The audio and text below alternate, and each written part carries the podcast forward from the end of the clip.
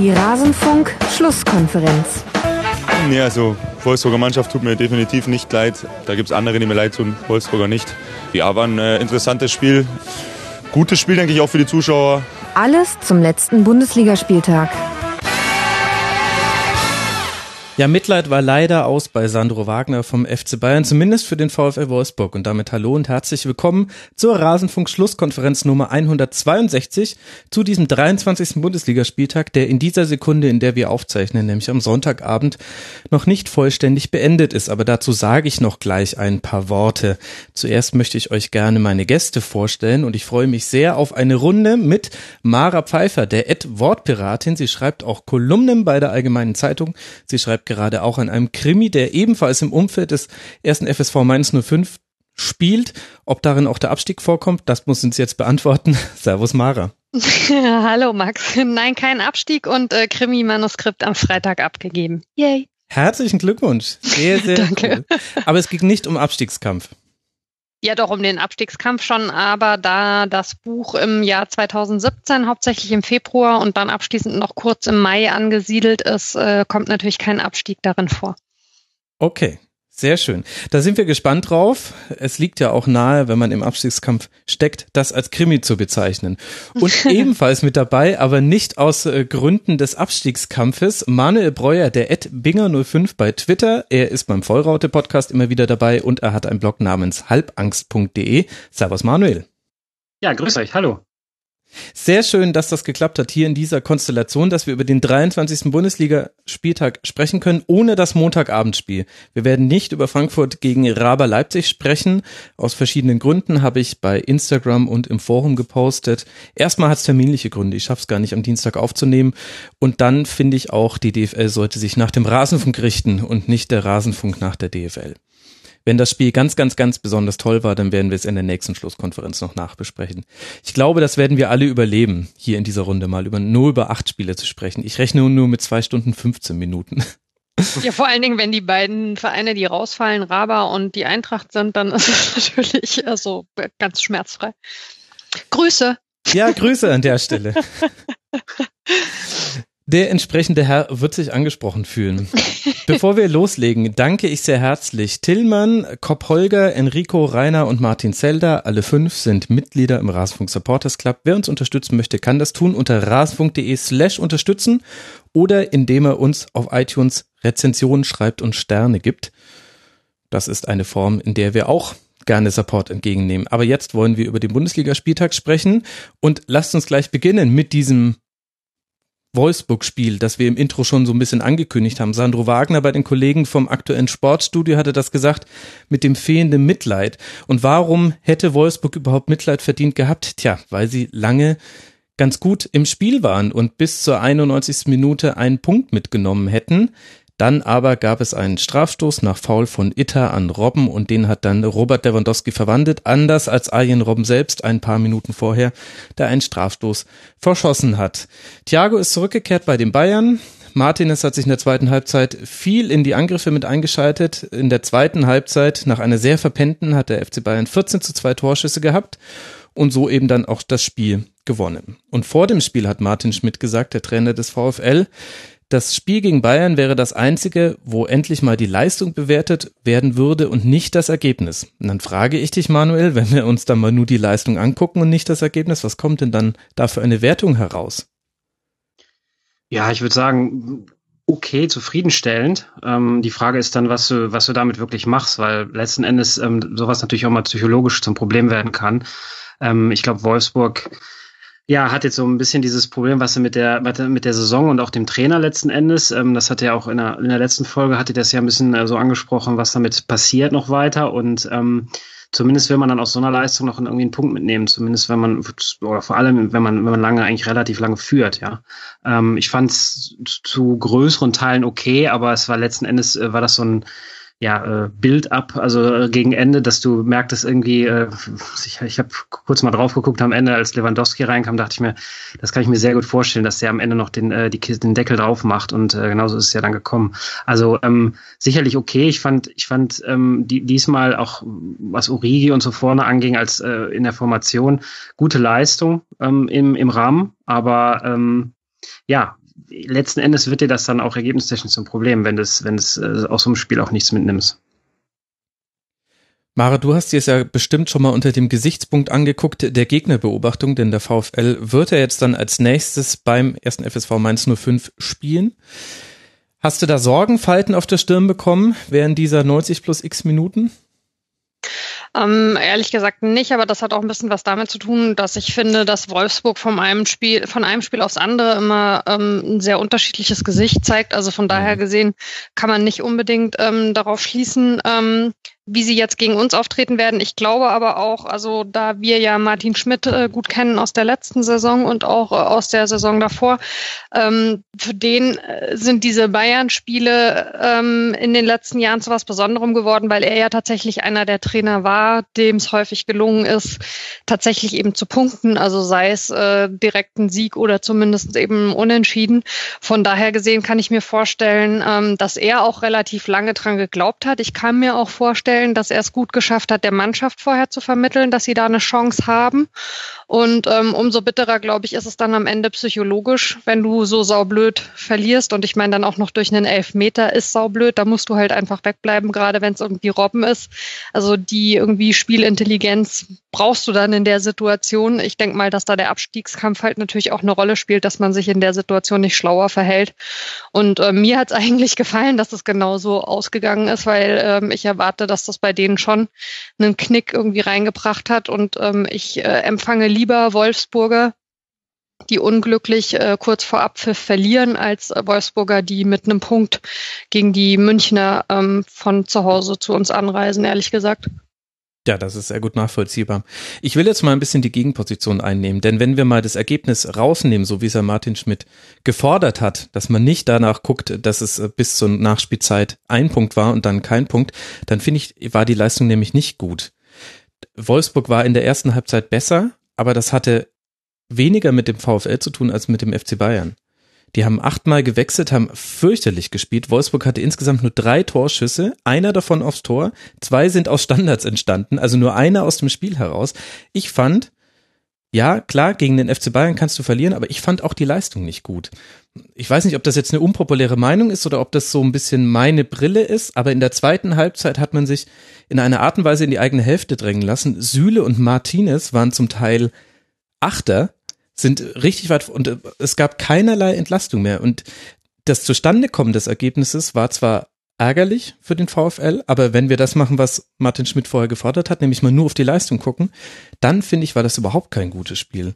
Und mich wundert es auch so ein bisschen, dass das so in der Berichterstattung ein bisschen anders dargestellt wurde, hängt halt wahrscheinlich dann doch mit dem Ergebnis zusammen. Aber echt, find, aber habe ich gar nicht so empfunden. Ja? Also weil ich habe von dem Spiel tatsächlich auch nur die Zusammenfassung gesehen und ähm, genau die Geschichte, dass die Bayern gerade in der ersten Halbzeit eigentlich überhaupt nicht stattgefunden haben und dass man da eben diese Wechselorgie gemerkt hat, ähm, ist eigentlich, also das, was ich irgendwie so gelesen und geschaut habe, hat da mehrfach Erwähnung gefunden und dass halt gerade die Einwechslung von Müller, aber eben auch von Lewandowski ja. dann den Unterschied gemacht haben. Und ich fand es auch bezeichnend, dass Müller eben im Interview nach dem Spiel gesagt hat, der Unterschied ähm, zu manchen Jahren vorher ist, dass obwohl es ja im Prinzip in der Liga, also was heißt im Prinzip, obwohl es in der Liga einfach um gar nichts mehr geht für die Bayern, dass sie trotzdem irgendwie noch den Biss haben.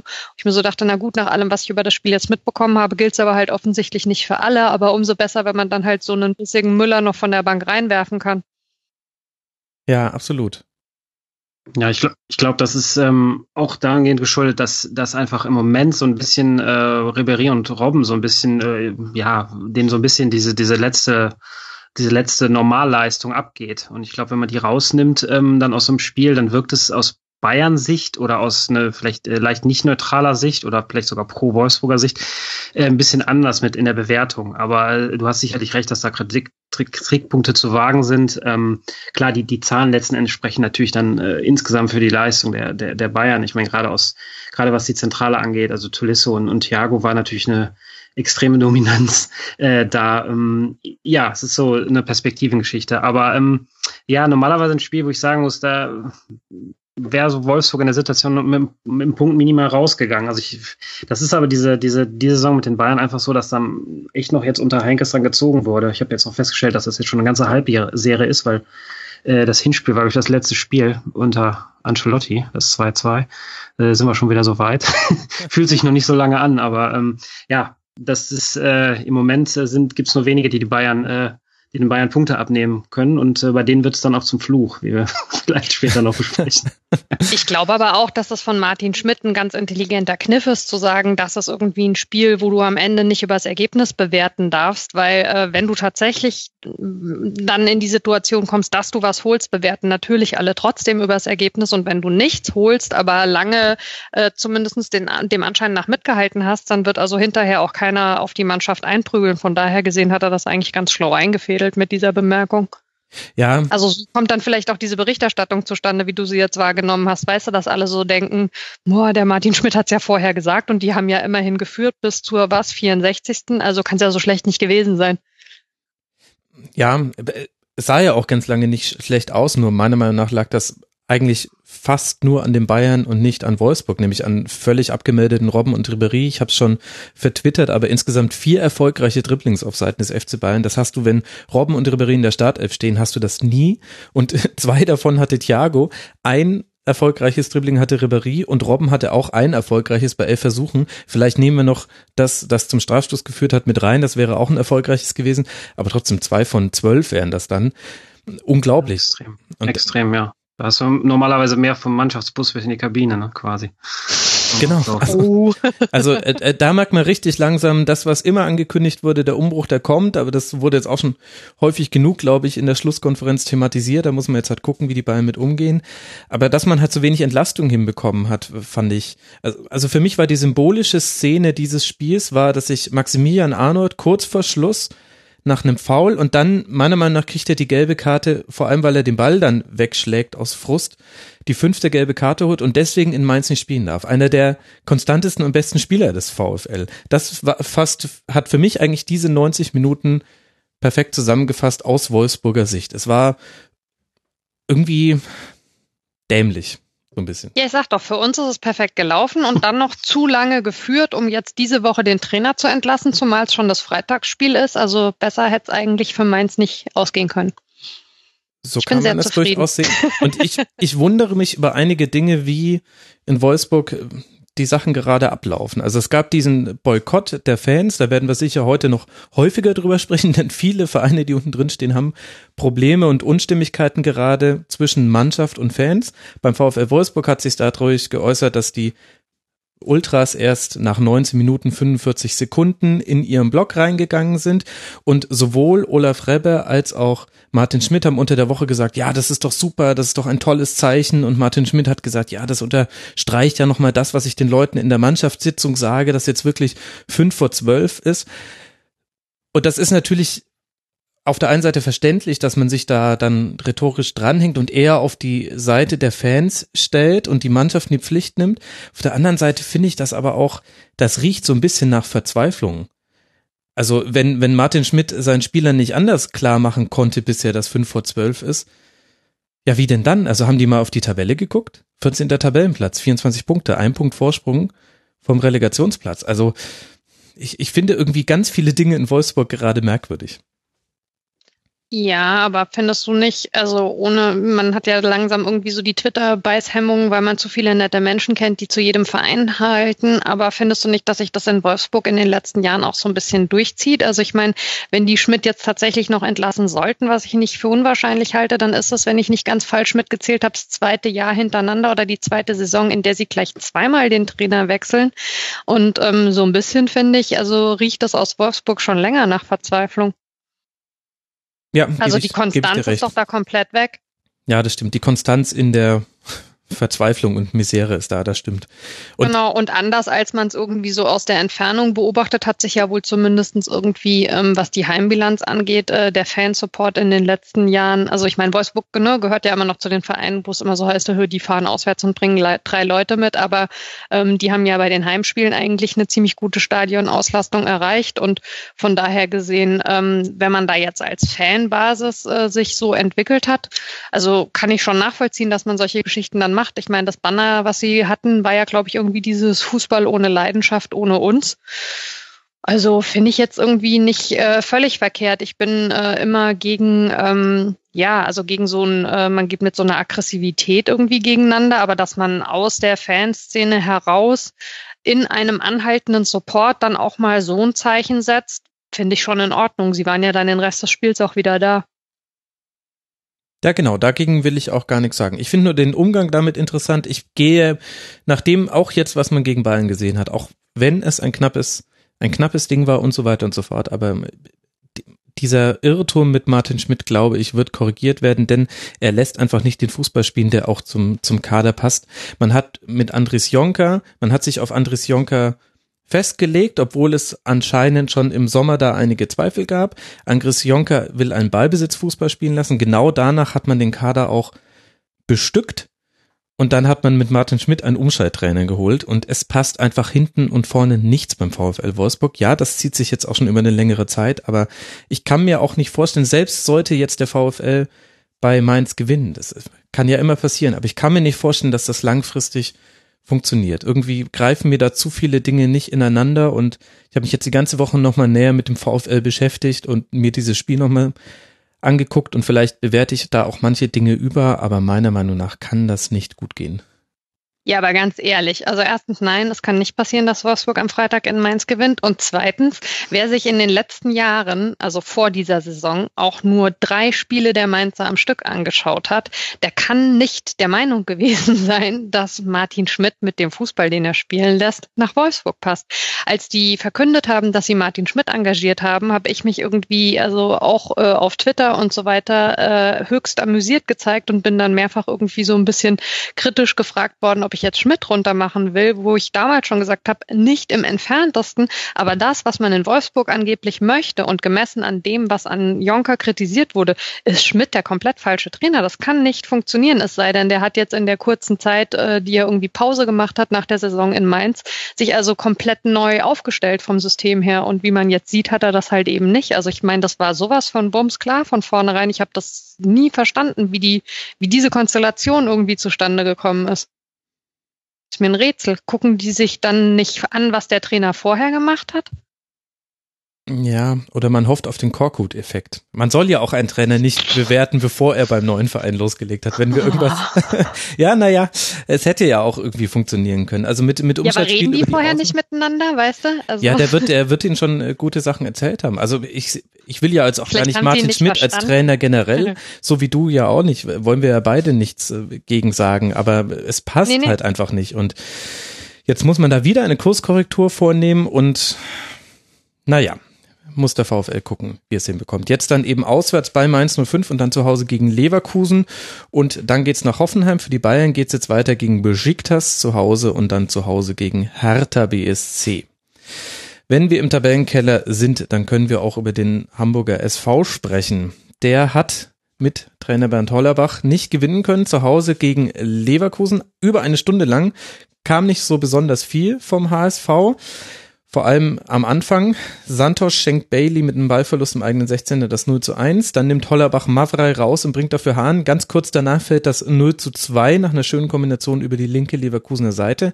Aber dann schenkt auch Leverkusen ein Tor her, verdattelt eine, einige Kontersituationen, steht recht tief. Und dann reicht ein schöner Pass von Wallacey auf Hahn und das führt zum Anschluss. Und am Ende hätte auch noch der Ausgleich fallen können, ob verdient, das steht dann auf dem anderen Platz.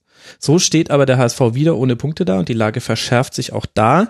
Beim Aufwärmen und über weite Teile der zweiten Halbzeit hing ein Transparent hinter der Kurve der Ultras mit dem Spruch, ich zitiere, bevor die Uhr ausgeht, jagen wir euch durch die Stadt.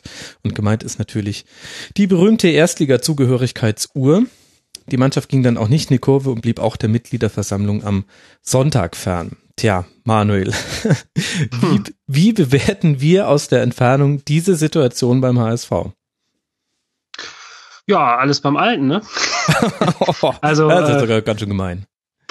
Nee, also das, ich, ja, ich denke, diese, diese fiese Spruchbandgeschichte, ähm, ich fand es eigentlich dann auch gut, dass, dass Bruchhagen im, im, im Fernsehen gesagt hat, dass ähm, ja ihn das relativ locker lässt, im Sinne von, ähm, ich habe keine Angst, durch meine Stadt zu gehen, ähm, sagte er noch Samstagabend dann. Ähm, und letzten Endes muss man das nehmen. Ich glaube, in, aus vielen Aspekten dramatisiert sich so oder wird sowas dramatisiert. Ähm, das ist natürlich total daneben von der Formulierung, der Art und Weise, aber Ähm, letzten Endes sollte sich da sowohl die Mannschaft wie auch irgendwie die Fans einfach dem nächsten Spiel zuwenden und gut ist. Also ähm, bringt jetzt auch nichts, ähm, da noch irgendwie äh, ne, nachzuhaken oder irgendwie Probleme zwischen Fans und und, und in dem Kader äh, weiter aufzu, aufzuarbeiten über die Woche, weil ich glaube, ja, wenn ich in dieser Saison dann schon seit Jahren hat äh, der H S V andere Probleme, als sich das noch zusätzlich mit ins Boot zu holen. Und ähm, ja, das war ja auch so eine, ja, in weiten Teilen typische Leistung am am, am Wochenende jetzt gegen gegen Leverkusen. Also ähm, ich glaube, ich hatte mal zwischendurch in die Statistiken geguckt, stand es dann irgendwie acht zu null in Torschüssen oder acht zu eins äh, für Leverkusen. Und letztendlich ist das, glaube ich, nach der Ballbesitz noch, äh, hat sich noch gedreht. Also, dass äh, Hamburg dann äh, wirklich in der, nach dem Tor ja noch stark aufgekommen ist. Aber ähm, ja, es ist, äh, es ist nicht viel Gutes, was da bleibt, äh, meiner Meinung nach. Also, was so die Kaderleistung angeht oder an wen man sich jetzt da noch hochziehen soll. Äh, es wird düster. Ja, ich finde auch, dass man das nicht überdramatisieren sollte, weil es erstmal nur eine Meinungsäußerung von einigen wenigen da in der Kurve ist. Aber so auf einer größeren Ebene finde ich schon, also da bricht dem H S V schon etwas weg oder könnte ihm wegbrechen, was in den vergangenen Spielzeiten nochmal so eins der Argumente war, mit dem man sich auf den Relegationsplatz hieven konnte. Nämlich die Heimspiele waren immer ganz wichtig und auch die, der Support bei den Heimspielen. Jetzt war es nicht so, dass nach dem Anschlusstreffer kein Supporter war. Im Gegenteil, da war es wieder so, da hat sich so angefühlt wie die letzten Jahre auch. Aber sollte sich diese Kluft zwischen den Fans vergrößern oder dann irgendwie irgendwann doch zu Zuständen führen, wie man es jetzt in Wolfsburg hatte oder wie auch bei anderen Vereinen, dass eben ein so offener Bruch zwischen Fans und Mannschaft besteht, dass eben dann auch die Unterstützung fehlt, dann ja, ich weiß nicht, im, im Abstiegskampf kommen einfach viele kleine Dinge zusammen, die passen müssen. Das sind auch ganz viele weiche Faktoren und da ist halt auch der Zusammenhalt mit den Fans einer der Faktoren und das, also dahingehend sehe ich das schon sehr kritisch, was da gerade absolut. Passiert. Nein, absolut. Also um das, um das nochmal so umzuformulieren, der, der Hamburger S V sollte sich selber den Gefallen tun, das nicht zu groß werden zu lassen. Natürlich kann man das intern behandeln, wenn da Kontakt zu der zu der Fanszene da ist, ähm, aber das äh, ne, das nicht so, sag ich jetzt mal, als äh, als Mauer bildend äh, wirken zu lassen, dass da irgendwelche Gräben aufgetan werden, weil das war in der Tat der Rettungsanker der letzten Jahre, ähm, in den Heimspielen noch die nötigen Punkte sich zu erkämpfen. Ganz klar. Ähm, ich erinnere mich da als Gladbacher immer auch leidtragend dran, weil wir haben da auch gerne immer Punkte gelassen. Von daher ähm, und das waren immer genau diese Spieler, wo dir irgendwo wo du irgendwie denkst, dass die Die, dass die halbe, dass die halbe Kurve irgendwie mit auf den Platz rennt, ähm, weil sonst keiner, weil sonst keiner ja spielerisch was hinkriegt. Ja, ja. ja. um, passend, ja. Wobei, also ähm, was jetzt äh, das Verhältnis äh, zu den Fans angeht, also äh, hat es ja in Hamburg durchaus in den letzten Jahren immer mal wieder Brüche gegeben, also gerade auch ähm, mit den einzelnen Ultragruppierungen. Und ähm, es ist zwar so, wie ihr sagt, also dass, äh, dass dieser Heimsupport immer was war, womit die unheimlich gut gefahren sind und was wichtig war und der auch nicht weggebrochen ist, wo man eigentlich immer so vorm Fernseher saß und sich gefragt hat, wie das sein kann, dass diese tapferen äh, Nordmenschen sich das also Wochenende für Wochenende wieder antun. Aber ähm, diese Saison, gerade jetzt in der Rückrunde, ist es ja, also zumindest nach meiner Beobachtung, schon so ein bisschen eingerissen, ähm, dass eben tatsächlich weniger Leute ins Stadion kommen. Und interessanterweise, zumindest bei den letzten Partien, sowohl Heimfans als auch Auswärtsfans. Ich finde es ähm, bei der Bewertung von solchen Spruchbändern immer so ein bisschen schwierig, ähm, dass man da mittlerweile so einen gewissen Empörungsmechanismus hat, weil natürlich ist es so, du siehst erstmal dieses Spruchband und da steht drauf, okay, bevor die Uhr ausgeht, jagen wir euch durch die Stadt.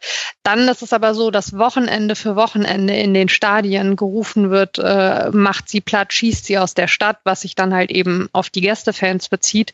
Ich fand es fast ein bisschen putzig, dass da stand, sie jagen sie durch die Stadt, weil ich mich gefragt habe, wie das irgendwie aussehen soll. Das hatte so ein bisschen was von Ringelpiez mit anfassen. Also ich glaube, dass dieses, dass man tatsächlich sagt, das ist jetzt eine Aufforderung zur Gewalt. Du hast natürlich dann die Handvoll Vollidioten, ja, die dann am Ende da irgendwie äh, was in die Luft schmeißen und offensichtlich der Meinung sind, sie verprügeln jetzt jeden Spieler einzeln und ähm, die sind das Problem. Aber ähm, ich mag diese Tendenz nicht. Jetzt natürlich nicht, also bei dir im Rasenfunk, Max, aber ich meine, ich denke, wir wissen, worüber ich spreche, dass dann in den Medien teilweise du hast dann diese drei Eskalationsstufen, ja, du hast wirklich, und das betone ich, eine Handvoll von diesen richtigen Idioten. Du hast dann Leute, einen Frust, der sich über Jahre aufgestaut hat und ähm, hinter dem eine große Leidensfähigkeit steht, ja, die sich irgendwie in so einem Spruchband dann halt irgendwie mal also Luft macht, wo man dann schon sagen kann, ja, also muss man nicht überdramatisieren, finde ich persönlich. Und du hast dann immer noch die Zehntausenden Leute in dem Stadion drin, also und dann wird aber relativ schnell von einem Bruch gesprochen oder davon, dass jetzt in Hamburg auch wieder die Fans eskalieren und so. Also ähm, ich finde, da muss man immer so ein bisschen, da sind wir auch alle in der Verantwortung, die wir irgendwie uns zum Thema Fußball zu Wort melden, dass wir irgendwie mit der Sprache ein bisschen vorsichtig umgehen. Und ähm, wie gesagt, also ich glaube, dass Bruchhagen da ganz gut daran getan hat, ähm, was der Manuel gerade schon gesagt hat, dass er nochmal betont hat, er geht jetzt nicht irgendwie plötzlich angsterfüllt durch Hamburg, weil ich glaube nicht, dass es ernsthaft so ist, dass jemand damit irgendwie rechnen muss, dass er in Hamburg dann jetzt plötzlich als Spieler da irgendwie verdroschen wird. Und ich finde es ehrlich gesagt auch fast ein bisschen unglücklich, dass man jetzt begründet, man bringt die Spieler wegen dieses äh, Spruchbandes ja, ja. heute nicht zu dieser Wahlveranstaltung, weil also das würde wirklich irgendwie, was suggeriert das denn, ja, dass die fünf Vollidioten, die halt auf den Rasen rennen und irgendwie sich vorher die Kapuze übers Gesicht ziehen, dass die jetzt irgendwie die Mitgliederversammlung auseinandernehmen, also das fand ich keine glückliche Entscheidung.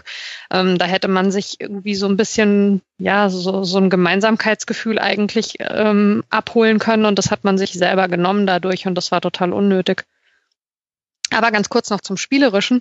Ich verstehe den Wechsel zu Hollerbach tatsächlich nicht, wo wir irgendwie schon äh, über Trainer sprechen. Ich habe irgendwie, es mag ein völlig falscher Eindruck sein, aber schon irgendwie äh, die ersten äh, Konferenzen von ihm, äh, als er dann irgendwie anfing mit, also wir müssen jetzt erstmal gucken äh, nach der defensiven Stabilität und so.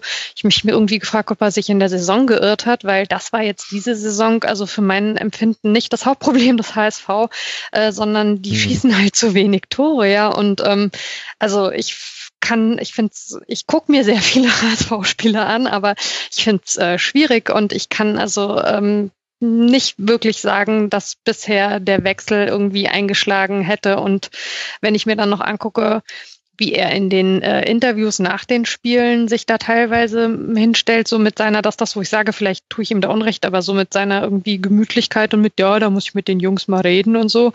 Also pff, da hat man überhaupt nicht das Gefühl, dass irgendwie die Brisanz der Lage angekommen ist. Natürlich bringt es auch nicht jetzt jedes Mal auf die Panikpauke zu hauen, aber ähm, also was, was da sein irgendwie Matchplan ist, sowohl auf dem Feld als auch irgendwie so psychologisch, das hat sich mir bisher noch überhaupt nicht erschlossen. Oder wie geht's euch dabei? Nee, wobei ich jetzt da so öffentliche Äußerungen immer ein bisschen außen vor lasse. Ich bin mir sehr sicher, dass jemand wie Bernd Hollerbach anders mit der Mannschaft spricht, wenn kein Mikrofon in seiner Mundreichweite ist und das aufnimmt, was er gerade sagt. Aber das, was du meinst mit dem, dass das Tore kassieren nicht das Problem ist, das stimmt natürlich. achtzehn geschossene Tore, schlechtester Sturm der Liga dadurch und das hängt halt komplett an einzelnen Spielern. Gegen Leverkusen, wenn etwas offensiv lief, dann ging es immer über Kostic und ja.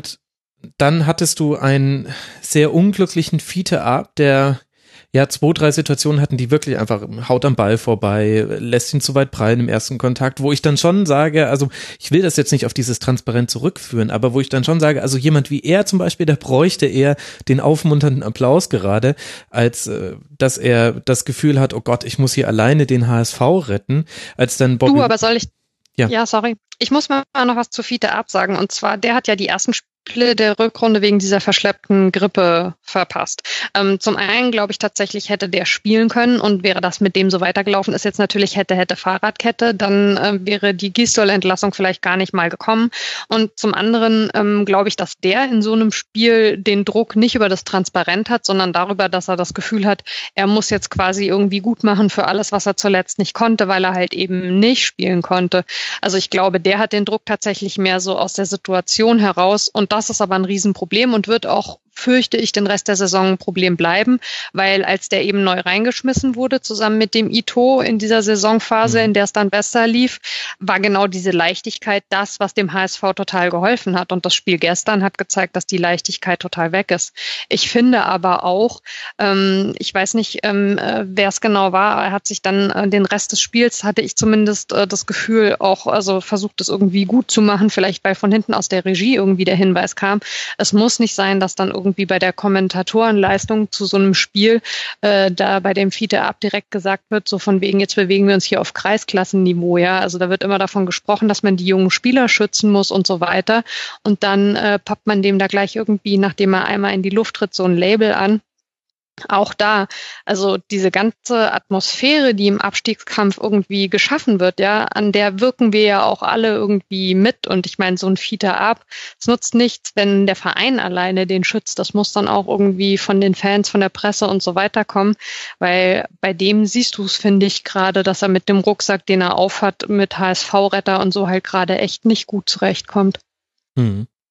Und die viel größere Chance hat ja Bobby Wood vergeben, kurz vor Ende des Spiels. Ja. Das hätte eigentlich der Ausgleich sein müssen, ohne dass ich jetzt Fingerpointing betreiben will. Lass mal noch ein bisschen über das Sportliche an sich sprechen. Manuel, mir fehlt Dennis Diekmeyer. Ich hätte nie gedacht, dass ich diesen Satz mal sage, aber an seiner Stadt spielt äh, Sakai auf der rechten Seite. Der macht das auch ganz gut, aber wenn ich mir angucke, was Santos und Kostic auf den linken Flügel machen, da fehlt mir total der rechte Flügel, der hinterherrückt. Und das hat Diekmeyer wirklich gut gemacht in dieser Hinserie. Ja, er hat kein Tor geschossen, der Running Gag, das ist, das ist immer noch wahr, aber mir fehlt wirklich in der Offensive der Plan B zu, es geht was über die linke Seite mit Kostic oder Salihovic schlägt einen guten Standard. Ja, das ist ein guter Punkt. Ich habe äh, just jetzt an diesem Wochenende auch nochmal irgendwie nach, nach Diekmeyer Ausschau gehalten. Habe ihn dann auf der auf Hast der ihn Bank auf Instagram entdeckt, vermutlich. Ja, genau, genau. Ähm, das hat dann Hamburg Traditionen mit Instagram und äh, gewissen Spielern. Ähm, äh, aber du sagst es, du sagst es richtig. Das ist äh, sehr Kostic-lastig. ähm, was äh, der, der war unfreiwillig, der unfreiwillig. Tut mir leid.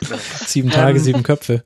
Ja, richtig. Uiuiui. Ähm, ähm, aber das. Oh, wow, wow. Meiner, meiner Meinung nach sind die Rezepte da einfach falsch gesetzt, dass du halt ähm, einen Arp, der jetzt, der sich, den du jetzt dadurch quasi durchschleppen musst, der hat seinen sein Leistungstief, was ihm mehr denn je oder mehr dann irgendeinem anderen Spieler in der in, in im Kader äh, zugestanden werden muss und kann.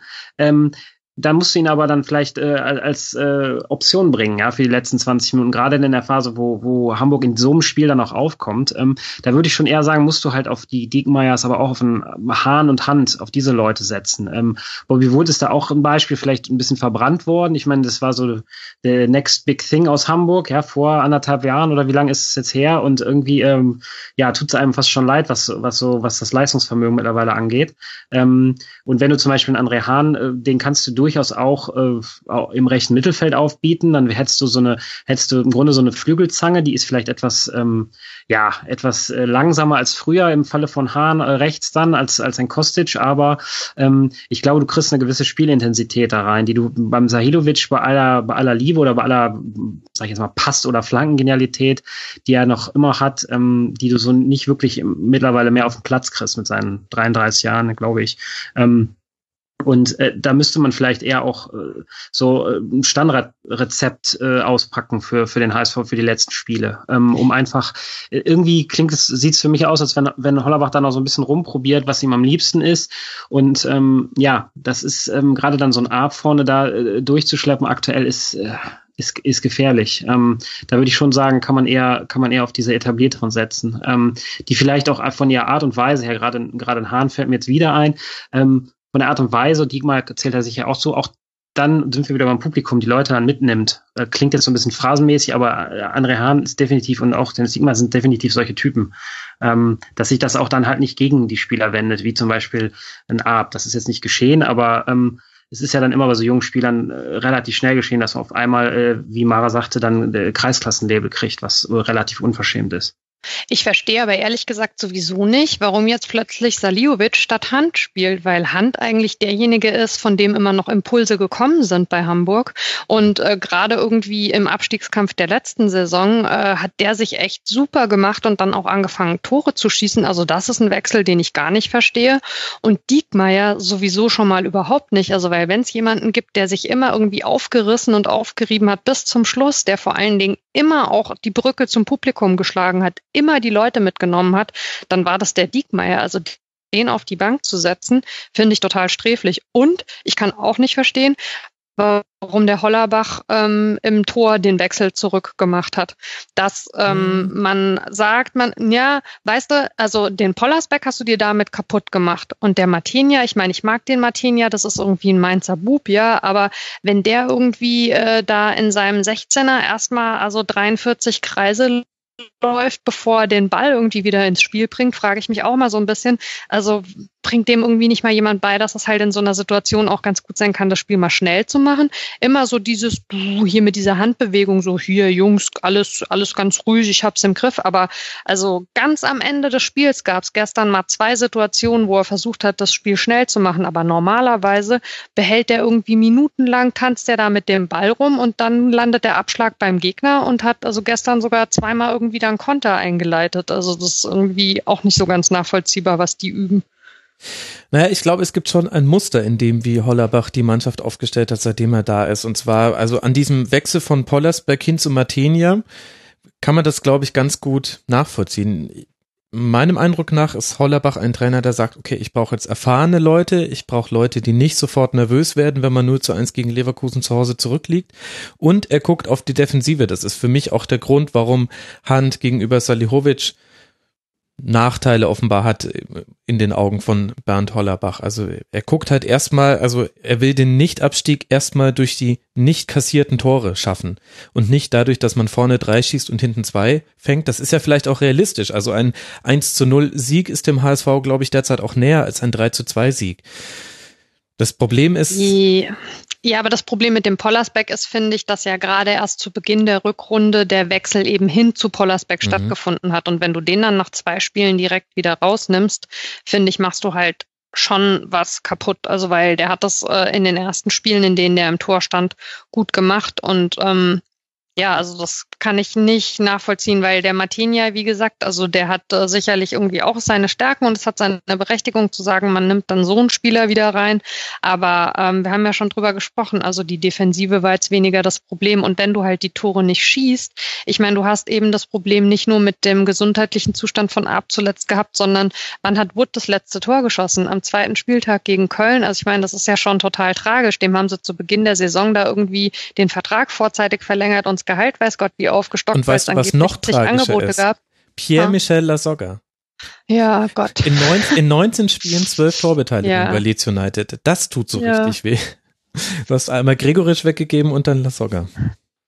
Ja, aber also ähm, ich meine, du hast da auch äh, durchaus irgendwie Kontakt mit einem äh, mit einer Handvoll H S V-Fans. Ich habe den sehr direkten Kontakt, aber auch irgendwie über Twitter viel mit den H S V-Fans zu tun. Und diesen Gregoritsch-Wechsel, ich glaube nicht, dass es im Umfeld jemanden gibt, der das verstanden hat. Es war so eine ganz komische Geschichte, dass der Wood irgendwie da so vorzeitig irgendwie den Vertrag aufgestockt und verlängert bekommen hat, weil es angeblich irgendwie so viele Interessenten gab. Und seitdem ist bei dem gar nichts mehr passiert. Und ich meine, der hatte in der Vorsaison was, vier, fünf Tore geschossen, also nichts, was es gerechtfertigt hätte, jetzt so auf ihn als Heilsbringer zu setzen und alle anderen irgendwie zu verkaufen.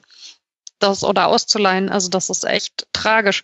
Und man muss sagen, also ich meine, das ist ja was, was sich in den letzten Jahren beim H S V durchzieht, dass man irgendwie die Möglichkeit hat, einen Spieler zu behalten oder den anderen und man sich immer für die falsche Variante entscheidet, aber in die einen Haufen Geld reinpustet. Also das ist halt, ja, und ich meine, der Lasogga, dem hat's das Herz gebrochen, also der wollte nicht weg. Der war im Abstiegskampf auch immer mal noch für eine Bude gut. Und dann hast du aber hier den, mir fällt schon der Name gar nicht mehr ein, wie heißt er? Der Blonde, äh, ursprünglich Hoffenheim, Louis. Dann nach Darmstadt Ach. ausgeliehen. Nee, nee, hier Stürmer, der dann ganz am Ende letzte Saison in Darmstadt zweimal so stand, dass der Ball von ihm ins Tor geprallt ist, auch mit dem der Gistol immer so gerne... Äh, Schiplock. Ja, genau. Also bevor ich mir den auf die Bank setze, setze ich mir doch den Lasogga auf die Bank, weißt du? Ja gut, wer weiß, was da alles dahinter steckt. Ich meine, wir, wir tun uns natürlich auch ein bisschen leichter, aber trotzdem ist an allem, was du sagst, was dran. Und vor allem sieht man, die Situation wird immer prekärer. Sechs Punkte Rückstand sind es jetzt schon auf den Relegationsplatz und in einem Worst-Case-Szenario verliert man jetzt am nächsten Spieltag bei Werder Bremen und Mainz null fünf gewönne gegen den VfL Wolfsburg. Dann wären es schon sieben Punkte. Dann hätte Wolfsburg nämlich, wäre runtergerutscht und es würde immer enger werden. Also, ja, Aber dass beim H S V die Lage schwierig ist, das, das wussten wir auch schon vor diesem Spieltag. Es hat nur nicht so arg viel zur Verbesserung beigetragen. Lasst noch ein kurzes Wort zu Leverkusen verlieren. Da guckst du ja wahrscheinlich auch genauer drauf, Manuel, allein qua Tabellenregion. Ich fand es erstaunlich, wie Leverkusen das fast noch vertändelt hätte. Und das war auch gerade im Ausspielen der Konter fast ein bisschen überheblich, fand ich. So wirkte es zumindest auf mich. Ja, das ist vielleicht... Liegt das vielleicht äh, so, also ist vielleicht inhärent dieser Mannschaft, ne? Also von der von der Spielanlage, von der Art und Weise, wie sie wie sie Fußball zelebrieren. Also ich gucke mir Leverkusen, ähm, das als Gladbach zu sagen, ist natürlich schwierig, aber äh, ich gucke mir die eigentlich ganz gerne an mittlerweile. Wenn man sich so durch die Liga guckt, ist das äh, ist das immer noch was äh, sehr Erfreuliches, was so den Fußball angeht. Das sieht man ja auch dann beim zweiten Tor. Ähm, ja, ich habe da auch keine wirklich gute Erklärung für, warum das so extrem ähm, ja, einge, eingeknickt ist, beziehungsweise die, gerade diese, diese Konterstärke war ja auch etwas, was sie in der Hinrunde, ähm, was sie in der Hinrunde ausgezeichnet hat, das wirklich gut mhm. zu Ende zu spielen und ja. auch einfach brutal effektiv zu sein teilweise, äh, mit, mit, mit vielen, vielen Toren, ähm, ja, überrascht mich eigentlich auch. Vielleicht sind da nochmal die alten, äh, vielleicht, ja, das alte, das alte Volksparkstadion gehen ist dann nochmal aufgekommen, dass äh, selbst äh, haushoch überlegene Mannschaften dann nieder, niedergespielt werden. Nee, also ich kann keinen guten Grund liefern eigentlich. Ah, zu Hause letzte Woche gegen Berlin war es ja auch schon. Genau, ja. Ich finde, die schlingern gerade so ein bisschen so. Also das ist nicht mehr das Leverkusen aus der Hinrunde und ich kann es so nicht genau festmachen. So, ich hatte das Gefühl, aber das ist bisher nur ein Gefühl, dass das, was zur Hinrunde fehlt, die wichtigen eins zu null Tore durch Leon Bailey sind.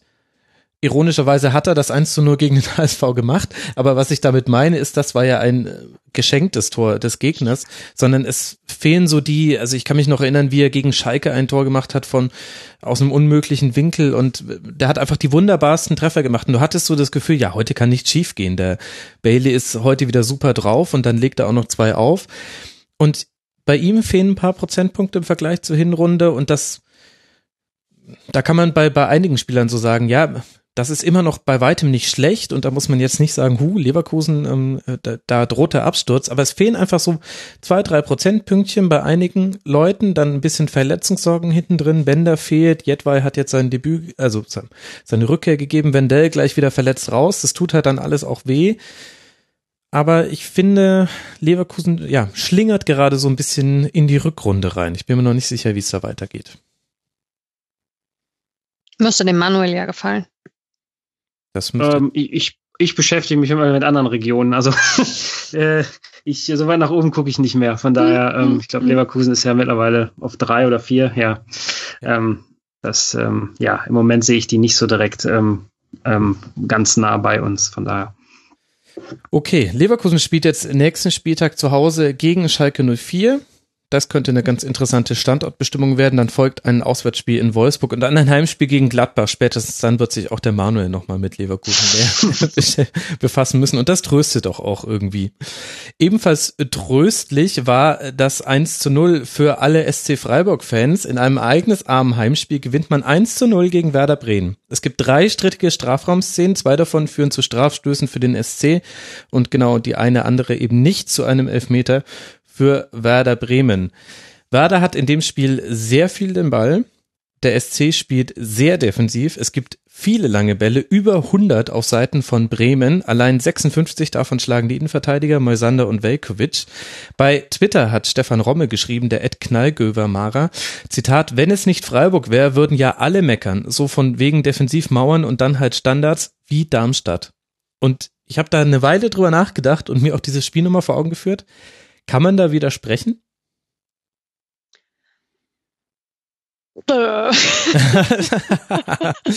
Ist jetzt gemein, weil ich über diese Frage schon nachgedacht hatte.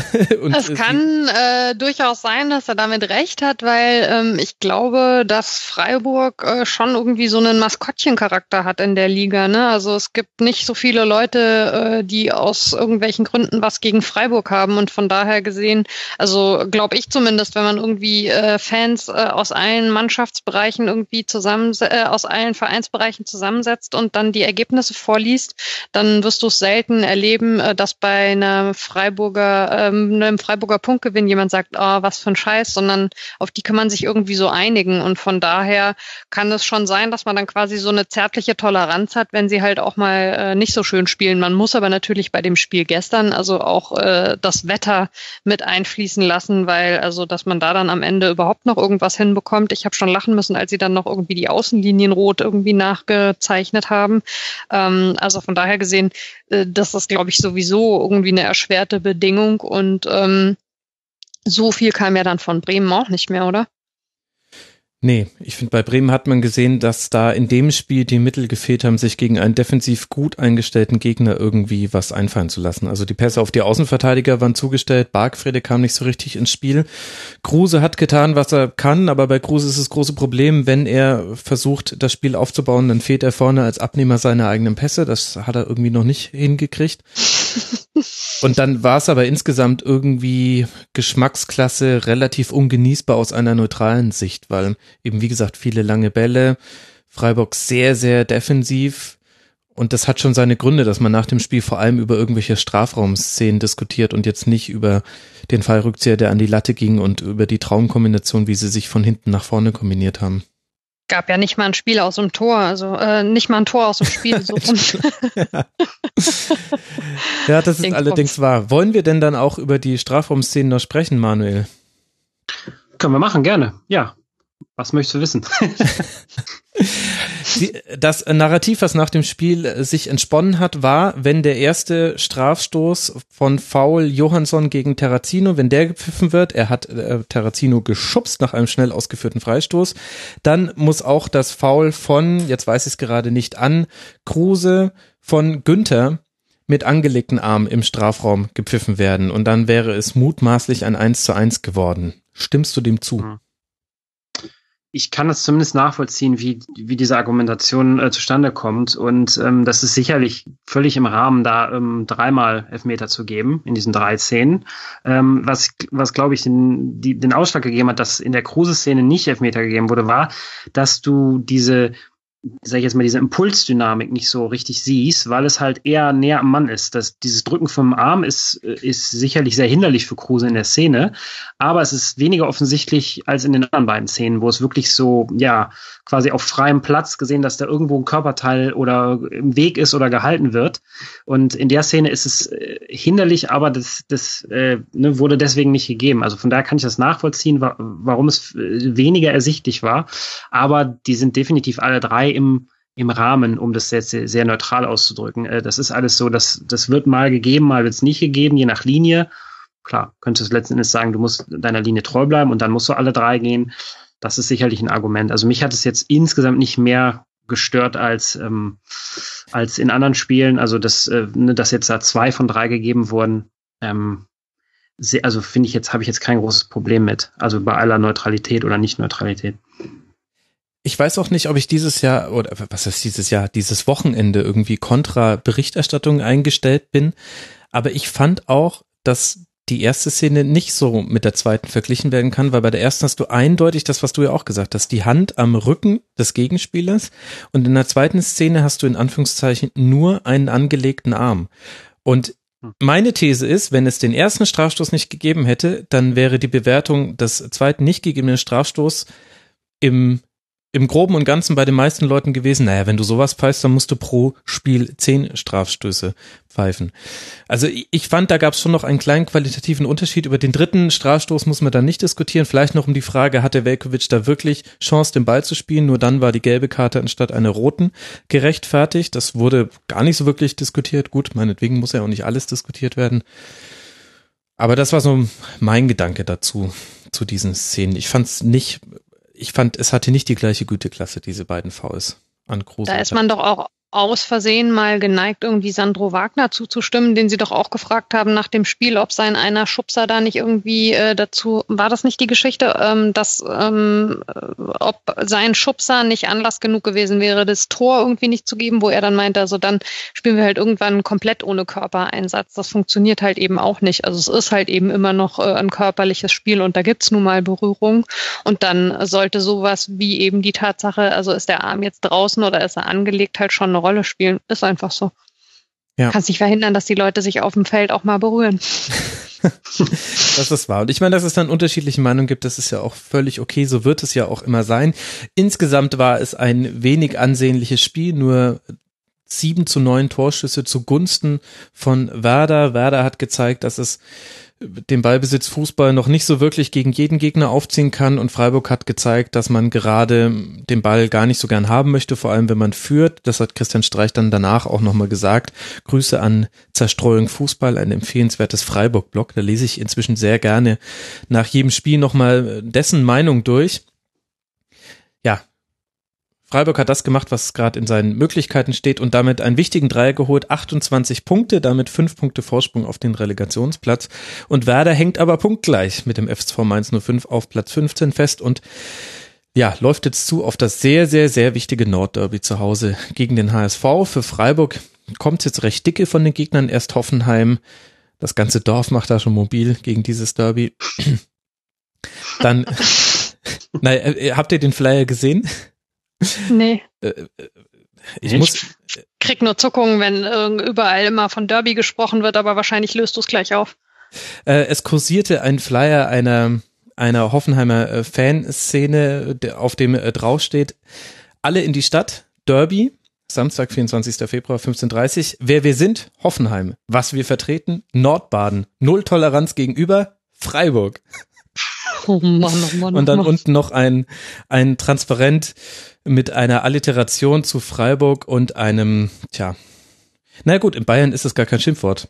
Ähm, Fotzen Freiburg steht da. Mhm. Äh, ja, in Freiburg, äh, in München verwendet man das ja auch durchaus für die Mundpartie. Ja, also, ja, aber nicht in Freiburg oder in Hoffenheim, ne? Oder ja, doch? Also ich, ich sind die plötzlich da? Na gut. Nein, nein, so war es auch, glaube ich, nicht gemeint. Aber nun ja, es ist, äh, ja, naja, ganz viele Dinge an diesem Flyer haben so eine Metaebene, die ich sehr als äh, sehr humoristisch empfinde, die aber bestimmt nicht so gemeint war. Nun ja, also äh, Freiburg gegen Hoffenheim, Bayern und dann äh, gegen Berlin. Das sind die nächsten Spiele und eben Werder, wie eben schon gesagt, im Nordderby zu Hause gegen den H S V und dann bei Borussia Mönchengladbach. Ich kann natürlich noch einwerfen, dass auch dieses Spiel genau nach Plan gelaufen ist. Wie fast alle an diesem Wochenende aus Mainzer Sicht. Ja, ich weiß ja schon gar nicht, ob das vielleicht ein Rasenfunk, ich weiß nicht, ein Rasenfunksegen, das dürfte das Gegenteil von Fluch sein, ist. Das ist jetzt schon häufiger passiert in dieser Saison, dass ich äh, Themenschwerpunkte gewählt habe zu Vereinen, weil ich mir dachte, ah, da brennt's gerade so ein bisschen, da, da schwelt so ein kleines Brändchen, und dann haben sie an dem Spieltag so gut gespielt, dass man dann ganz anders auf diesen Verein geblickt hat. Mal gucken. Wollen wir das jetzt einfach mal ausprobieren und über Mainz null fünf sprechen, Mara? Ja, bitte. Ich, ich finde, die Zeit ist gekommen, denn Mainz null fünf hat gewonnen, und zwar in Berlin mit zwei zu null. Hertha bietet dabei das laut Dardai schlechteste Heimspiel seiner Amtszeit in Berlin und bietet damit einen wichtigen Dreier an, den sich aber auch Mainz null fünf verdient hat mit einer guten Defensive, vielen langen Bällen und dann tja, einem ungefährdeten zwei zu null Sieg. Du hast gerade schon scharf aus- oder eingeatmet, Mara. Was ich wollte Schwachsinn sagen, ja, weil ich das von Dardai echt, also ich mag den, ähm, damit ist man ja außerhalb von Berlin oft relativ allein auf weiter Flur. Ähm, ich äh, mag aber seine knorzelige Art und ich liebe seine Interviews nach dem Spiel, aber am Freitag habe ich mich echt so ein bisschen über ihn geärgert. Also zum einen habe ich mich gefragt, ob er irgendwie so ja einige Spiele seiner Amtszeit vielleicht dann halt verschlafen hat aus lauter Verzweiflung oder sich einfach die Augen zugehalten, weil es war definitiv nicht die schlechteste Leistung der Berliner, seitdem Paul Dardai dort Trainer ist, und auch nicht die schlechteste Heimleistung. Und zum Zweiten finde ich, also natürlich äh, hat man, wenn man so ein Spiel gewinnt und nach einem Jahr plötzlich mal wieder auswärts äh, einen Dreier holt, äh, kann man wahrscheinlich die Vereinsbrille nicht völlig abziehen.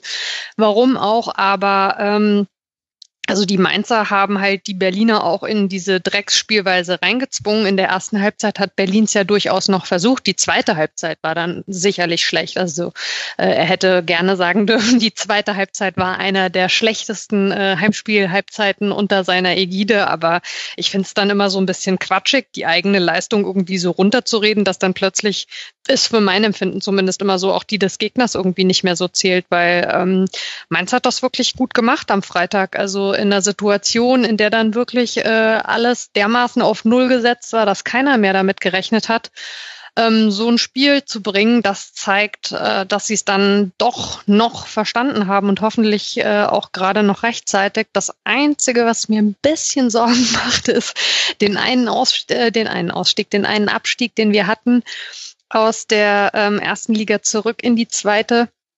Ähm, war tatsächlich auch ähm, das Spiel in Berlin eins, wo man so dachte, jetzt ist der Wendepunkt gekommen, weil man in Berlin und auswärts eben gewonnen hat. Also in Berlin ist ja dann für Mainz auswärts und dann sind wir aber trotzdem abgestiegen.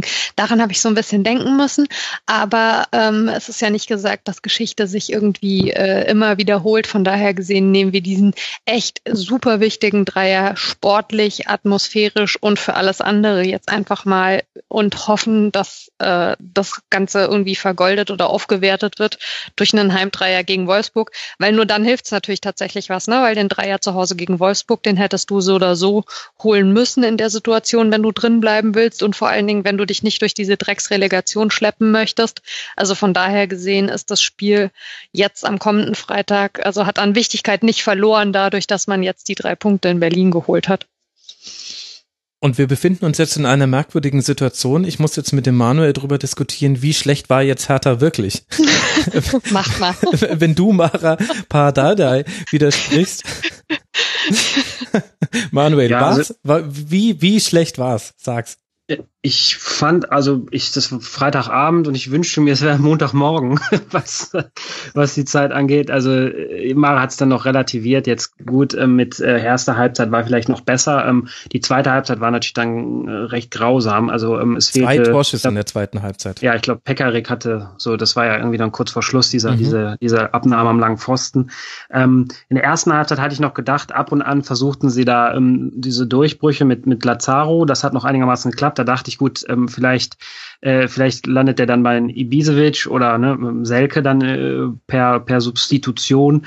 Ähm, äh, vielleicht kommt da noch was zustande ähm, oder so gehen sie vielleicht sogar in Führung, aber das äh, ebbte so nach und nach immer mehr ab und ähm, es war natürlich äh, teilweise ein Festival der der langen, hohen Bälle oder auch so Kopfballstaffetten, da gab es ja einige. Ähm, ja. Ich will mir dieses Video ein, das äh, kursierte auch mal irgendwie, das ist dieses äh, Meanwhile in Scotland, wo äh, irgendwie erst Barca gezeigt wird, äh, Tiki-Taka und dann irgendwie Meanwhile in Scotland und irgendwie sechzehn Minuten lang nur Kopfbälle vom einen Torende zum anderen. Äh, es gab da so ein paar Gedächtnisstaffetten, äh, aber ähm, ich, ich muss sagen, ich habe jetzt äh, nicht Mainz durchgängig gesehen, ähm, aber man kriegt es natürlich mit und denkt sich, ja, warum, warum rutschen die da so wieder rein und ist das jetzt mit ihr schwarz? Äh, was, was, was passiert da?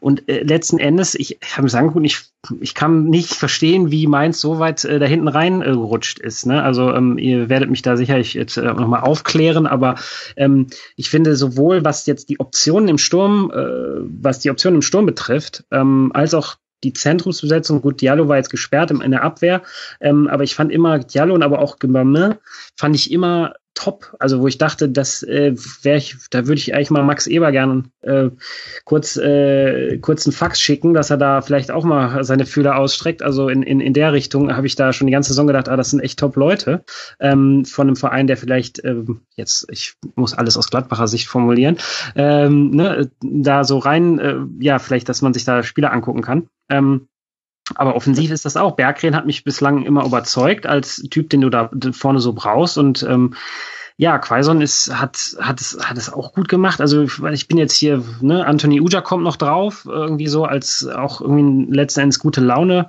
Stürmer, Rückkehrer. Ähm, ja, vielleicht äh, ne, De Jong, gut, ist ist noch ein anderer, ist ein Streitfall und eine Dis- Diskussion wert. Ich, ja, jetzt habe ich euch äh, relativ viele Kapitel aufgemacht, aber äh, ich weiß nicht, wieso, also Mara, wie siehst du das? Ich, äh, wo, wo ist das, wo war das Problem äh, bislang? Also ich fand, das war echt eine so souveräne Vorstellung, äh, gerade auch in der zweiten Halbzeit, wie von uns jetzt allen gesagt. Ähm, das äh, müsste auch noch zu vielen weiteren Punkten reichen. Ähm, ja. Was läuft schief sonst? Also ich, ich finde, individuell ist es, äh, ist es ordentlich besetzt und ähm, ich fand jetzt auch die Spielweise nicht, natürlich war es nicht der attraktivste Fußball, aber ähm, ja, völlig legitim und letzten Endes auch wesentlich gefährlicher als die Heimmannschaft. Also, also wir haben sicher schon attraktiver Fußball gespielt diese Saison. Ähm, es ist ein bisschen schwierig. Also es kommen mehrere Faktoren zusammen, wenn man es mal auf den kompletten Saisonverlauf sieht und tatsächlich irgendwie sich fragt, wo sind Punkte irgendwie liegen geblieben. Dann äh, gehören wir äh, schon durchaus auch gerade also zu Beginn der Saison zu den Mannschaften, äh, die im Glückslotto ähm, mit äh, dem Videobeweis also eher so daneben gegriffen haben. Also da gab es so den einen oder anderen Punkt, der durchaus auch dadurch mit auf der Strecke geblieben ist, nur um jetzt mal irgendwie einzusteigen in die Ursachenforschung. Ähm, du hast meiner Meinung nach immer die Problematik, wenn du, und das war bei Mainz leider die letzten ein, zwei Jahre so, eine generelle Unruhe im Verein hast durch äh, gewisse Faktoren, wie eben jetzt so also bei uns äh, durch die Unruhe an der Vereinsspitze, ähm, dass sich das auch niederschlägt äh, in dem, wie die Mannschaft spielt. Das ist, glaube ich, ganz normal, dass das nicht auf Dauer psychologisch da irgendwie rausgehalten werden kann. Du hast dann den Trainerwechsel. Es gibt in Mainz die komische Situation, dass äh, Sandro Schwarzzahn Mainzer Bub ist, dass der hier aber bei vielen von Anfang an sehr, sehr wenig Kredit hatte. Ich habe es nie verstanden. Er hat immer so diese ähm, dieses Label mit dem Drittliga-Abstiegstrainer, weil er eben mit der zweiten Mannschaft letzte Saison aus der dritten Liga abgestiegen ist. Es war aber denkbar knapp. Es ist eine zweite Mannschaft und er hat auch mit der zweiten Mannschaft schon einen sehr ansehnlichen Fußball gespielt. Man hatte teilweise, fand ich, das Gefühl in bestimmten Spielen, dass es einfach noch nicht so ist, dass die Spieler tatsächlich umsetzen, was er von ihnen will. Also dass so dieser Prozess, einen neuen Spielstil in eine Mannschaft reinzubekommen und halt eben nicht nur den Konterfußball zu haben, sondern auch eine stärkere Ballorientierung mhm. haben, flexibler zu sein. Das hat sehr lange gedauert. Mich hat das in der Kritik, die da von außen kam und in der Betrachtung ähm, von Sandro Schwarz häufig ein bisschen an Jülmend erinnert. Der Sandro Schwarz hätte sicherlich auch, glaube ich, innerhalb des Vereins schon massivere Probleme gehabt bei dem Punktestand, wenn nicht erstens sowieso diese große Unruhe geherrscht hätte und man nicht an der Stellschraube noch auch noch hätte anfangen wollen rumzudrehen. Und zum anderen, wenn er halt eben nicht aus diesem Umfeld schon gekommen wäre. Und was dann dazu kommt, ähm, ist, dass sich so die schlussendliche Konstellation bei den Spielern auch noch nicht gefunden hat. Also ähm, du hast, äh, Max, ne, wir haben es bei äh, bei der äh, Royal-Edition mhm. davon gehabt, du hast äh, so Pech wie die Geschichte mit dem Adler, der zwar ähm, zu Beginn der Saison gar nicht mal besonders gute Noten hatte im Tor, der aber eben einfach eine bestimmte Präsenz hat, der natürlich ja auch mit einem bestimmten Anspruch irgendwie nach Mainz kommt und dann hast du so einen Spieler direkt halt eben auf der Ausfallliste. Was aber ein ganz großes Problem bei uns tatsächlich ist, was sich diese Saison durchzieht, was man im Pokal auch mal also tatsächlich äh, allen äh, Fans, die da eingeschaltet haben, gezeigt hat, die sich normalerweise irgendwie nicht äh, für Mainz interessieren, ist, dass wir diese Saison ganz krass mit individuellen Fehlern zu kämpfen haben. Und das ist das, wo ich tatsächlich für mich sage, da finde ich die Ursachenforschung am schwierigsten, weil wenn du echt, also auf den Saisonverlauf gesehen würde ich echt sagen, fast in jedem zweiten Spiel Punkte liegen lässt wegen ganz krasser individueller Fehler, wo jemand einfach im entscheidenden Moment nicht auf der Höhe ist. Da musst du ja wahnsinnig werden draußen als Trainer. Wie sollst du das irgendwie abstellen? Und dann kannst du natürlich die Diskussion anfangen. Also es gibt in Mainz ein sehr, sehr starkes Lager, das sagt raus mit dem Schwarz. Das sind aber dieselben Leute, die auch sagen raus mit dem Schröder. Und also ich finde beides Quark. Ähm, Und es gibt ein sehr, sehr starkes Lager, die sagen, nein, festhalten, sowohl an dem einen als auch an dem anderen. Klar kannst du sagen, das ist was Psychologisches mit den individuellen Fehlern, da muss irgendwie der Trainer ran, aber letztlich ist es schon auch was, was die Jungs dann irgendwie auf den Platz bringen müssen. Also das ist, wie gesagt, der Punkt, wo ich die Ursachenforschung am allerschwierigsten finde. Ein Wort noch zur Aufstellung, dass der Gibamar wieder spielt, der ja beispielsweise gegen Frankfurt im Pokal nicht spielen konnte, ist sau wichtig für uns. Das ist einfach ein Spieler, der den Unterschied absolut machen kann. Ich bin super froh, dass der Bergren jetzt häufiger mal von Anfang an tatsächlich spielt, dass er überhaupt mehr Einsatzzeiten bekommt. Ich bin von dem total überzeugt. Ich glaube auch, dass so ein körperlicher Stürmer uns im Moment einfach mehr helfen kann. Mhm. Ich mag den Muto wahnsinnig gerne. Ich finde, das ist ein toller Spieler und das ist ganz sicher ein ganz toller Kerl. Aber jemand wie Bergren ist da im Moment einfach giftiger. Ja, dann musst du den Muto eher mal, der versucht es mit Wirbeln und der versucht es auch noch ein bisschen technischer, aber den würde ich echt immer eher als Joker bringen. Und ich fand halt vor allen Dingen Bergren und Quaison, das hat super funktioniert miteinander. Also die beiden haben das echt toll hinbekommen da vorne. Und ja, das, also es hat lange nicht mehr so einen Spaß gemacht, sich irgendwie ein Mainz-Spiel anzugucken. Eine allumfassende Analyse, wie wir es von dir gewohnt sind, Mara. Ich will mal auf ein paar Punkte eingehen, zu denen ich auch Gedanken habe. Also interessanterweise war ja das Spiel, das man in in Berlin gesehen hat, die direkte Konsequenz aus allem, was du gerade erzählt hast, nämlich vor allem aus den individuellen Fehlern. Dass man so viel zu langen Bällen gegriffen hat, war auch ein taktisches Mittel, um Fehler im Aufbau zu vermeiden. Ja. Dass dann daraus auch alle Chancen entstanden sind, das hat dann Hertha auch angeboten. Da hatte auch zum Beispiel Torunariga hatte einen keinen guten Tag.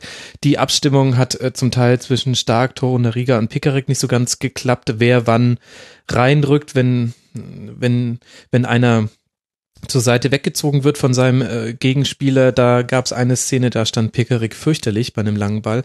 Aber das ist ja das Interessante, dass äh, Sandro Schwarz das auch äh, analysiert hat mit den individuellen Fehlern. Das konnte jetzt auch jeder beobachten und die Konsequenz war eben, gut, da müssen wir jetzt einfach einen risikoärmeren Fußball spielen, was da, was das angeht, dass wir diese Fehler machen. Das heißt, häufiger mal hinten raus den langen Hafer, und dann hat es in diesem Spiel halt auch wunderbar geklappt.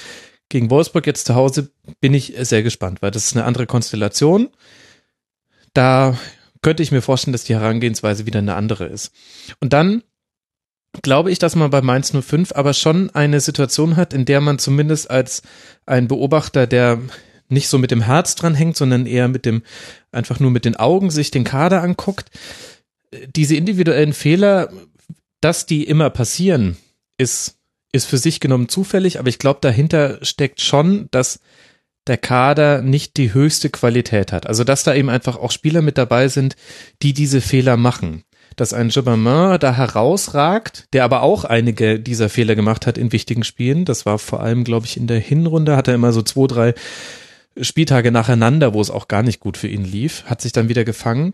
Aber das eben. Ist halt auch noch saujung. Ja, ja, genau. Ich will jetzt auch gar nicht ähm, über einzelnen Spielern den Stab brechen möchte ich ja nie, aber du hast hinten eine Dreierreihe, Dreierreihe mit Balogun, Bell und Hack jetzt in diesem Spiel gegen Hertha gehabt. Und da hat das wunderbar funktioniert.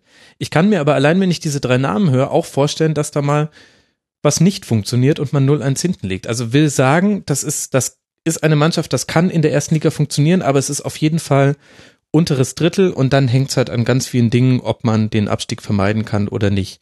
Und das ist jetzt aber auch Mainz null fünf nicht vorzuwerfen. Also man weiß ja, wo Mainz Nö. herkommt und wie der Kader zusammengestellt ist. Aber ich glaube, das ist schon einer der wichtigsten Punkte bei der Bewertung. Es ist einfach nicht der beste Kader der Liga und man spielt letztlich in der Region, wie es auch zu erwarten war, dass Mainz null fünf spielen würde, außer man befreit sich durch irgendwelche Dinge, die dann zusammenkommen aus diesem aus dieser Situation. Das hätte eben sein können, dass Sandro Schwarz da mit einer eigenen Spielidee was bringt. Da fällt aber auch auf, dass in der Vorbereitung konnte man noch so Spiele sehen, da habe ich auch ein bisschen was von Mainz mitbekommen, wo man mit sehr vielen Passstaffetten sich hinten raus kombiniert hat, so wie es Hannover sechsundneunzig zum Beispiel von Spieltag eins an gemacht hat.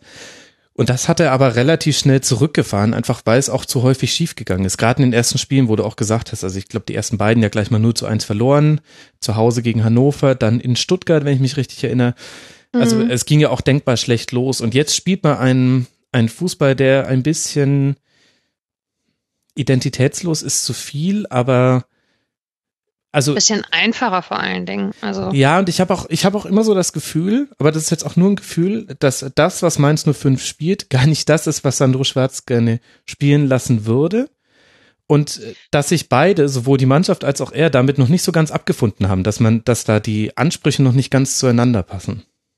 Ja, das ist ja das, was ich meine, dass man so in vielen Spielen das Gefühl hat, die Mannschaft kann das, was er eigentlich möchte, nicht auf den Platz bringen, ähm, was ja dann wiederum im Umfeld auch häufig äh, zu Kritik an den Transfers irgendwie führt, weil man dann sagt, ja okay, aber dann muss man also in der Winterpause auch äh, Spieler nachlegen, äh, die halt eben ihm dabei helfen können, und dann braucht man halt auch eher mal wieder junge und hungrige Spieler. Wieso holt man dann einen Uta und einen De Jong?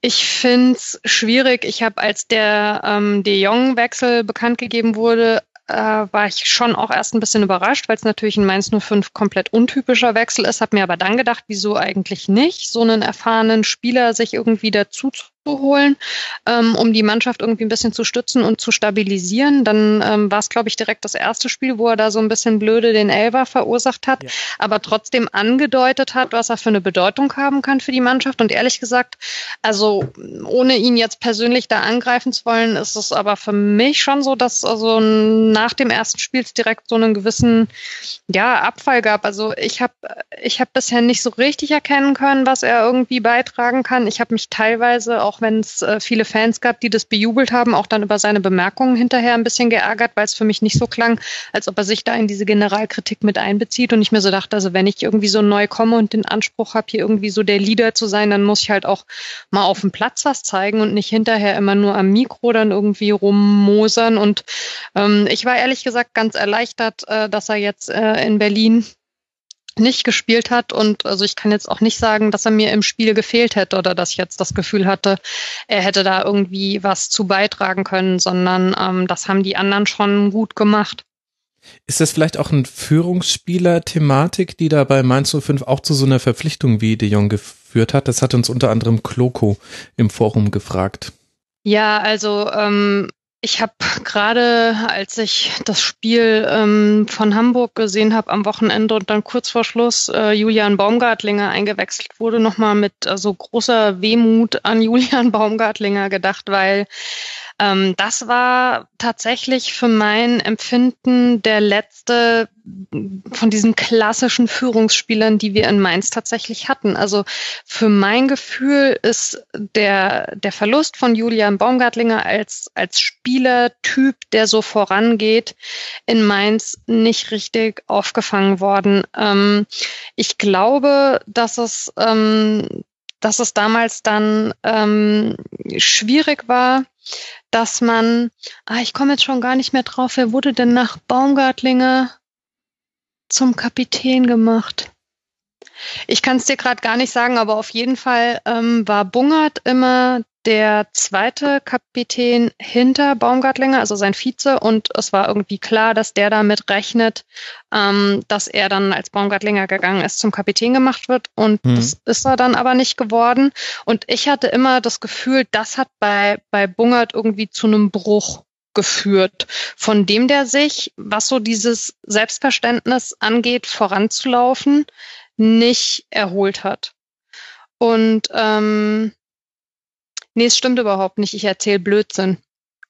Noweski war immer der Kapitän. Noweski, und als Noweski jetzt, gegangen, ja. genau, als Noweski gegangen ist, ist Bungert natürlich davon ausgegangen, er wird jetzt Kapitän, und dann ist es aber Baumgartlinger geworden. Und dann ist Baumgartlinger ein Jahr später gegangen, und dann hat man Bungert zum Kapitän gemacht. Aber da war für mich bei dem dieser Bruch eben schon da. Der hat, also ist vielleicht eine Überinterpretation, aber ich habe das mhm. immer so empfunden. Der hatte damit ein Riesenproblem, dass er nicht zum Kapitän gemacht wurde und dass er es dann quasi nur bekommen hat, jetzt mal überspitzt gesagt, weil Baumgartlinger jetzt irgendwie weg ist. Jetzt hast du Bungert und Bell, hast witzigerweise wieder die Situation wie damals unter Noweski, also dass der nominelle Kapitän, nämlich Bungert, eigentlich fast nie auf dem Platz steht, jetzt aber für mein Gefühl wiederum fast aus dem Off eine bessere Rolle spielt für die Mannschaft, ähm, als er es irgendwie in der Saison vorher, als er noch selber gespielt hat, konnte. Also ähm, ich glaube, der hat einen sehr positiven Einfluss auf die Mannschaft, aber es fehlt halt so dieses totale Kämpferherz. Der Brosinski hat das äh, zuletzt häufiger mal probiert, also wenn dann sowohl Bungert als auch Bell ausgefallen sind und eben äh, dann Brosinski Kapitän war. Mir gefällt er in der Rolle auch sehr gut. Der hat aber halt so einen Hang zu so einem sehr Unzufriedenen dann auch. Also ähm, wenn du dem dann teilweise das Mikro zu früh nach dem Spiel irgendwie hinhältst, dann sagt er vielleicht auch mal Sachen, wo er sich hinterher wünscht, das hätte er irgendwie für sich behalten, weil es dann eben nicht konstruktiv ist. Aber ja, also diese diese Führungsgeschichte, ich, ist ja auch relativ offensichtlich, dass das was ist, wofür man halt Adler eben auch geholt hat vor der mhm. Saison. Und das hätte halt eben aufgehen können und ist es eben nicht durch die Verletzung. Das ist auf jeden Fall ein Problem. Und das ist auch was, ähm, ja, wo man danach gucken muss. Also ähm, wer, wer da perspektivisch auf jeden Fall eine gute Rolle spielen kann, glaube ich, ist Serdar. Mhm. Ähm, äh, ich kann mir auch vorstellen, dass, also wenn er wirklich länger bleibt, irgendwie nächstes Jahr ein Bergren da irgendwie reinwachsen kann. Aber wir brauchen schon wieder jemanden, wo klar ist, dem folgen sie im Zweifelsfall auch. Wenn man es jetzt mal irgendwie auch runterbricht auf die Situation neben dem Feld, also die Geschichte in Hoffenheim, ne, ja. ähm, wo man sich dann entschieden hat, nicht in die Kurve zu gehen, wo ja dann hinterher so irgendwie sogar Eier mit, ja, wer hat es eigentlich entschieden? Und dann sagen Spieler irgendwie äh, am Mikrofon, also sie haben es mitgeteilt bekommen, dass sie nicht gehen sollen. Und dann ist so die Frage, kam es eigentlich aus der Mannschaft oder kam es aus der sportlichen Leitung? Und wenn sportliche Leitung, war es dann Schröder oder Schwarz? Und was ist jetzt eigentlich los? In der Situation muss auch klar sein, es gibt einen Spieler, nach dem alle gucken. Und das ist eine Situation, wo im Mainz im Moment die Spieler nicht wissen, nach welchem Kollegen gucken sie, um zu wissen, was passiert als nächstes. Und das ist keine gute Situation. Ja, erklär uns das mal noch so ein bisschen, was da passiert ist. Wir haben alle schon mitbekommen, auch durch deine letzten Auftritte im Rasenfunk, dass bei Mainz null fünf mit dem, seit dem Weggang von Heidel so ein bisschen oder mit dem Weggang, also es begann schon davor, also mit der, auch der Art und Weise, wie das alles bekannt wurde, da sind Dinge zerbrochen oder ins Rollen gekommen, vielleicht aber auch einfach Dinge aufgedeckt worden, ähm, Bruchstellen, die es schon vorher gab, die man aber so nicht gesehen hat. Und es gibt ganz, ganz viele Themen beim F S V Mainz null fünf, die es vorher nicht gab. Und eins davon ist jetzt eben dieser, naja, in Anführungszeichen Bruch der Fans mit der Mannschaft, dass man über das Ausscheiden im D F B-Pokal, über die Art und Weise sehr verärgert war, dass man über das Spiel in Hoffenheim sehr verärgert war, da dann eben die Mannschaft nicht in die Kurve gegangen ist. Und dann gab es einen offenen Brief von der Mannschaft an die Fans. Und vielleicht willst du für alle diejenigen, die deine Kolumne dazu nicht gelesen haben, ich habe sie gelesen, mal kurz äh, zusammenfassen, um was es da ging und äh, wie das so auf dich gewirkt hat. Ja, das ist natürlich jetzt schwierig in irgendwie anderthalb bis drei Minuten, aber ich versuch's mal. Also genau, du hast es schon angesprochen, es gab ja auch die Frage ähm, in der Sendungsvorbereitung, ähm, ob es vielleicht daran liegt, dass ähm, Mainz ähnlich wie Dortmund ähm, die emotionale Lücke, die Klopp hinterlassen hat, irgendwie bis heute mhm. nicht gefüllt hat. Ähm, also ich denke mal, die emotionale Lücke war bei uns zwar natürlich auch groß, war aber natürlich ein bisschen was anderes, als äh, ich es jetzt in Dortmund wahrnehme, weil bei uns eben Heidel und Strutz äh, genauso starke Identifikationsfiguren waren und weil man halt eben dann einen Teil dieser Identifikation mit Kloppo verloren hat, aber eben auch noch einen sehr starken Teil hatte. Dann kam eben die bekannte Geschichte, dass Heidel also zu Schalke gegangen ist, dass das äh, in der ganzen Kommunikation, wie du gesagt hast, ein bisschen ja unglücklich gelaufen ist, wie sowas dann halt eben nun mal passiert.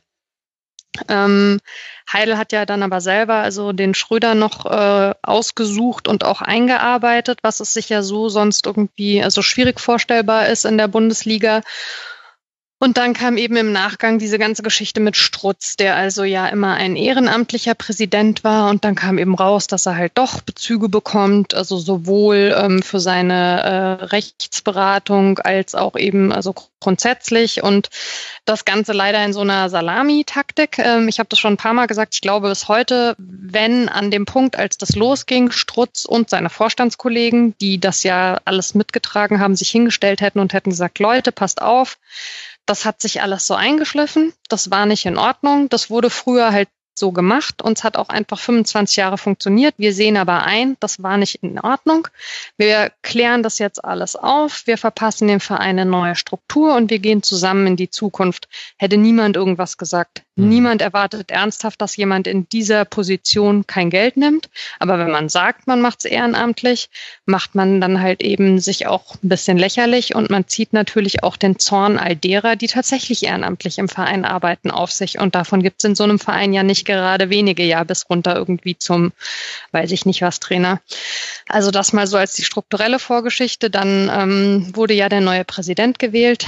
Das hatte ja den bekannten Ausgang, also Johannes Kaluza, dass der dann nach einem halben Jahr unter großem Druck von verschiedenen Seiten und auch sehr vielen selbstgemachten Problemen schon wieder abgedankt hat. Mhm. Jetzt gab es gerade Anfang des Jahres die Wahl des neuen Präsidenten.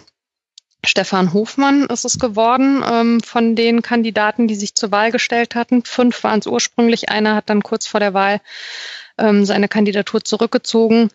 Ähm, es gab drei Kandidaten, wo man gesagt hat, die haben also gute Chancen, nämlich Dötz, der langjährige Vize von Strutz.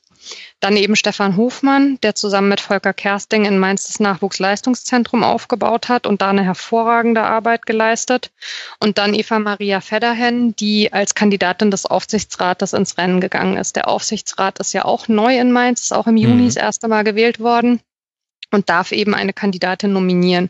Hat aber aus meiner Sicht sich für die nicht ganz glückliche Konstitution, äh, Konstellation entschieden, tatsächlich eine Kandidatin aus dem Aufsichtsrat zu nominieren, was ihr dann ja direkt eben sehr negativ ausgelegt wurde und wo dann ähm, sowohl Wirkt von einigen komisch. Fans, ja, also war sicherlich, hätte man geschickter machen können, ähm, war aber dann so, ähm, gut, lasse ich mich auch nicht mehr dazu aus, was dann da teilweise irgendwie.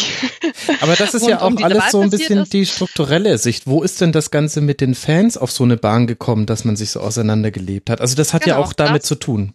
Ja, eben, das kommt eben da ganz, ganz stark mit rein, weil nämlich, also speziell Christian Heidel, jemand war, der immer ansprechbar war für die Fans. Das mhm. war immer klar, egal was ist, es wird miteinander geredet und nicht übereinander. Solche Geschichten wie, dass der Abschied von Tuchel schon keine Ahnung wie viele Spieltage vor Ende der Saison bekannt war und auch den Journalisten bekannt war und es nicht nach außen gedrungen ist, das war Christian Heidel.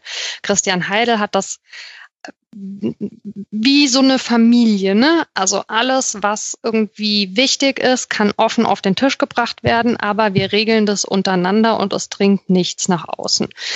Und in diesen ganzen Veränderungen in der Struktur ist das total verloren gegangen. Auch Harald Strutz war jemand, der sehr fannah war. Harald Strutz war natürlich auch immer ein streitbarer Typ und es gab also auch gerade zwischen Strutz und den Ultras hat es auch häufig geklingelt, aber trotzdem war Strutz auch einer, mit dem man immer reden konnte. Der hat dann auch ab und zu mal in einem Interview einen rausgehauen, wo man sich so dachte, meine Güte, wieso, ja, bist du nicht irgendwie direkt an die Bar gegangen nach dem Spiel anstatt ans Mikrofon, aber nichtsdestotrotz, Harald Strutz war auch immer für die Fans ansprechbar. Und jetzt ist da halt plötzlich ein Vakuum entstanden. Du hast also... Ähm, also es ist eine bestimmt, Trennungsgeschichte. Ja, Ihr definitiv. Hattet einen Trennungsjahr hinter euch und die Fans rebellieren jetzt, wie wenn der neue Papa einzieht oder die neue nein, Mama. Nein, nein, nein, nein, das ist Quatsch, das meine ich nicht. Aber das Problem ist, es gibt halt eben in diesem Abstiegskampf gewisse Situationen, wo du über Sachen miteinander reden musst. Im Prinzip ist es so, dass die Fans in den letzten anderthalb Jahren, und mit Fans meine ich jetzt nicht jeden, der irgendwie im Stadion sitzt und mal seinen Frust mhm. ablassen möchte, sondern auch die ganzen Fangremien. Es gab im Prinzip überhaupt keinen Ansprechpartner. Wir haben jetzt irgendwie äh, eine neue Fanabteilung, die also eine Abteilung des Vereins ist. Ähm, wir haben bei uns natürlich die Supporters, wir haben das Fanprojekt. Das sind alles Organe, sofern sie früher schon bestanden, wo es eine klare Zuteilung gab, mit wem im Verein können die sprechen. Strutz oder Heidel. Und da war dann jetzt halt zuletzt niemand. Der Aufsichtsrat war eben erstmal mit anderen Sachen beschäftigt und das ist auch natürlich also nicht primär deren Aufgabe. Das mit Kaluza hat sich halt relativ schnell gezeigt, dass das irgendwie nicht funktionieren würde. Und Schröder hatte jetzt halt eben auch andere Sachen auf dem Zettel, die ihm vorrangiger waren, verständlicherweise, als der Dialog mit den Fans. Aber auch wenn ich sage verständlicherweise, sowas gab es früher halt nicht. Der Dialog mit den Fans war immer ganz zentral. Und jetzt gab es diesen Ansprechpartner plötzlich nicht. Zu dem Spiel in Hoffenheim jetzt. Es hat in Mainz eine traurige Tradition, dass die Fasnachtsspiele immer komplett verkackt werden. Mhm. Also es gibt wenige Spiele zur Fasnacht, die keine Katastrophe waren. Jetzt hattest du unter der Woche dieses Pokalspiel in Frankfurt, wo irgendwie zweieinhalbtausend Fans waren, wo der Verein irgendwie, keine Ahnung, neunzehn Busse, glaube ich, und die Supporters nochmal sieben, wo alle verkleidet, weil das halt in Mainz ein Riesenthema ist, da irgendwie vierfarbbunt nach Frankfurt gefahren sind. Und dann passiert so ein Spiel, was ja nun wirklich also ist wie ein Verkehrsunfall, ja. Und du stehst als Fan im Block und weißt eigentlich überhaupt nicht, was du machen sollst. Trotzdem sind wirklich nicht wenige Fans nach Hoffenheim gefahren. Und das musst du dir ja dann erstmal antun, drei Tage später. Dann haben die Fans im Block na, ab der sechzigsten Minute, bei was auch immer dann der Spielstand war, angefangen, so Sachen zu singen wie so ein Tag so wunderschön wie heute oder wir wollen Jürgen Klopp zurück und so weiter. Es waren Spott, Spott war dabei und auch sicherlich irgendwie war das eine oder andere höhnisch, aber es waren keine Beleidigungen, es waren keine Angriffe. Und wenn die Mannschaft oder die sportliche Leitung oder wer auch immer es letztlich entschieden hat, dann sagt, wir gehen nicht in die Kurve, weil uns die Unterstützung gefehlt hat, dann muss man sagen, haben diese Entscheidung Leute getroffen und unglücklicherweise dann auch noch saublöd in diesem offenen Brief kommuniziert, die den Geist von Mainz null fünf und die Geschichte von Mainz null fünf entweder nicht verstanden oder in diesem Moment komplett ausgeblendet haben. Weil womit sonst soll man denn in so einer Situation reagieren? Also wenn die Fans nicht mal mehr mit ihren Spottgesängen sich irgendwie dieser Verzweiflung entledigen dürfen, die sie in dem Moment fühlen, ja, dann ist echt irgendwie was äh, im Verein oder im, äh, im Verhältnis zwischen Fans und Verein extrem krumm gerade. Und dass man dann halt auch noch mit so einem offenen Brief nachlegt, ähm, der so ein bisschen suggeriert, ja, also wenn wir es jetzt nicht packen, ja, dann liegt es aber auch echt dran, dass ihr die falschen Lieder gesungen habt. Das ist natürlich halt komplett irgendwie Öl ins Feuer gegossen. Und also es wird jetzt an der einen oder anderen Stelle schon aufbereitet hinter den Kulissen. Ich hoffe, es wird irgendwie neben dem Statement, was die Mannschaft ja zum Glück auf den Platz gegeben hat, vielleicht auch irgendwie auf Dauer mal noch eins vom Verein geben. Klar ist, es gibt jetzt mit Stefan Hofmann zum Glück ja den neuen Präsidenten. Das ist auch jemand, also der da sicherlich offen ist für einen Dialog. Ich würde mir langsam mal wünschen, dass er auch ein bisschen sichtbarer wird. Ich verstehe, dass man erstmal arbeiten will und dann irgendwie Interviews geben, aber also er dürfte sich jetzt langsam mal ein bisschen mehr zeigen in der Situation. Man hat jetzt mit Jan Lehmann einen neuen kaufmännischen Vorstand. Das heißt also mit Hofmann, Schröder und Lehmann ist der Vorstand dann jetzt auch endlich komplett. Ja, und hoffen wir zum, keine Ahnung, wievielten Mal in den letzten zwei Jahren, dass es damit dann vielleicht mal wieder in ruhigere Gewässer geht. Oh. Meine Güte, ist das, ist das äh, Verfahren bei euch, aber ich habe gelernt, äh, bei Mainz, der, der Platzsturm des Mainz null fünfers ist, dass er ein Lied singt, in dem er sich Jürgen Klopp zurückwünscht. Das ist die höchste Eskalationsstufe. Und ich musste auch mehrmals an Max Eberl denken, Manuel, der ja auch so eine Art und Weise hat, äh, fannah, aber dennoch auch manchmal sehr kritisch. Und ich weiß nicht, ob du den Gedanken auch hattest. Ich weiß jetzt auch nicht, ob man ihn mit Christian Heidel vergleichen kann, aber immer mal wieder muss ich dran denken, also für mich hat von außen betrachtet Max Eberl die Sache bei Gladbach ganz gut im Griff und das ist nicht nur Zuckerbrot, sondern äh, sagt er manchmal auch sehr deutlich, also Leute, jetzt müsst ihr auch bitte mal alle ein bisschen runterkommen. Verkläre ich da Max Eberl? Also mir ist das auch gerade, äh, dieser Vergleich, oder das habe ich auch gerade dran gedacht, ähm, wie, wie du auch. Ähm, ja, Eberl ist äh, sicherlich interessanter Charakter, was was diese ganze Geschichte angeht, ähm, wie wie das Verhältnis zu den Fans ist. Und das ist auch so der ähm, unterschwellige oder die unterschwellige Debatte seit äh, seit dem H S V-Spiel eigentlich, ähm, als als Eberl ja vor die Presse getreten ist, beziehungsweise auch äh, sich an die Fans gewandt hat und relativ ausfällig geworden ist, wie es manche gesagt haben, ähm, weil da gepfiffen wurde, als äh, der achtzehnjährige Cuisance zum Beispiel einen Rückpass gespielt hat bei eins eins, um den Spielaufbau wieder voranzutreiben, hat dann noch explizit, hat Eber gesagt, aus dem ist dann eine Riesenchance entstanden, aus, oder beziehungsweise ist, glaube ich, sogar das Tor rausgefallen, das zwei eins in dem Spiel. Ähm, also das, da pfeifen die, die keine Ahnung haben und ähm, ja, daraufhin gab es ja auch lange Debatten und ähm, ja, Eberl hat, hat das, macht das recht klar. Ich weiß nur nicht, ob er, ob er sich in diesem Falle oder in, in diesem fünften, sechsten Kapitel der Fans gegen oder gegen den Verein oder gegen Eberl oder beziehungsweise Fans pfeifen Kapitel, in diesem sechsten Teil, ob er sich da nicht ein bisschen ähm, vertan hat.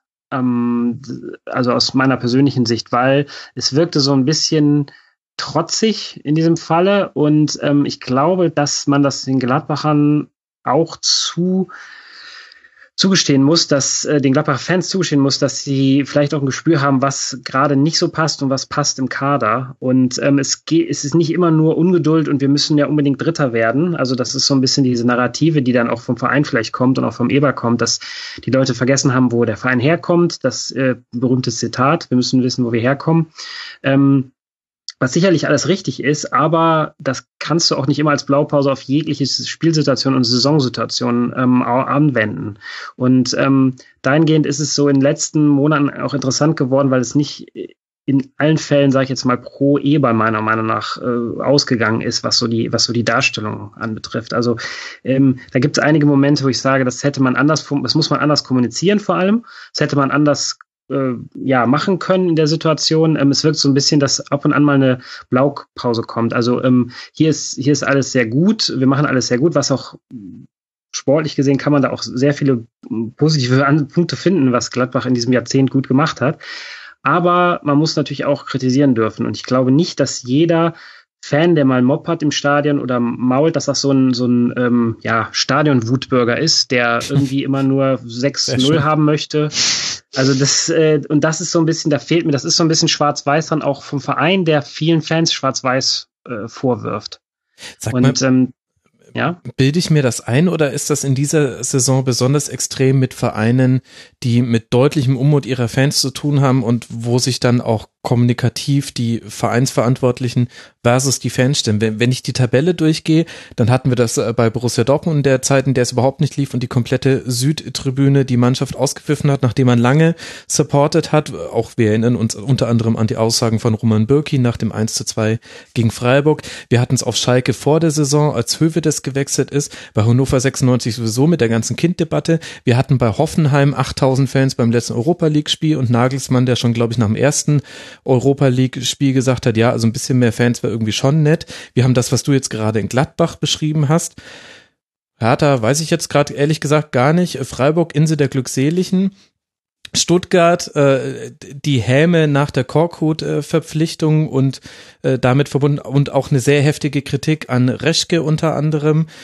Und am neuen Präsidium, Wolfsburg jetzt der Boykott, Werder, da ist gerade alles noch okay, Mainz haben wir gerade schon drüber gesprochen, Hamburg haben wir schon drüber gesprochen und äh, dass beim ersten F C Köln nicht alles Gold ist, was glänzt in dieser Saison und auch da mit den Fans, äh, da werden wir, da gab es ja auch einen offenen Brief, das ist ja, also ist das jetzt gerade selektive Wahrnehmung, weil wir über dieses Thema sprechen oder ist es in dieser Saison besonders extrem? Ich glaube ehrlich gesagt, dass da zwei Sachen mit reinspielen. Ähm, und zwar zum einen... Der Videobeweis. Dass, ähm, nein, äh, ich glaube, was die Fans angeht, die sind es ein bisschen satt, dass sie in den letzten Jahren in so vielen Diskussionen immer so in die Bad Guy-Rolle äh, gedrängt wurden. Hm. Verständlicherweise finde ich, dass man das satt hat. Ähm, und ähm, das aber auf der anderen Seite, wenn es den Vereinen schlecht geht, wenn es Schwierigkeiten gibt und wenn man irgendwo taumelt, plötzlich so eine Anspruchshaltung da ist, dass die Fans ja gefälligst da zu sein haben und für die Stimmung zu sorgen. Und ich glaube, das ist ein bisschen schwierig. Also für mein Empfinden zumindest hat sich bei einigen Vereinen daraus irgendwie so ein bisschen eine komplizierte Situation ähm, ergeben. Man kann natürlich sagen, und auch das ist nicht falsch, dass es auch immer Fangruppen gibt, die sich irgendwie selbst vielleicht ein bisschen zu wichtig nehmen und äh, das schadet der Gesamtsituation dann auch wieder. Aber ähm, ich glaube, so die Bedeutung der Fans bei den Vereinen ist auf eine Art und Weise irgendwie runtergespielt und runtergeredet worden an der einen oder anderen Stelle in den letzten paar Jahren, ähm, die langsam zu einem Problem wird. Weil, also du hast zum Beispiel das Beispiel irgendwie Hannover genannt, wenn man sich halt eben immer hinstellt und sagt, ja, am Ende brauche ich die Fans sowieso nicht, ich mache mir irgendwie den Laden hier alleine schön, ähm, dann wird das auf Dauer zu Problemen führen. Zumindest Teile der Fans, ne? Also wir sprechen jetzt, ja. aber, aber das meintest du ja. Genau. Aber ich, das ist also ein exzellenter Punkt und ich glaube, wenn man das umformulieren möchte, kann man auch sagen, dass äh, viele Vereine natürlich in den letzten fünf Jahren äh, sehr viele Anstrengungen gemacht haben, um ihren ihre Vereinsstrukturen zu prof- professionalisieren.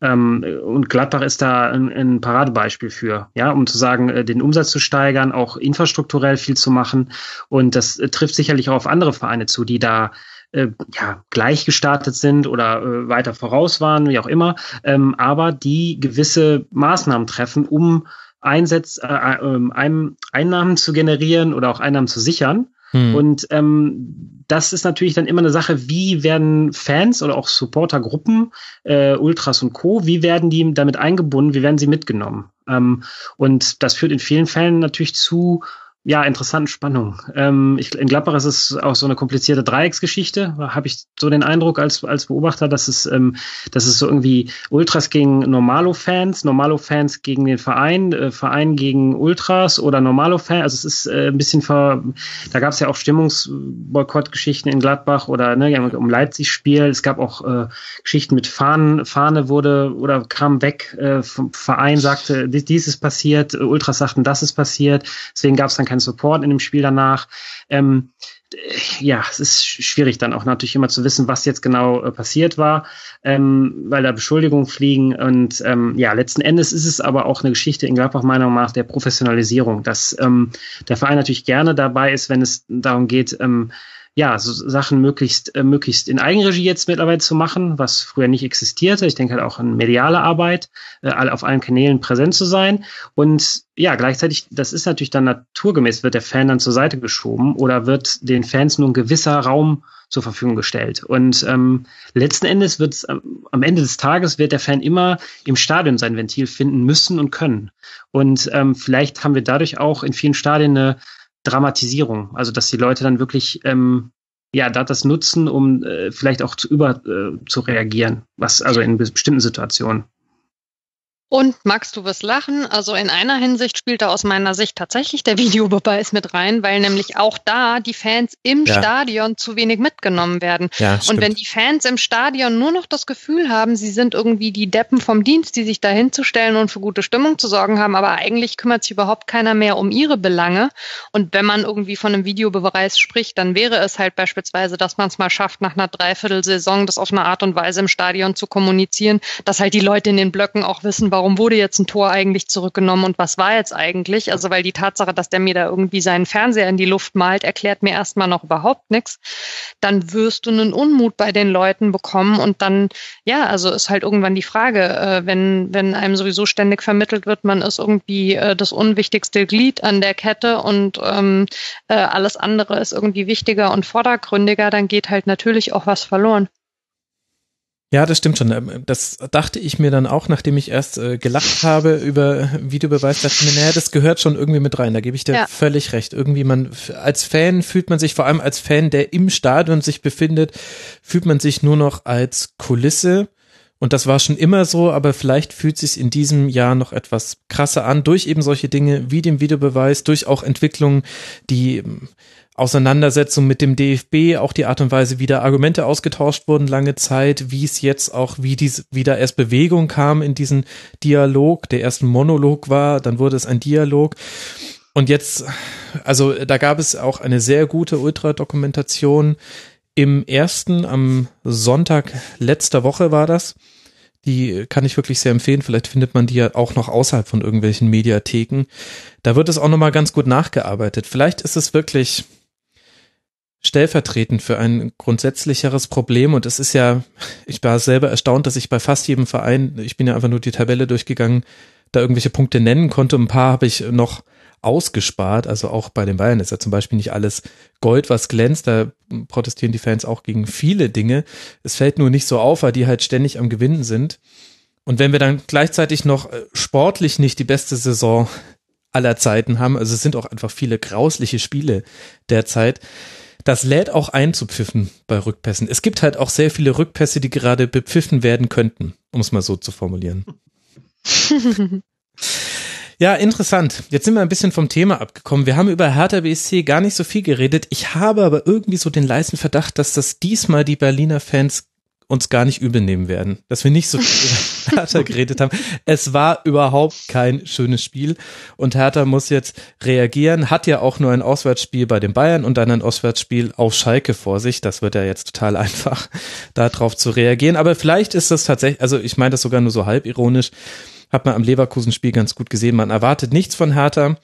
Und dann könnte ja vielleicht auch was kommen. Und für Mainz geht's jetzt eben in diese wichtigen Spiele zu Hause gegen Wolfsburg und dann auswärts beim H S V. Und dann könnte es auch sein, Mara, dass wir uns in zwei Wochen noch einmal unterhalten und Mainz null fünf mit neunundzwanzig Punkten auf einmal zehn Punkte Vorsprung hat vor dem Abstiegsrennen und alles ist eitel Sonnenschein und die Familie findet wieder zueinander. Ja, ich äh, lasse mich gerne positiv überraschen. Also gegen Wolfsburg jetzt äh, müssen natürlich erstmal die drei Punkte her, das ist ganz klar. Das ist äh, sowieso klar. Und vor allem keines dieser Spiele verlieren. Aber das geht ja allen jetzt unten drin so. Unter anderem ja auch den VfB Stuttgart. Und der hat es an diesem Wochenende sehr gut hinbekommen. Und zwar beim F C Augsburg eins zu null gewonnen. Und das, obwohl man in slapstickartiger Art und Weise seine Konter und seine Chancen, die man zum Teil auch nach haarsträubenden Fehlern im Aufbau vom F C Augsburg hatte, nicht verwertet hat. Dennoch hat dann ein Treffer von Mario Gomez gereicht, der nicht Mario Gomez-Siger hätte sein können. Ein Freistoß fällt ihm vor die Füße und dann dreht er, macht er einen Schuss aus der Drehung. Gefühlt ist der Ball noch zwei Meter von seinem Fuß weg und er setzt ihn dann perfekt ins Eck. Und so gewinnt man dann eins zu null und springt damit auf Tabellenplatz dreizehn. Und wichtiger als der Tabellenplatz sind die vier Punkte Vorsprung auf den Relegationsplatz. Bartstuber auf der sechs. Das war eine der taktischen Änderungen, aber auch über das Taktische hinaus, Manuel, was hat denn dazu geführt, dass der VfB diesen Dreier einkassieren konnte? Ähm, also ich fand, dass ja Augsburg ähm, ungewohnt fahrig wirkte in, in vielen, ähm, also beispielsweise auch in Daniel Bayer, ähm, in, in vielen Szenen. Und ähm, man hatte kurz das Gefühl, ähm, das war, denke ich mal, glaube ich, so gegen Ende der ersten Hälfte ähm, und Anfang der zweiten Hälfte, dass da ein bisschen was kommt, ähm, als als äh, Kajubi und Max auf links mehr gemacht haben, wobei mhm. gerade Max auch eigentlich einen unglücklichen Tag hatte insgesamt, aber ich dachte so in der, in, ich glaube, das ist ja auch so ein bisschen äh, die Saison der der Augsburger, dass in der zweiten Hälfte gerade mit dem Wechsel ähm, zu Hause viel nochmal kommt. Ähm, da dachte ich, gut, das wird jetzt passieren, aber ähm, es ebbte dann relativ schnell ab. Ähm, ja, ich habe so richtig, also es war auch ein zerfahrenes Spiel. Ich habe meine größten Erinnerungen sind an äh, Hinteregger gegen Gomez. Das war, gab es glaube ich vier oder fünf Szenen, wo die beiden sich äh, ja in inniger Umarmung irgendwo auf dem Platz begegnet sind und äh, Gomez meistens am Ende am Boden lag und einen Foul haben wollte, es auch in einigen Fällen bekommen hat, äh, in anderen nicht, wie glaube ich auch in einer Elfmeterszene gab es ja. ja. Ähm, Ja, äh, letzten Endes klar, hätte, wie du sagst, hätte Stuttgart, äh, es gab diese eine Szene, wo ähm, die echt überraschend flink und äh, zielstrebig den Konter spielen über Gentner und dann Ginczek und Gomez. Äh, sah richtig gut aus, wäre ein schönes Kontertor geworden, aber Hitz da wirklich äh, eine wunderbare Parade rausgeholt hat, sodass es dann äh, noch relativ lang eng blieb. Ich glaube, Insua hatte auch eine Konterchance ganz gegen Ende. Ja, ähm, ein drei gegen eins war das, das war unglaublich. Ja, ja, ja, der hat es dann aber irgendwie, äh, hatte nur die Augen nur um den Ball und lief dann zur Eckfahne am Ende. Ähm, ja, das äh, ein paar Ansätze von Gregoritsch auch gesehen, aber das äh, war insgesamt sehr viel Stückwerk. Ähm, so richtiger Schwung ist da nie aufgekommen. Ähm, ja, mit, mit zwei Stürmern und Badstuhl auf der sechs scheint es irgendwie gut zu laufen momentan. Ja, mir haben die Sechser sehr gut gefallen, also Askasiba und Bartstuber. Ich kann auch sehr gut nachvollziehen, wie Korkut auf diese Idee mit Bartstuber kam, denn die Innenverteidigung ist mit Baumgartel und Pavard gut besetzt, da kann man nichts sagen, die Außenverteidiger Beck und Insua, alles gut. Und dann kann man sagen, okay, ich brauche jemanden, der wenig Fehlpässe spielt im Spielaufbau, der zweikampfstark ist, der auch die spielerische Intelligenz hat, in den richtigen Situationen sich da angemessen zu verhalten, in dieser wichtigen Position vorne im Zentrum und der, wenn sein Pendant, nämlich Askatiba, wenn der mit nach vorne geht, hinten absichert und vice versa. Und das hat mir sehr gut gefallen. Die haben beide ein gutes Spiel gemacht und übers Zentrum ist ja bei Augsburg überhaupt nichts gegangen in diesem Spiel. Und gleichzeitig hat man Gentner auf den Flügel stellen können, der halt vielleicht auch wirklich nicht der stärkste Sechser der Liga ist. Also habe ich in der letzten Folge habe ich noch die Frage gestellt, warum spielt Gentner eigentlich jetzt alle möglichen Positionen, aber nicht mal seine angestammte? Ist das ein Lob für Gentner oder spricht das gegen Gentner? So langsam erkenne ich dann eine Tendenz. Also man kann ihn nicht nicht spielen lassen, dafür ist er noch zu wichtig für die Mannschaft. Vielleicht sprechen wir da auch über ein mannschaftshierarchisches Thema, so ähnlich wie bei Mainz null fünf. Aber man will ihn dann vielleicht auch nicht an der neuralgischen Stelle spielen lassen, weil er halt ein Spieler ist, der, wenn man den Ball hat, dann ganz gerne auch mal vergisst, dass man nach hinten absichern müsste. Also er hat da dann so einen Offensivdrang positiv gesprochen.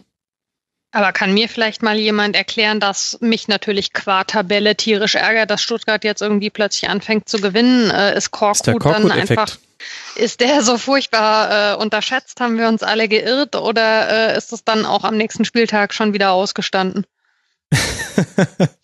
Man hört so eine ganz leichte tendenziöse Färbung in dieser Frage durch.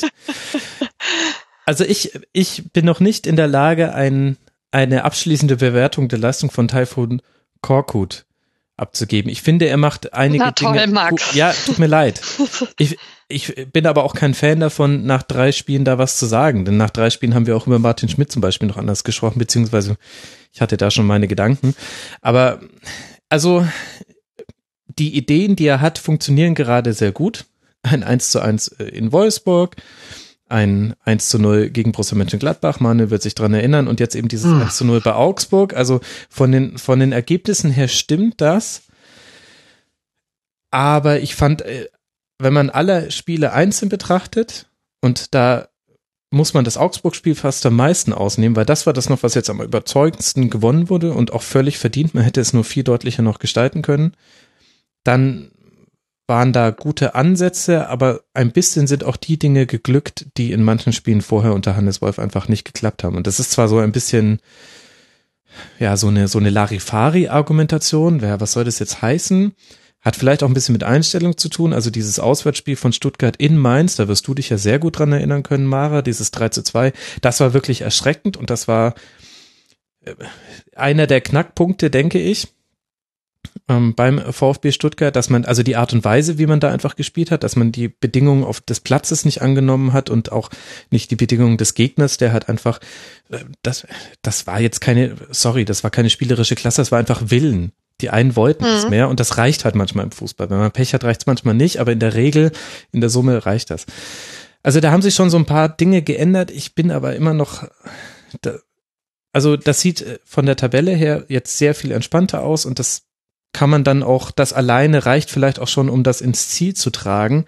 Ich bin aber noch nicht sicher, auf wie festen Füßen das steht, weil dass man jetzt sowohl gegen Gladbach als auch gegen Augsburg kein Tor kassiert hat, das hatte auch zum Teil mit Spielglück zu tun. Also auch und auch wesentlich damit, das hören jetzt wahrscheinlich die Stuttgart-Fans nicht so gerne, aber beide Mannschaften hatten keinen guten Tag gegen den VfB.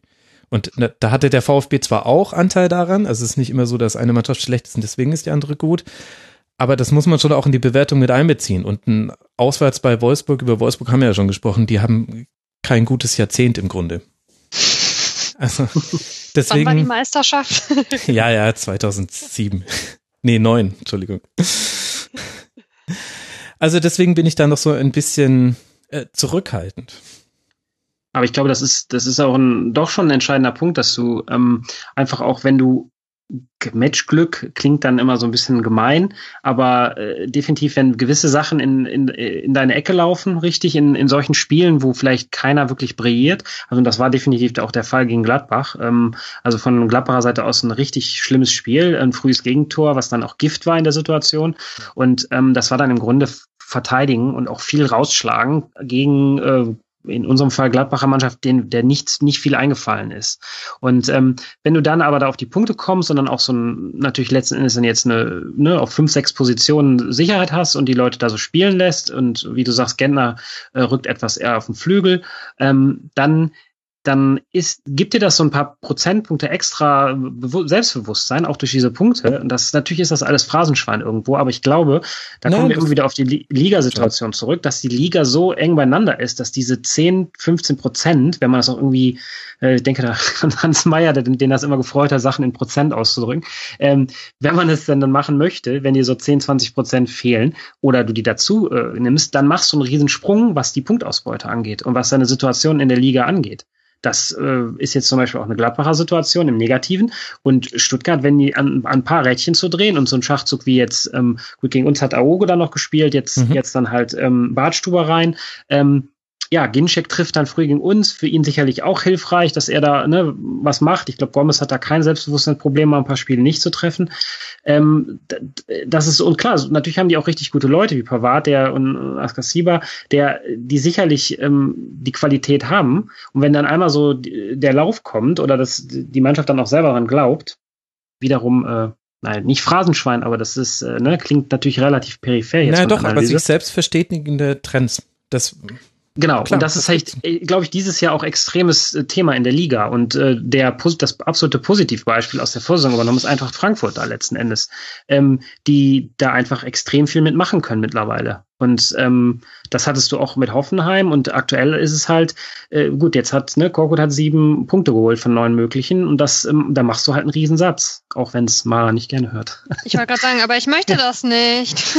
Ja, aber ich finde, an Stuttgart sieht man auch noch eine andere Sache, nämlich man kommt nicht an Mario Gomez vorbei, der einfach eine Haltung hat in jedem einzelnen Spiel. Ist jetzt auch kein Zufall, dass er jetzt auch in dem Spiel das entscheidende Tor geschossen hat, hat äh, insgesamt vier Torschüsse, hat auch gut in den Kontern aufgelegt. Ginczek ebenfalls vier Torschüsse, also es funktioniert besser, als die neunzehn geschossenen Tore nach dreiundzwanzig Spieltagen vermuten lässt in der Offensive beim VfB. Und ich finde aber auch generell, das ist das, was du ja auch schon angedeutet hast, Manuel, der VfB hat eine Haltung zum Abstiegskampf entwickelt. Und wenn ich mir zum Beispiel Wolfsburg angucke, die haben, die haben immer noch keine Haltung zum Abstiegskampf. Gegen, gegen Bayern, wir haben es jetzt vorhin, ich will jetzt nicht wieder das Thema komplett neu aufmachen, aber allein, dass Ita da, Ita da alleine in ein Duell gegen Robben gehen muss in der einundneunzigsten Minute, zeigt auch, dass da auch andere Dinge nicht funktioniert haben und da war kein Dagegenhalten, also, also in, in keinem Sinne, weder, dass da mal die Grätsche ausgepackt wurde, noch, dass da irgendwie man irgendwie versucht hat, einen langen Ball rauszuschlagen und mit, mit aller Wucht auf den zweiten Ball gegangen ist. Die haben einfach keine Haltung zum Abstiegskampf und der VfB hat eine Haltung entwickelt, erstaunlicherweise, obwohl sie einen Trainer-Malus fast hatten in der öffentlichen Wahrnehmung statt eines Trainer-Bonuses. Aber vielleicht war auch genau das, das, was die Mannschaft zusammengeschweißt hat. Es sind ja, manchmal sind es auch genau diese Gegentrends in der Öffentlichkeit, die dann dazu führen, dass, dass ein Team sagt, ja gut, jetzt erst recht. Und das hat der VfB Stuttgart auf jeden Fall gefunden, auch wenn es dir wehtut, Mara. Ja, sehr. Die müssen wir doch noch einfangen. Oder Wolfsburg, ist mir ja auch schon egal. Also. Das ist ja generös, dass es dir eigentlich schon egal ist, wen ihr noch überholt. Ich ja, mein, also sicher. Ich meine, gut, wenn ich also ne, träumen darf, dann äh, krabbeln ja zwei noch raus da unten und dann wird es halt ganz schwer. Also deswegen der Stuttgarter Sieg heute, der hat schon wehgetan. Ja, mal gucken, wie es beim VfB weitergeht. Jetzt zu Hause gegen Eintracht Frankfurt und dann wichtiges Auswärtsspiel beim ersten F C Köln. Dann zu Hause gegen R B Leipzig und dann gegen Freiburg und den H S V. Das heißt, die nächsten Spiele werden sehr wichtig für den VfB und da schadet es jetzt gerade nicht, so eine kleine Welle zu reiten. Hinten raus hat man dann übrigens an den Spieltagen zweiunddreißig, dreiunddreißig und vierunddreißig Leverkusen, Hoffenheim und Bayern. Ach gut, ja, na dann, mach ich mir keine Sorgen. Genau, ich wollte, es, es ist, ja, ja, also so langsam lohnt es sich schon, das Restprogramm bis zum Ende der Saison hinzugucken. Ich erinnere mich noch, es war, glaube ich, auch am dreiundzwanzigsten Spieltag, dass ich in der Schlusskonferenz gesagt habe, vierunddreißigsten Spieltag, H S V gegen Wolfsburg, ich lege mich fest, da, da wird es darum gehen, wer von beiden in Relegations- oder direkt die Liga runter muss. Und so kam es ja dann auch, weil irgendwie konnte man dieses Schneckenrennen da schon so ein bisschen erspüren. Naja. Wollen wir noch ein Wort zum F C Augsburg verlieren? Manuel, wie, wie bewertest du die Lage da? Also, dass wir uns jetzt da keine Sorgen machen müssen in jegliche Richtung, ist ja klar, aber schon interessant, wie man dieses Spiel verloren hat, oder? Ja, es, wie ich vorhin vielleicht kurz gesagt habe, es ist, ähm, sie haben es Augsburg untypisch verloren oder beziehungsweise, ich weiß nicht, ob es genau. vielleicht auch deswegen, vielleicht sind es auch äh, Augsburg untypisch angegangen. Ähm, So haben auf haben ja halben Weg im Spiel irgendwie ihren, ihren Faden verloren oder beziehungsweise hatten sie vielleicht vor, den zu einem gewissen Punkt aufzunehmen wieder ähm, äh, durch ihre ja nach wie vor starke linke Seite. Ich glaube, Kajube ist ja auch so ein Spieler, der immer unterschätzt wird oder das, äh, vielleicht auch was generell im Augsburger Kader so ein bisschen anhängt. Ähm, aber sie haben dann ja in dem Spiel nicht viel gebracht, was ähm, ja was heißt, von von Heller habe ich jetzt auch nicht viel gesehen. Gut, der hat eine Stunde gespielt, aber ähm, ja äh, ich denke aber ich, also ich persönlich mache mir keine Sorgen um sowohl die Augsburger als auch meinen äh, Namenskollegen auf dem Trainerstuhl. Ähm, das ist, äh, ist ja eine äh, saubere Saison, ähm, die, mit denen sie immer weiter, wahrscheinlich auch äh, ja noch immer weiter vorne am Platz sieben knabbern werden. Ähm, trotz allem, ich glaube, äh, Platz sieben wird so das wirkliche Schneckenrennen jetzt werden. Ähm, auf das ich schiele, ja. als Gladbacher. Ähm, also von daher, ähm, ja, das ähm, ist, es war ein sehr untypisches Augsburg-Heimspiel. Ähm, ich glaube, sie hatten jetzt auch äh, länger nicht verloren zu Hause oder zumindest, mhm. ähm, zumindest lag es schon ein paar Monate zurück. Ähm, ja, ähm, ich denke, das äh, Matchglück war eine Tatsache, wenn Mario Gomez da diesen, ähm, ja, komischen Staubsauger-Bodentor-Move auspackt, dann kann man da einfach nichts machen, nichts machen. Ach ja, ich habe schon getwittert. Mich, mich erinnern diese Gomez-Tore immer so an Luca Toni. Das war der einzige Mensch, der auch so groß war, der auch so einen Bewegungsradius hatte und auch so einen Bewegungsablauf, also Stichwort hölzern, der aber genau diese Tore auch immer gemacht hat. Wahnsinn. Na gut, machen wir einen Haken hinter dieses Spiel. Für Augsburg geht es jetzt dann weiter beim B V B und dann zu Hause gegen Hoffenheim. Und von einer Mannschaft, von einer Mannschaft müssen wir uns vielleicht so langsam verabschieden. Der erste F C Köln hat jetzt nach diesem eins zu eins gegen Hannover sechsundneunzig neun Punkte Rückstand auf den rettenden Relegationsplatz. Und die Schiedsrichter standen mal wieder im Mittelpunkt beim Spiel des F C. Zweimal wurde Köln wegen Abseits zurückgepfiffen in einer aussichtsreichen Offensivaktion. Zweimal war die Entscheidung falsch. Dann fiel in der vierundneunzigsten Minute der vermeintliche Siegtreffer durch Pizarro nach einer Risseflanke und wurde nach Rücksprache mit dem Videoassistenten zurückgenommen, diesmal wegen einer korrekt anerkannten Abseitsstellung. Und wieder läuft sie an, die Diskussion rund um den Videobeweis. Und obwohl wir jetzt schon so viel diskutiert haben, kommen wir an diesem Thema, glaube ich, nicht vorbei. Wer von euch möchte seinen Hut argumentativ in den Ring werfen? Ja, was heißt argumentativ? äh, ich kann gerne mal was dazu sagen. Der Manuel wird sicherlich auch gerne was dazu sagen. Ich äh, trete nur einfach mal vor. Ähm, ich finde, das, was du jetzt gerade zusammenfassend über das Köln-Spiel gesagt hast, offenbar tatsächlich äh, schon einen Teil der Problematik. Es wird ja bei dem Videobeweis immer von zwei Themenfeldern gesprochen. Das eine ist das Themenfeld Gerechtigkeit. Das ist was, was man eben messen kann. Das andere ist äh, das Themenfeld äh, Emotionen. Das ist natürlich das, was von Fanseite zu Recht durch die Art und Weise, wie das bisher läuft, eben kritisiert wird. Ähm, für mich sticht das Argument Gerechtigkeit insofern noch nicht wirklich, ähm, weil du eben genau diese Situation hast. Also was könnte denn, ich habe es heute überlegt und auch mal geschaut, aber ich habe zumindest nichts gefunden für so eine Situation wie eine vermeintliche Abseitsposition wird abgepfiffen und das stellt sich dann als Fehler raus. Gibt es ja in dem Sinne keine Wiedergutmachung. Es ist ja jetzt nicht so, als würde man dann plötzlich irgendwie aus einer guten Position einen Freistoß bekommen oder was weiß ich nicht was.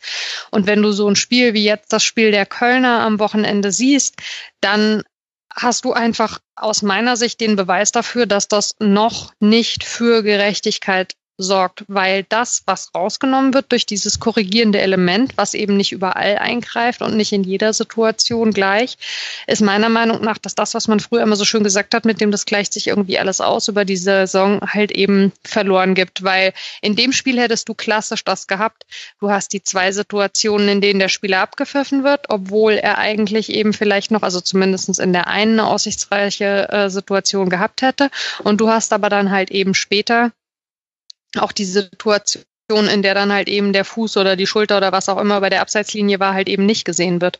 Und das, finde ich, ist ein Riesenproblem, wenn wir von Gerechtigkeit reden wollen. Jetzt ist Köln natürlich halt auch also arg gebeutelt mit den Entscheidungen. Und ich meine, was das Emotionale angeht, ähm, da haben wir ja schon drüber gesprochen. Also ich bin ja nun wirklich viel im Stadion und es ist auch egal am Ende, ob das also eine halbe Minute oder zwei Minuten dauert. Das macht dann nicht mehr den Unterschied. Ab dem Moment, äh, wo da irgendwie der Fernseher in die Luft gezeichnet wird, ist ja klar, es wird jetzt irgendwie alles zurückgepfiffen. Ich muss immer dran denken, als ähm, Mainz damals schon aufgestiegen war, quasi mit dem eigenen Abpfiff, und in Frankfurt aber noch gespielt wurde und Frankfurt dann eben am Ende noch vorbeigezogen ist, da äh, wurde ähm, von den Frankfurtern in Richtung Mainz gerne gesagt, äh, wie kriegt man einen Korken wieder in eine Sektflasche? Frag doch mal die Mainzer. Und so fühlt sich das im Stadion halt einfach jedes Mal an. Und die Tatsache, dass es nicht so häufig passiert, ändert nichts dran, dass du inzwischen einfach beim Tor, ja, anders reagierst. Und das macht meiner Meinung nach wahnsinnig viel kaputt. Und da muss man eine Lösung finden, zumindest dafür, wie man dann anschließend irgendwie damit umgeht, dass da irgendwas zurückgenommen oder verändert wird und wie man das kommuniziert. Also ich wünschte mir wirklich, man hätte, ich habe es auch die Tage ähm, getwittert, die Testphase nicht einfach nur so genannt, sondern sie auch als solche genutzt. Also warum macht man nicht erstmal eine Kaltsaison, sondern lässt das Ding irgendwie direkt dermaßen eingreifen? Ich finde, damit hat man sich nicht unbedingt einen Gefallen getan, weil wenn die Akzeptanz bei den Fans erstmal so niedrig ist, wie sie durch diese emotionale Geschichte jetzt ist, dann kommst du mit Argumenten auch schon fast nicht mehr dagegen an. Also von daher gesehen wurde das Pferd da irgendwie falsch rum aufgezäumt für meine Begriffe. Gut, da gab es aber auch nur einen Zeitkorridor, den das I F A B offen gelassen hat, das internationale Regelboard, das ja zwei Jahre für das Testen des Videobeweises freigegeben hatten. Deswegen, also es war now or never. Also entweder jetzt in dieser Saison anfangen mit einem Live-Test oder es würde nicht mehr klappen. Also vielleicht ist das grundsätzliche Problem beim Videobeweis dieses: Wenn du mit Gerechtigkeit argumentierst, hast du natürlich in allem, was du sagst, recht. Das ist alles faktisch belegbar. Aber gleichzeitig ist das grundsätzliche Problem, dass es noch nie völlige Gerechtigkeit gab im Fußball und dass auch der Videobeweis nie völlige Gerechtigkeit herstellen würde. Er wird nur näher an Gerechtigkeit rankommen. Das heißt, er wird die Fehler reduzieren, aber nicht komplett ausmerzen. Und ja, aber dann musst du dich fragen, ob, Entschuldigung, also ob der Preis, den du dann äh, innersystemisch dafür bezahlst, ähm, ob das also sich dann ausgleicht miteinander. Und also momentan würde ich sagen, aus Fansicht definitiv nicht. Und ja, aber ich meine, andererseits hattest du doch auch genügend äh, Fehlentscheidungen, die an diesem Spieltag auch völlig korrekt zurückgenommen wurden. Ein Abseitstor für Gladbach gegen Dortmund. Tut mir leid, Manuel, aber musste zurückgenommen werden. Ein Abseitstor von Schalke gegen Hoffenheim musste zurückgenommen werden. Also du hast ja auch immer wieder die Szenen, wo du sagst, na, hätte der Schiedsrichter natürlich vielleicht auch sehen können. Das, das ist die Sache, die man, ähm, die man da noch mit reinnehmen kann. Aber es ist doch eigentlich richtig und gut, dass diese Fehlentscheidungen korrigiert werden. Das ist natürlich nicht falsch, aber das Problem ist doch, in dem Moment, wo du die Möglichkeit hast, Fehler zu korrigieren und im Ergebnis ein Teil der Fehler korrigiert wird und ein Teil der Fehler nicht, wirst du immer eine noch größere Situation haben, weil es dann jetzt plötzlich nicht mehr irgendwie, also was ja ein Trugschluss ist, weil am Ende sind es ja immer Menschen, die diese Systeme bedienen, aber dann ist es jetzt nicht mehr in Anführungszeichen menschliches Versagen, sondern dann steckt quasi auch noch ein System dahinter. Also du wirst in Sachen Unzufriedenheit Also wirst du, wirst du diese Problematik, so wie es momentan läuft, nicht lösen. Natürlich kannst du sagen, und gebe ich dir auch völlig recht, gibt es ganz klare Situationen, wo du dann sagen kannst, wie du es angesprochen hast heute mit dem Gregoritsch-Tor, ähm, hat man zurückgenommen, war eine sehr eindeutige Sache, ging dann auch irgendwie relativ schnell. Aber wie gesagt, du wirst dieses Gefühl bei den Leuten, dass diese Gerechtigkeit selektiv stattfindet, mhm. wirst du nicht rausbekommen. Und das ist ein großes Problem, weil wenn du sagst, du führst etwas ein, um etwas zu verbessern und du verbesserst es dann eben so ähm, lückenhaft, wie das jetzt passiert, dann kannst, also ich finde, man kann dann auch im Prinzip nicht äh, sich hinstellen und sagen, guck mal, wie toll, es gab irgendwie äh, in den letzten drei Spieltagen zehn Fehlentscheidungen und sieben hast du korrigiert. Weil die drei, die du nicht korrigiert hast, die bekommen ein dermaßen anderes Gewicht, als sie es vorher hatten. Und wenn du dann halt eben noch das Problem hast, wie jetzt beispielsweise Köln, dass diese nicht korrigierten Fehlentscheidungen in einer solchen Dichte immer wieder denselben Verein treffen und dass dann am Ende auch noch ein Verein ist, der absteigt wird. Das ist doch Wahnsinn. Dann kannst du dich doch nicht hinstellen als Verantwortlicher und kannst sagen, wir haben den Sport gerechter gemacht. Wenn du wirklich am Ende des Tages irgendwie als Kölner äh, dich eigentlich also um die Liga-Zugehörigkeit betrogen fühlst. Ja, aber der Sport ist doch gerechter geworden. Also nee, ist, sorry, das, ist das nicht ich, ich eine rein nicht so. emotional geführte Debatte, wenn du nee, sagst, von zehn uh-uh. Entsche- Fehlentscheidungen werden sieben zurückgenommen und dann sind die drei noch schlimmer? Nee, ich finde eben, dass dieses Argument, dass man immer sagt, das ist eine rein emotionale Debatte der Fans, ich finde, das ist genau falsch. Ich finde, es ist nicht eine rein emotionale Debatte, sondern es ist ja faktisch so, dass diese drei Fehlentscheidungen, die man nicht zurücknimmt, ein anderes Gewicht bekommen. Das hat ja auch was irgendwie mit Wahrscheinlichkeiten zu tun. Also wenn du wenn du einen, einen gewissen Prozentsatz von Fehlentscheidungen korrigieren kannst und den anderen nicht, wie kannst du dich dann hinstellen und sagen, du hast eine größere Gerechtigkeit hergestellt? Du hast mit Hilfsmitteln bestimmte Situationen trotzdem falsch entschieden oder nicht korrigiert. Und das ist doch also eine größere Fehlleistung unterm Strich, als wenn du von Anfang an es eben so gelassen hättest. Du nimmst dieses Gießkannenprinzip raus, dass es mal den einen und mal den anderen trifft. Weil natürlich, wenn du nur noch so wenige Fehlentscheidungen hast, so positiv das auf der einen Seite zu betrachten sein mag, dass du die Anzahl der Fehlentscheidungen korrigierst, gibst du den Fehlentscheidungen, die stehen bleiben, eine größere Bedeutung. Alleine was Punkteausbeute, Tabellenplätze und so weiter angeht. Ich weiß es nicht. Also ich, ich, ich bin davon nicht überzeugt, Mara, weil das suggeriert ja auch, dass jede dieser Fehlentscheidungen dann immer gleich spielentscheidend ist, was ja auch nicht der Fall ist. Und man müsste dem Ganzen entgegenrechnen, wo der Videobeweis eingegriffen hat, ohne dass man es vielleicht auch gemerkt hat oder wo er auch Situationen zum Positiven aufgelöst hat. Ich, ich meine, es gibt einige Probleme im Videobeweis und auf die haben wir uns im Grunde aber schon ab Spieltag Nummer zehn kollektiv verständigt, die werden halt jetzt nur immer wieder rausgeholt. Die sind deswegen nicht weniger richtig, aber da gibt es halt jetzt gerade keine aktuelle Entwicklung. Also der Fan im Stadion ist die, die, der Letzte, an den gedacht wurde bei Schaffung des Videobeweises. Riesenproblem, liegt zum Teil am D F B, zum Teil aber auch am I F A B, dass gewisse Dinge auch untersagt wurden. Also es war nie vorgesehen, dass zum Beispiel strittige Entscheidungen auf den Videoleinwänden gezeigt werden in den Stadien. Da gab es jetzt im Winter ein bisschen Bewegung in der Sache. Es wird jetzt auch, das I F A B hat auch gesagt, man dürfe jetzt kommunizieren vom Schiedsrichter an die Zuschauer. Jetzt hat man es bloß nicht umgesetzt bekommen. Sind wir uns alle einig, der, der Zuschauer im Stadion muss besser mitgenommen werden. Das ist, so wie es jetzt gerade läuft, fürchterlich. Dann hast du technische Probleme wie nicht bestehende kalibrierte Abseitslinien. Ja, wo man das sich, ist der größte Gag. Ja, genau, wo man sich denkt, warum kündigt ihr es so groß an, dann schafft ihr es nicht mal zum Spieltag dreiundzwanzig. Also es ist quasi für diese, für dieses Jahr ist, ist die Nummer durch mit den kalibrierten Abseitslinien. Hm, schwierig. Das ist aber, aber auch, trotzdem wird eben eingegriffen. Ja, aber du, du brauchst ja nicht immer eine kalibrierte Abseitslinie, um es zu sehen. Und gleichzeitig haben sich die Eingriffe, die Art der Eingriffe hat sich halt verändert. Das ist das, was richtig, was richtig wehtut und was auch ein großes Problem ist.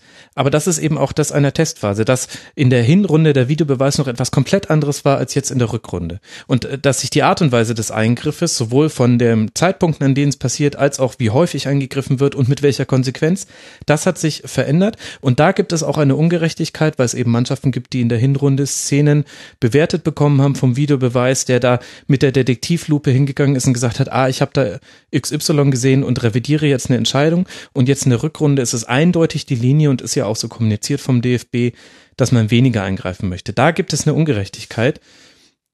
Und, Entschuldigung, wenn ich nochmal eingreife, es ist doch dann Quatsch zu sagen, es ist eine Testphase. Es ist doch, also das ist, du probierst ja irgendwie eine neue O P auch nicht an einem echten Patienten aus, weißt naja, du? Also, aber du wie kann, willst du es denn sonst machen, Mara? Also gerade diese Spielunterbrechung, dass du auch innerhalb von von einem möglichst kurzen Zeitraum die Entscheidung treffen musst und sowohl Tore bestätigen musst, als auch die viel schlimmeren Situationen sind ja noch Strafraumszene und dann ich warte schon jetzt immer drauf, wann meine Mannschaft, die glaubt, ähm, da ist ein, Straf, ein, ein Strafstoß für uns passiert, der nicht gepfiffen wurde, einfach mal den Ball ins Ausspielt, um dem Videoassistenten die Zeit zu geben, drauf zu gucken. Also das ist ja gerade noch das Kniffligste und das kannst du doch nur so testen. Keine Ahnung, mit einer Vielleicht, müsste es, nicht, ich weiß es vielleicht nicht. müsste es nicht in der ersten Bundesliga sein. Die Frage kann man natürlich stellen. Aber auf der, also es geht nicht anders. Und also ich finde, dass dass die Argumente sich so häufig wiederholen. Manuel, du, wir, die Mara und ich, wir, wir diskutieren immer sehr gerne. Ach, ich auch, ich auch. Das, ich habe auch schon stundenlang im Vollraute-Podcast, haben wir uns auch die ähm, verbal, die, die nicht die Köpfe eingeschlagen, aber vielleicht eher die Köpfe haben geraucht am Ende. Ähm, wir haben äh, da auch äh, leidenschaftlich drüber diskutiert, weil in Gladbach-Spielen auch relativ viel passiert ist. Ähm, Stich, Stichpunkt Köln, ähm, Rückrundenauftakt, siebenundachtzig Minuten hätte Jonas Hoffmann durchaus einen Elfmeter kriegen können. Äh, dann hätte es zwei eins für Gladbach gestanden, so viel zum Kölner. Wir alle erinnern uns, ähm, Manuel. ähm, das nur am Rande. Ähm, ich träume oft noch von dieser Szene. ja, ja ich ist, auch. Das ist, das ist, äh, so ist es halt. Ja, ähm, also ich habe, ich hab, war lange Zeit, beziehungsweise bin ich letzten Endes vielleicht wahrscheinlich immer noch. Ähm, mir macht diese ganze Abseitslinien-Geschichte und diese, diese, du kannst diese Sachen wie auch Fouls nicht in binären Geschichten ausdrücken. Also null eins, dass du sagst, das ist falsch, das ist richtig. Immer ist es alles Ermessensspielraum. Von daher erschließt sich mir fast schon, bis auf Torlinientechnik, erschließt, erschließt sich mir der Videoassist oder Videobeweis nicht.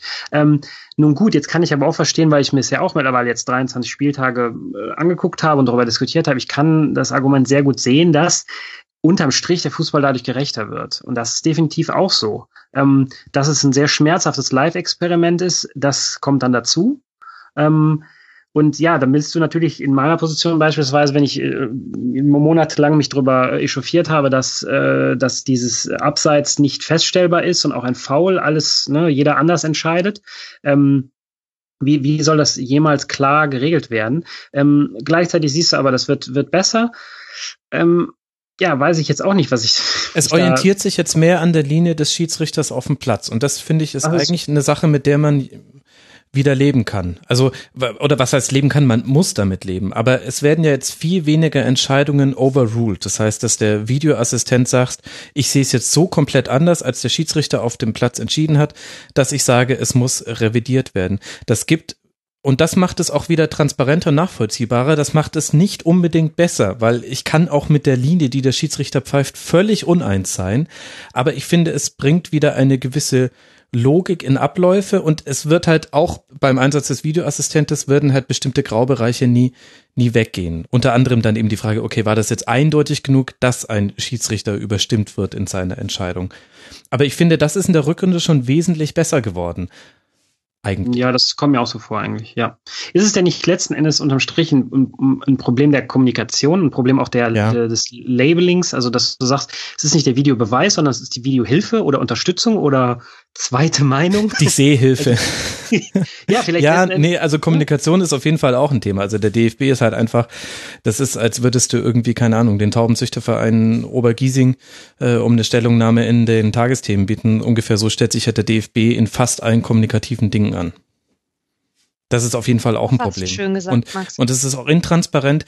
Und ich verstehe ja auch, dass man, also ich verstehe auch die Emotionen. Das Einzige, was mir so ein bisschen vergessen wird bei der ganzen Diskussion ist, können sich die Leute noch dran erinnern, wie wir letzte Saison über Schiedsrichter gesprochen haben und vor zwei Spielzeiten und vor drei Spielzeiten, also letztes, letztes Jahr war es besonders schlimm, da hatten die Schiedsrichter aber auch wirklich kein gutes Jahr. Aber es verging kein Spieltag und ich krieg's ja wirklich in der Schlusskonferenz genau mit, weil ich mir nämlich auch immer überlege, möchte ich das thematisieren, war es so wichtig fürs Spiel, dass ich jetzt wirklich über den Schiedsrichter sprechen möchte? Nicht immer ist es nämlich dann auch so gewesen. Aber letzte Saison jeden zweiten Spieltag Minimum eine oder zwei krasse Fehlentscheidungen. Und es ging immer dann sofort um die Personen. Es ging sofort auf die Schiedsrichter. Und das finde ich, das mag jetzt die Leute nicht trösten, die gerade einen Groll hegen gegen dieses System. Aber das hat sich verändert, denn jetzt geht der Groll gegen diese Instanz des Videoassistenten. Aber ich habe jetzt noch nie gehört, dass äh, jemand im Stadion skandiert hat, äh, Wolfgang Stark, äh, Videoschiri, wir wissen, wo dein Auto steht in Köln.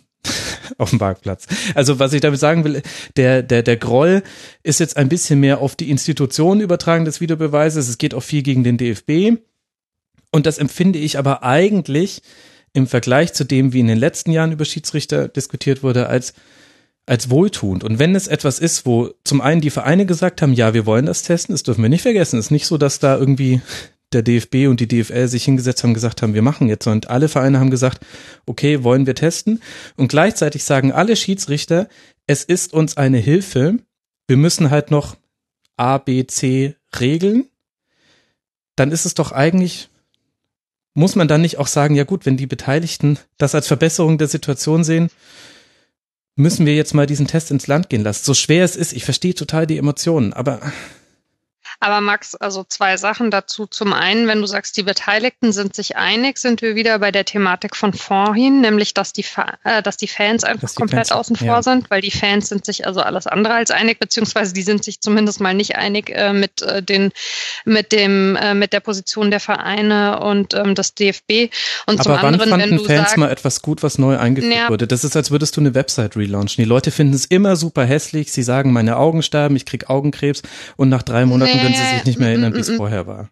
Das ist zu einfach, finde ich. Und ähm, ich finde, wenn du sagst, ähm, die Schiedsrichter sind dadurch aus der Schusslinie genommen worden, ähm, wenn du siehst, wie, äh, also wie, wie n- überhaupt nicht nachvollziehbar und, und, und heftig und unschön ähm, auf die äh, Verletzung äh, von dem Schiri-Assistenten äh, bei dem Spiel Schalke-Hoffenheim reagiert ja. wurde.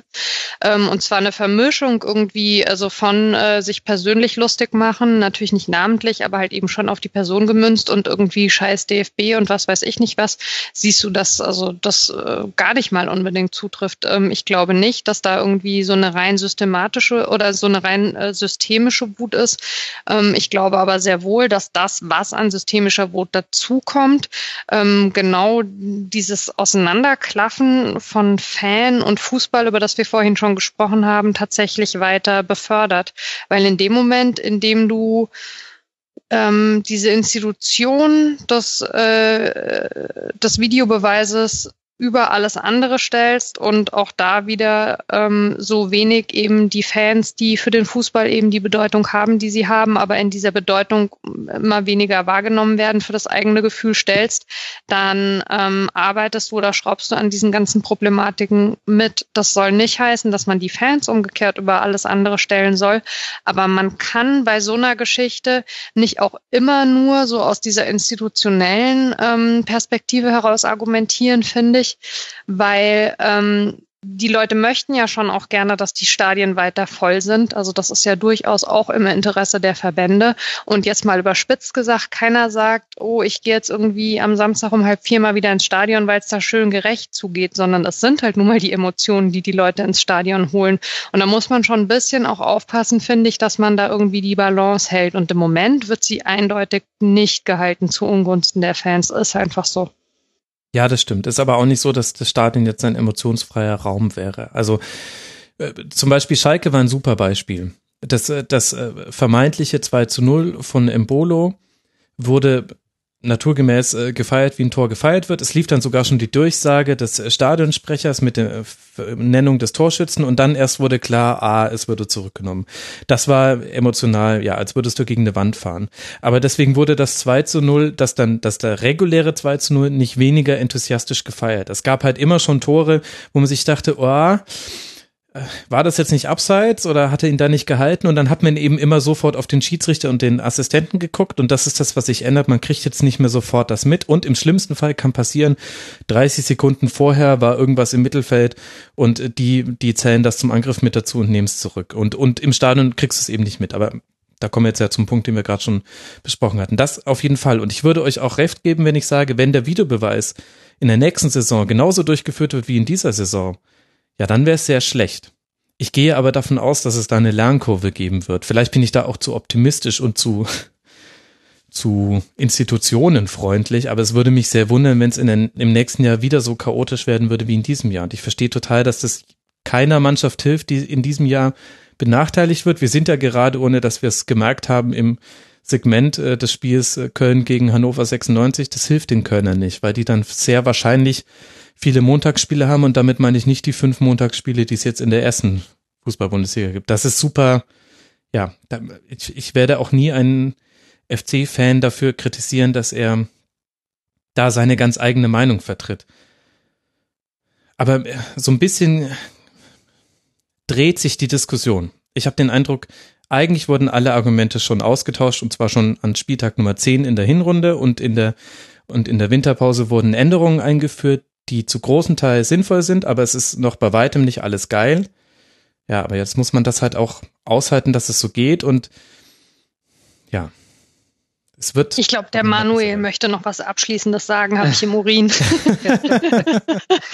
der, ja, Max, du, ähm, du hast kurz was angesprochen und das war, das war ähm, die, den Blick auf die Vorsaisons ohne, ohne V A R, ähm, auf die Schiedsrichter, wie die Schiedsrichter im Fokus stehen. Und ich glaube, das ist auch ein wichtiger Punkt. Ich habe hier immer, da ich ja in, in Großbritannien lebe, habe ich ja immer den Vergleich oder oftmals den Vergleich mit ähm, der Berichterstattung, wie hier die Institution B B C's Match of the Day, die halt ne, sich die Premier League anguckt. Und äh, mir, da fallen einem natürlich extrem die Unterschiede auf in der Aufbereitung der Spiele, aber auch wie bestimmte Sachen bewertet und auch kommentiert werden. Und da muss ich sagen, meiner Meinung nach ähm, muss man wirklich vielleicht dann auch mal von Match of the Day beispielsweise oder von der britischen Art lernen. Und der Engländer an sich ist kein ruhiger Genosse, wenn es um Sport geht. Ähm, auch gerne im Verbund mit äh, Ale im Pub, äh, das wissen wir alle. Das ist ja nicht so, dass es einfach äh, auch sehr stoische und ruhige Menschen sind, wenn es den Sport angeht. Aber da ist ein Ein wesentlich respektvollerer Umgang mit dem Schiedsrichter. Jetzt nicht auf äh, Amateurebenen, da gibt es andere Beispiele, aber im, was diese, was diese, natürlich ist es auch eine Sache der Professionali- äh, Professionalisierung der Premier League. Aber wenn du Match of the Day guckst, werden ab und an Schiedsrichterentscheidungen angesprochen, wenn es gravierende Entscheidungen waren, also richtig schwere Fouls, die nicht äh, rot zur Folge hatten oder eine richtig krasse Elfmeterentscheidung. Es wird aber ruhig nah, im Nachhinein wird es im Studio kommentiert, so hätte der Schiedsrichter hier rot geben sollen. Und dann sagt, sagen zwei vielleicht ja, äh, aber der Schiedsrichter wird nicht äh, eingeblendet, wird nicht quasi ja, eigentlich, also es wird nicht so visuell oder auch, auch mit Kommentaren aufbereitet, dass, ähm, dass jeder weiß, wie der Name, ne, welcher Schiedsrichter hat was jetzt falsch gemacht, können Sie noch eine Stellungnahme dazu, was sagen die Spieler zur Fehlentscheidung? Da finde ich, ist die deutsche Medienlandschaft extrem fokussiert auf das und das war, hat äh, auch vor dem Videobeweis schon ähm, Ausmaße angenommen, dass du in, in den Samstagssendungen teilweise sechzig, siebzig Prozent des Spielberichtes nur an den nicht gepfiffen oder gepfiffenen äh, Sachen ausgemacht hast. Und das kann es ja nicht sein. Ähm, und darf, darauf verzichten Match of the Day nahezu ausschließlich. Also selbst wenn da eine richtige Fehlentscheidung ist, gut, da diskutiert dann auch England drüber am nächsten Tag oder am Montag oder am Dienstag. Aber es ist nicht dieses, ähm, ja, es ist nicht dieses wirklich fast schon äh, pathologische Fokussieren auf diese, auf diese Schiedsrichterleistung. Der natürlich, ja, der natürlich, wir merken das jetzt auch als am V A R natürlich in der Hinrunde noch geschwächter war, dass er da rumlief und irgendwie, irgendwie biebste es am Arm und, ne, du weißt dann noch weniger, was kommt. Von daher kann ich das nur begrüßen, wenn der Schiedsrichter auf dem Platz gestärkt ist. Ähm, aber vielleicht sollte da auch medial einfach mal weniger, weniger, ja, Scheinwerfer treiben.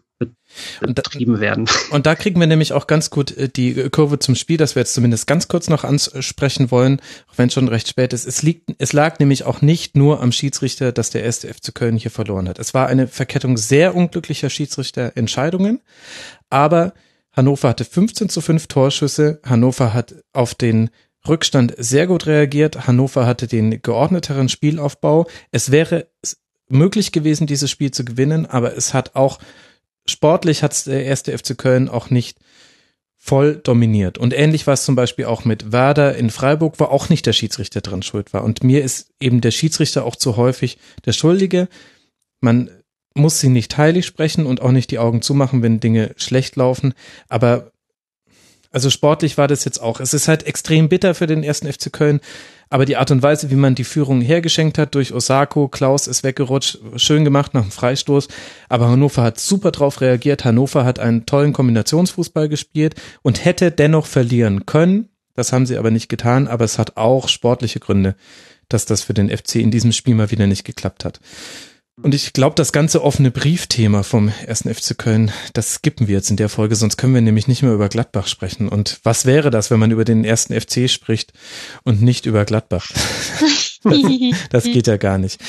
Also Köln, neun Punkte Rückstand auf Mainz. Jetzt geht's nach Leipzig und dann zu Hause gegen Stuttgart. Hannover sechsundneunzig darf jetzt dann sich mit Borussia Mönchengladbach messen und dann gegen Eintracht Frankfurt antreten. Und damit kommen wir zum Sonntagabendspiel Gladbach gegen Borussia Dortmund. Sehr passend, dass wir im Rasenfunk über dieses Spiel sprechen, das auf einem Platz stattfand, der schon auch noch Rasenelemente, Spurenelemente in sich enthalten hatte. Es war aber eher schwierig und dennoch ist ein sehr gutes Spiel dabei herausgekommen. achtundzwanzig zu sieben Torschüsse für Gladbach, aber am Ende entscheidet ein wunderbarer Tor, äh, Treffer von Marco Reus. Das Spiel quasi aus dem Stand, gibt er dem Ball eine solche Flugkurve, dass er aus fünfzehn Metern circa über Sommer hinwegfliegt und sich dann so senkt, dass er noch an die Unterkante der Latte geht und damit ins Tor. eins zu null, ein überragender Birki und eine unterragende Chancenverwertung bringen Dortmund den nächsten Dreier, wäre so mein Fazit dieses Spiels. Was hast du da zu ergänzen, Manuel? Ähm, ja, das, äh, wenn man sich die Torchancen oder die, die, das Zählen der Tormöglichkeiten oder Torabschlüsse anguckt, ist es, äh, weiß man schon, was passiert ist, äh, im Gegensatz zum Ergebnis. Ähm, ich glaube, Gladbach hat wirklich äh, ein gutes Spiel hingelegt. Also äh, will jetzt nicht sagen, äh, ein richtig starkes oder sehr gutes Spiel, weil dazu gehört immer noch, dass diese achtundzwanzig irgendwie äh, auch in Zählbares, ne, auf der Anzeigetafel umgemünzt worden wären. Aber ähm, es wurde viel probiert in dem Spiel von Hacking. Ähm, Bobadilla ist, äh, stand ja in der Startelf, was auch äh, relativ äh, unerwartet war, ähm, was durchaus natürlich immer Sinn macht als Option, deswegen ist er auch geholt worden. Ähm, gleichzeitig hatte sich aber auch Janschke wohl ähm, in, ähm, am Tag oder vorm Aufwärmen äh, verletzt und für ihn ist dann ähm, Oxford gleich in die Startelf gekommen. Ähm, von da hatten wir so ein paar, hatten wir so ein paar kleine Änderungen mhm. da drin. Ähm, dafür ist die Mannschaft, fand ich, äh, hat genau das gemacht, was ihr äh, ja ab, abhandengekommen ist in vielen Spielen, gerade auch in den Auswärtsspielen der letzten Wochen, ähm, über winterpausenübergreifend der letzten Monate. Ähm, und das ist wirklich ähm, extrem nachzusetzen ähm, und und auch viele ja viele zweite Bälle zu bekommen. Ähm, da fand ich, hat hat Gladbach wirklich ein starkes Spiel gemacht. Und ähm, das war auch in der ersten Halbzeit so. In der zweiten Hälfte wurde es dann naturgemäß aufgrund des Spielstands ein Spiel, wo Dortmund auf, ne, versucht hat zu kontern, ja. ähm, sowieso vom, vom Ansatz her. Aber es wurde so ein richtiges, äh, wurde es richtig extrem, aber auch in der ersten Halbzeit hat man das oft gesehen. Also ähm, die Dortmunder Führung war da eigentlich so im Grunde der erste, vielleicht zweite Angriff. Es gab so ein paar gefährliche Szenen mit mit mit Schürrle und Götze, aber im Grunde mhm. ähm, war das so die erste wirkliche Szene. Und auf der anderen Seite ähm, gab es gab es schon gute Möglichkeiten, ne? Von also es, äh, Stindl, ähm, Hazard, gut, das war dann schon beim null eins zur, zur zur Pause dribbelt er sich durch. Ähm, aber es, es war so eine gewisse Aggressivität im Spiel, die oft kritisiert wurde oder die, ja, sehr viele sagen, dass es Gladbach ab, abhandengekommen ist in dieser Saison, ähm, so wirklich drauf zu gehen. Und ähm, ja, das äh, eigentlich hätte da was Zählbares rauskommen müssen in der äh, am, Son- am Sonntagabend da. Hat es auch mit Bobadilla als Person zu tun, der Raphael vertreten musste, aber wie ich fand, eine Körperlichkeit vorne reingebracht hat, gerade im Festmachen von Bällen. Vielleicht ist es auch in diesem Spiel besonders aufgefallen, weil so viele Gegenspieler ausgerutscht sind und es immer wieder, es, es holperte immer mal wieder im Spielaufbau und das ist jetzt aber nur auf den Platz bezogen. Also die Bälle waren auch ein bisschen unruhig, aber ich hatte den Eindruck, das hat in manchen Situationen dafür gesorgt, dass Gladbach so fast gemächlich nachrücken konnte, ohne sich komplett zu entblößen. Einfach weil Bobadilla seinen Körper reinstellt, den Ball vor sich hat und dann kommt da halt erstmal keiner dran vorbei. Ja, ja, ist ein guter Punkt. Und ich glaube, das hat, Stindl hat unheimlich davon profitiert, weil unter dem normalen Duo vorne ist, sind es natürlich zwei, ja, ab, abkippende oder abfallende Stürmer, äh, spielende Stürmer, ne, Raphael und Stindl. Und Stindl hat jetzt wirklich eine Formkrise gehabt, äh, wochenlang. Ähm, ist natürlich, macht immer seine Meter, arbeitet, aber hat einfach so nicht diese, diesen, ja, das, die Effektivität am Ball gehabt, um wirklich was Kreatives zustande zu bringen. Und er hat mir in dem Spiel jetzt auch wesentlich besser oder verbessert äh, war er und hat mir wirklich gut gefallen. Ähm, und ich glaube, das lag auch daran, dass er oftmals eher den Prellbock geben muss in einer oftmals körperlosen Gladbacher Mannschaft oder mit, mhm. die mit sehr wenig Körperlichkeit arbeitet. Ähm, und in dem Spiel war das dann, hast du halt, ähm, ja, den, den wütenden Bobadilla da vorne reinschicken können und ähm, Stindl hat das so ein bisschen dann äh, davon so, ja, dahinter spielen können. Und ähm, das war mit Raphael in den letzten äh, Wochen nicht so oder auch in jedweder Kommission. Ab und an hat der Hazard auch damals zentral gespielt. Ähm, das war nicht so gegeben. Und ähm, das war durchaus gut zu sehen. Immer noch überraschend, weil Bobadilla nur jetzt gegen ähm, Stuttgart eingewechselt wurde und da eigentlich äh, in fünfzehn Minuten kaum einen Ballkontakt, ich glaube drei Ballkontakte hatte. Mhm. Also er ist jetzt nicht so, hatte es nicht so aufgedrängt. Ähm, von da war das eine interessante Variante und es hat für dieses Spiel durchaus funktioniert. Er hat ja auch fast noch getroffen, als Hermann nachher reinkam, ähm, der dann schnell weiterleitet in die Mitte, ähm, in einer Situation, ähm, ja, einer der weiteren gut gehaltenen Bälle von Birki. Wo, wobei muss ich sagen, da wäre jetzt meiner Meinung nach kein Unhaltbarer dabei, also wo, wo ich sage, das äh, wäre absolut ein Tor. Die Abschlüsse an sich waren eher nicht so optimal, also oftmals relativ zentral gewählt, ähm, auch eine Geschichte dieser Saison für Gladbach. Damit wir über Torgan Hazard sprechen können. Ja. Also allein Stindl hatte acht Torschüsse, den hast du ja schon erwähnt. Hazard hatte derer sechs und davon aber keinen aufs Tor. Und das benennt das Problem, glaube ich, schon ziemlich direkt. Ja, das ist brutal. Also wenn er das so umsetzt, wenn er noch diesen letzten, äh, den letzten Teil des der Attacke machen würde, so wie, wie, wie das sich andere vorstellen, dann wäre er vielleicht auch jetzt schon nicht mehr bei Gladbach. Aber ähm, er demonstriert das gerade extrem, ähm, was, wo es noch fehlt. Also ich, diese, diese Powerläufe, auch wenn er so diagonal in den Strafraum reinkommt, und mittlerweile hat er sich das über die Jahre sehr gut erarbeitet, dass er nicht so leicht vom Ball zu trennen ist und gleich, leicht an ein, zwei, drei Leuten vorbeigeht, aber dann liebend gerne mal den Ball dann verzieht. Also ähm, da nur ein bisschen Effektivität und wir würden, also wäre ja definitiv im zweistelligen Bereich, was die Tore angeht. Aber jetzt bleibt ja mal abgesehen von diesem guten Spiel gegen Dortmund, was aber auch eben nicht siegreich oder mit wenigstens Punkten gestaltet werden konnte, bleibt ja eine Rückrunde des Grauens bisher. Sechs Spiele, nur ein Sieg zu Hause gegen den F C Augsburg. Ansonsten nur verloren und das auch jetzt in den letzten vier Spielen ohne ein Tor erzielt zu haben. Also gegen Frankfurt, Leipzig, Stuttgart und jetzt eben Dortmund. Das heißt, man merkt auch als neutraler Fan, die Lage spitzt sich dazu und die Frage ist auch so ein bisschen, wo soll es hingehen mit Borussia Mönchengladbach? Und es stellt sich auch wie immer die Hacking-Frage. Hacking ist einer der Trainer, die eher mal zu früh als zu spät kritisiert werden. Da nehme ich mich auch durchaus mit ein.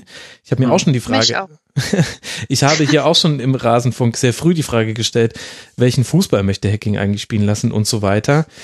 Wie ist denn jetzt mal losgelöst von diesem Spiel betrachtet die Situation in Gladbach? Ja, sie ist so ein bisschen ähm, auf der Kippe. Ähm, mhm. würde ich fast sagen. Also es gibt schon äh, viele Stimmen, die jetzt vielleicht auch die Stimmen sind, die die gerne äh, laut werden und gerne auch dann von Max Eberl adressiert werden. ähm, äh, also ne, was was äh, so die Unmutsäußerung angeht, die natürlich vielleicht auch schon von Tag eins äh, Hacking so ein bisschen im Beschuss hatten. Und das wird natürlich bei vier Niederlagen oder auch vier Spielen ohne ohne Tor wird das sicherlich nicht weniger werden. Ähm, Heute natürlich eine Leistung, wo du sagst, da kannst, das sind eher Pluspunkte. Also das ist, ne, je nachdem, wie wie man sehr man sich an Resultaten orientiert. Aber ähm, ich kann da niemandem der Beteiligten heute was vorwerfen, äh, bar des des des des eigentlichen Torerfolgs.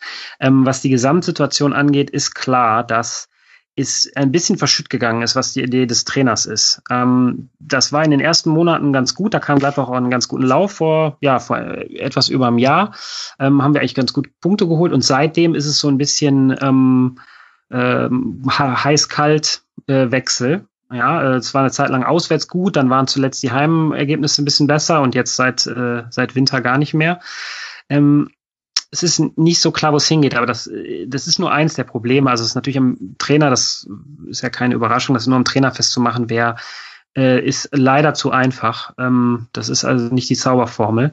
Ähm, was, ich glaube, was sicherlich noch dazukommt, ist, ähm, dass etliche Spieler zeitgleich in so einer in so einer Krise sind und oder beziehungsweise auch nicht nicht ähm, sich verbessert haben. Mhm. Ähm, wir haben jetzt über Hazard geredet, wenn er nur alleine in vielen Spielen der Hinrunde, auch jetzt wieder, einfach nur am Ende den Ball, sag ich jetzt mal, vernünftig aufs Tor gekriegt hätte, würden wir wahrscheinlich gar nicht darüber reden. Das sind auch wieder nur Nuancen. Ähm, Stindl ist seit dem Confed Cup überspielt, der hat jetzt im Grunde anderthalb Jahre durchgespielt, der rennt immer seine zwölf, zwölfeinhalb Kilometer, ist ein Problem und dann hast du viele Spiele, die wie zum Beispiel ein Hermann, der auch im Grunde mit mehreren schweren Verletzungen über ein Jahr weg war, der ist jetzt schon wieder ein paar Monate dabei, aber der ist mhm. immer noch nicht so wirklich, da viele sagen auch vielleicht erreicht er auch dieses Niveau nicht mehr, ähm, das ist die Frage. Traoré fehlt seit Monaten, der hat auch oft in engen Spielen oder auch wenn es gerade gegen defensivere Teams ging, auch den Unterschied gemacht. Ich glaube, das ist auch was, was fehlt. Ähm, Und natürlich Raphael, der, der, der, der große Diskussionspunkt in Gladbach. Ähm, was kommt nach Raphael? Was ähm, hätte früher darauf reagiert werden müssen, dass sicherlich Raphael nicht jünger ist und auch in der Vorsaison schon seine Auszeiten hatte und auch verletzt war? Ähm, ja, das sind so im Moment, im Moment ist es, ich glaube, viele Leute mögen es gerne, dass man es an einer Sache festmacht, aber so leicht ist es leider nicht. Das geht, glaube ich, den, ist, glaube ich, in den meisten Vereinen so. Hm. Ähm, in Gladbach ist definitiv eine, eine, eine Mischung aus allem. Verletzten werden auch gerne, auch gerne von Vereinsseite aufgeführt, dass ein unglaublich Verletzten-Pech ist. Da stellt sich bei mir aber die Frage, warum ähm, triviale Verletzungen, um es mal so zu nennen, ähm, wirklich zu extrem langen Ausfallzeiten führen. Ähm, also du hast, du hast Leute, ich meine jetzt nicht vom Laszlo Benisch, der hatte einen Mittelfußbruch. Ähm, gut, der ist aber letzten Endes auch jetzt wieder im Training, das sind fünf Monate. Ähm, und Raphael hat jetzt eine Wadenverhärtung gehabt, wurde zumindest so kommuniziert. Hm. Ähm, ist aber auch, hat jetzt auch schon wieder vier, im Grunde vier Wochen, bis auf die Vorwoche, wo er eingewechselt wurde, ist er vier Wochen nicht dabei gewesen. Ist, ich habe das mal nachgeguckt, unter Muskelverletzung in den oberen fünf Prozent der Ausfallzeit. Und das, da gibt's viele so Beispiele. Fabian Johnson, der natürlich auch in den guten oder richtig starken Gladbacher Jahren äh, tolle Spiele gemacht hat, ist mit Rückenproblemen bis auf weiteres nicht dabei. Und natürlich kannst du dann auch als Gladbach nicht so viele Ausfälle kom- kompensieren. Die Frage ist nur, warum teilweise so lange Ausfälle da dabei sind. Ähm, das sind auch so ein äh, ja so eine beständige Diskussion in im, im Gladbacher Umfeld, sage ich mal, ähm, warum es zu diesen vielen und häufigen Muskelverletzungen auch kommt. Und was sind die Ansprüche, die realistischen Ansprüche? Nicht das, was man kommuniziert, mit dem man jetzt aus dieser Saison herausgehen möchte. Also aktuell ist es Tabellenplatz zehn, aber die Tabelle ist so zusammengeschoben noch, dass es jetzt nur ein Punkt auf den Tabellenplatz sieben ist, über den wir vorhin schon gesprochen haben. Immerhin schon fünf aktuell zum Zeitpunkt der Aufnahme auf Tabellenplatz sechs. Ist es das internationale Geschäft ein, ein Muss für Gladbach oder ein Kann? Ähm, also so wie so wie das äh, der Kader immer oder auch die Gehälter geplant wurden, scheint es immer noch Gott sei Dank ein Kann zu sein mhm. und kein Muss. Ähm, es wurde aber diese, vor, äh, vor dieser Saison offensiver kommuniziert, auch ungewohnterweise vom Verein zu sagen, dass es international schon das Ziel ist, nicht einstellig. Ähm, von daher ist es, wird es interessant sein zu sehen, wie das, wie das am Ende bewertet werden wird. Also ich gehe davon aus, wenn du, wenn du irgendwie noch auf sechs oder sieben kommst, natürlich die Anzeichen gerade nicht so sehr da sind, ähm, ist es äh, durchaus alles im, in Ordnung. Da wird sich, werden sich auch, ja, der größte Teil der Gladbacher äh, Fans werden sich damit abholen lassen. Ähm, bei acht, neun wird es sicherlich schon wieder schwieriger. Dann kann man vielleicht wieder auf diese Einstelligkeit zurückverweisen. Und natürlich stehen vom, von den Möglichkeiten, vom Budget stehen viele Vereine da oben, die ebenbürtig oder, oder ein bisschen höher sind vom, vom, von den Gehältern und vom Budget her. Aber eben auch nicht so weit weg sind und beziehungsweise auch nur ebenbürtig sind. Von daher kann man schon die Frage stellen, ob der Anspruch nicht sein müsste, in die Top sechs zu kommen. Ich sage es nochmal, es ist ja auch so formuliert worden. Und da sind sich auch Kritiker einig oder Leute, die vielleicht auch eher notorisch nörgeln am, am Gladbacher Spiel oder am Trainer oder wem auch immer. Äh, der Kader an sich sollte es hergehen, äh, hergeben. Nur ähm, da sind vielleicht mittlerweile auch Zweifel angebracht, dass vielleicht viele Spieler etwas über Wert gesehen werden oder ähm, äh, ja, das ist wieder so eine Geschichte. Dann kommt man wieder auf den Trainer zurück, ist vielleicht die Summe der Einzelteile in Gladbach sogar noch äh, weniger als als also ne, was die Einzelteile ergeben würden. Also ähm, es sind äh, es ist äh, g- interessant, nicht nur im positiven Sinne leider momentan, aber ähm, ich glaube, eine Bestandsaufnahme auch auch des Kaders ist dringend vonnöten im Sommer ähm, und da sind äh, die vielen Talente, die uns jetzt auch in diesem Jahr schon Freude gemacht haben, davon auszunehmen. Ähm, aber das muss durchaus adressiert werden, weil es halt auch schwieriger wird. Und das ist der der Punkt, ähm, worauf du auch vielleicht auch hinaus äh, wolltest. Wenn du auf ne, die Saison auf Platz neun oder zehn beendest, ist es natürlich auch schwieriger, im neuen Jahr gewisse Talente oder auch fertige Spieler ja. zu holen. Ähm, weil einfach dann zwei Jahre lang nicht international aus der Champions League, aus den Champions League-Lagen kommt, ist schon natürlich ein Rückschlag. Ähm, mag intern vielleicht gar nicht so gesehen werden vom Verein oder nur bedingt, das weiß ich nicht, aber äh, ist es natürlich, auf dem Spielermarkt wird es so gesehen werden. Ähm, und andere Vereine sind dann nach und nach vorbeigezogen oder gleichgezogen. Und das ist gerade in dieser engen Liga schwierig und wird es echt nicht einfacher machen, weil das ja auch gerade auch die Qualität war in Gladbach jahrelang über Eberl, die die Perlen von vielleicht den Plätzen zehn bis sechzehn zu holen und äh, die den nächsten Schritt in Gladbach gemacht haben. Stichpunkt, ja, äh, Max Kruse beispielsweise, ja. Ähm, das, das ist natürlich dann eine heiklere Situation, wenn du halt dich nicht vielleicht so einfach äh, darauf berufen kannst, dass es ein Ausrutscher war in der Kommunikation mit neuen Spielern. Wie ist denn, wenn ich mal ganz kurz zwischenfragen darf, für dein Befinden die Akzeptanz ähm, von Hacking bei den Fans aktuell? Finde ich immer in solchen Geschichten irgendwie ganz spannend. Also sind die Fans irgendwie der Meinung, dass das der richtige Weg ist mit ihm oder gibt es da auch in Richtung Hacking schon Unruhe? Ja, das würde ich schon so sehen, dass es da Unruhe gibt. Das ist natürlich, weil man natürlich auch viel betrachtet, was, sag ich jetzt mal, soziale Medien angeht, um, um nur auf quantitativ auf Fannummern zu kommen, ist es immer ein bisschen eine heikle Sache. Die da am lautesten schreien, werden auch am meisten gehört. Aber es ist schon so, dass durch die Bank Hacking nicht mit offensten Armen empfangen wurde. Ähm, ja, weil er vielleicht auch ja nicht so der... Ja, ich glaube, am Niederrhein ist auch seit Jahren immer der Trainertyp, der gut angekommen ist, war so ein bisschen äh, der kauzige Typ. Ähm, das ist ja nicht nur ein Lucien Favre, das waren auch, das waren auch Vorgänger, die so ein bisschen was äh, Spezielles mitbringen. Und ähm, da ist Hacking, äh, ist er auch gekommen, ich glaube, ist auch geholt worden, weil er sehr, äh, weil er sehr ruhig und äh, ja fast schon so ähm, un, unbeeindruckt auftritt, was so, was so diese Sachen angehen. Ähm, das war vielleicht äh, zu dem Zeitpunkt auch das Richtige. Ähm, nach und nach haben aber ist dieser Punkt der Spielidee ähm, und auch ja äh, Sachen, wie der, wie der Kader so ausgerichtet wurde, was natürlich auch nicht nur eine, seine Entscheidung ist, ist kritisch gesehen worden. Und äh, mittlerweile natürlich werden jetzt die Stimmen immer lauter. Das sind aber auch natürlich die, die sofort sowieso schreien, ähm, ne, was, was, was macht der Trainer oder was macht äh, Person X und Y, die Entscheidungen trägt im Verein. Ähm, von da wird's jetzt nicht einfacher. Aber es, äh, es, für mich gibt's keine Anzeichen, äh, auf, die, auf den Verein zu gucken und zu sagen, wenn Dieter Hacking äh, morgen gehen müsste, dann würde sich vieles verbessern. Also es liegt im Moment strukturell auch im Kader und in der Mannschaft so, dass es, dass das, was wir sehen, das Resultat aus allerlei kleinen Problemchen sind, die sich dann zu einem größeren Problem summieren am Ende. Also ähm, Kritik am Trainer ist da, aber das ist natürlich, ähm, da die Mannschaft auch an sich eigentlich auch einen intakten Eindruck macht, ähm, glaube ich nicht, dass das von ähm, Entscheidungsträgern wirklich äh, seriös oder wirklich als als ernst zu nehmen eingestuft wird. Und äh, ich glaube, der Verein ist da recht ruhig noch äh, in dieser Phase aktuell. Ähm, das belegen alle Aussagen und ähm, das ist auch das, was man so äh, liest und hört, was äh, ne, was was so die Entscheidungen pro oder gegen Hacking, also es ist noch keinerlei. Die die Spieleraussagen, Ginter hat sich definitiv äh, demonstrativ diese Woche vor den Trainer gestellt, hatte vorher auch wieder lustige Aussagen gemacht, die irgendwie sagte, es ist auch ein Problem der der Taktik und vielleicht auch der Physis. Äh, bisschen komische Aussagen, das war da nicht ganz klar, in welchem Zusammenhang er das genau sagte. Ähm, Es ist alles im Moment ein bisschen schwer zu lesen, ähm, aber es ist klar, äh, Mara, dass die, das Hacking da nicht den leichtesten Stand hatte und hat. Okay. Ähm, ob das jetzt, ob das jetzt dramatisch schlechter geworden ist, ähm, weiß ich nicht. Ähm, da, wie gesagt, die laut schreien haben immer schon laut geschrien. Andererseits hast du aber auch immer wieder diese Spiele drin, also du hast den Punkt Physis jetzt gerade indirekt angesprochen mit Ginter, das hatte man auch so in manchen Phasen der Saison, dass man das Gefühl hatte, Gladbach war platt, irgendwie so ab Minute fünfundsiebzig, und dann hast du auch immer wieder Spiele mit drin oder Halbzeiten, die sehr, sehr passiv sind und wo man sich denkt, Mensch, meine Güte, jetzt spielt doch bitte mal. Also gerade zum Beispiel dieses Heimspiel gegen Eintracht Frankfurt, die erste Halbzeit, das war fürchterlich. Und dann, und dann vor allem im Kontrast zur zweiten Halbzeit, die dann wesentlich besser war. Und davon gab es einige Spiele in dieser Saison.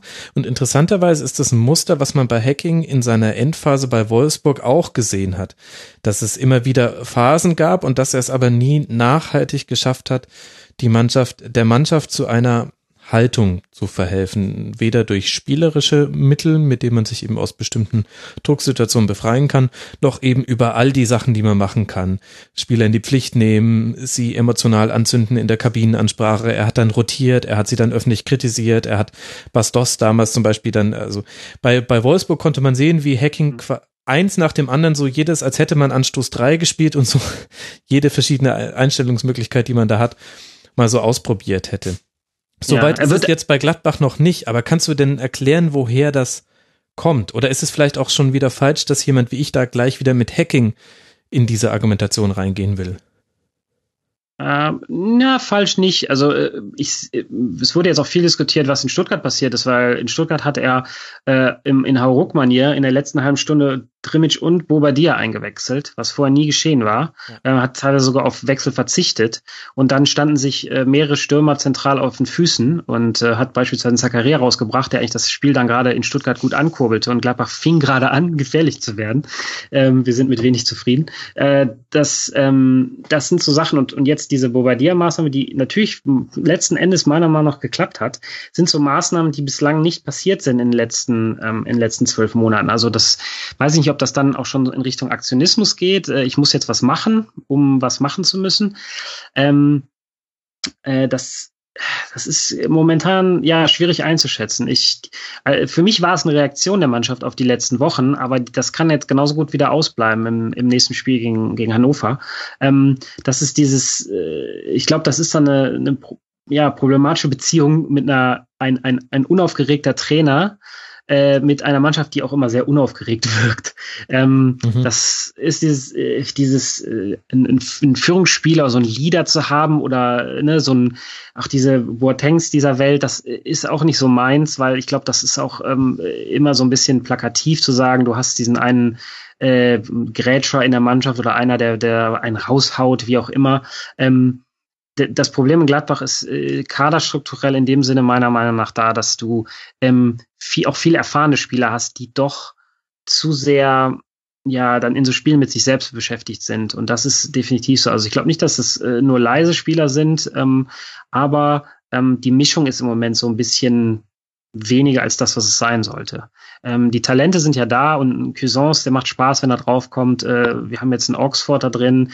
Ähm, das ist nicht zu vergessen, natürlich Zakaria auch noch blutjung. Ähm, nur so ein bisschen die arrivierteren Spieler, die auch ne, hundertfünfzig, hundert Bundesliga-Einsätze haben, da, da, da musst du sagen, die müssen vielleicht mal konstanter mehr bringen. Ähm, und damit meine ich durchaus Leistungen wie heute, wo halt auch wirklich ähm, den Dortmundern oft nicht viel äh, zweite Bälle geschenkt wurden. Ähm, es war nicht so, dass sie überrannt wurden, Dortmund, aber ähm, es fiel doch auf, dass Gladbach durchaus gefährlich sein wollte und, und, und gefährlich war und auch durchaus präsent war. Und ähm, das ist in vielen Spielen, wie du hast jetzt Beispiele genannt, äh, Frankfurt et cetera, das ist echt viel ausgeblieben. In, in Freiburg war das so, letzt, letzte Saison in, in Wolfsburg, das Spiel verlieren wir drei null, das war nach einer halben Stunde gegessen, dann fiel die Mannschaft an, gut zu spielen. Guten Fußball kann sie immer spielen, wenn sie einen ordentlichen Tag hat, aber da war das Spiel schon, stand schon null zu zwei und ähm, es gibt viele solche Beispiele, wo du denkst, ja, Ähm, warum nicht von Anfang an oder warum jetzt wieder nicht wie in der Vorwoche? Und äh, natürlich hast du auch Extrembeispiele.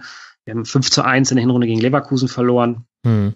Ähm, da steht es eins null zur Halbzeit, es muss drei null stehen. Hazard vergift, vergibt einen Ball aus vier Metern, ähm, schießt, schießt Leno an auf die Brust, äh, dann, dann hätte es zwei null nach zwanzig Minuten gestanden und am Ende verlierst du das Spiel fünf eins. Ähm, Das ist dann vielleicht so die zwei verschiedenen Halbzeiten par excellence, also demonstrativer kann man das nicht machen. Ähm, mittlerweile ist es so ein bisschen vermischter. Es ist nicht so, dass es halbe Stunden richtig, halbe Stunde lang richtig gut ist und dann schlecht wird. Es ist eine, eine äh, problematische Mischung aus äh, teilweise auch leichten Fehlern, auch, im, auch in der Defensive. Das ist das, was Mara in, in, in Mainz angesprochen hatte. Das haben wir sicherlich auch. Ähm, Aussetzer, das führte zur beispielsweise Niederlage in Köln, dass du auf einmal aufhörst zu verteidigen nach einer Flanke oder nach einem mhm. Freistoß. Ja, und ähm, das sind halt diese Prozentpunkte, die dann überall fehlen. Und äh, letzten Endes ist es aber auch der Torabschluss. Also die Torchancenverwertung war zwanzig Prozent.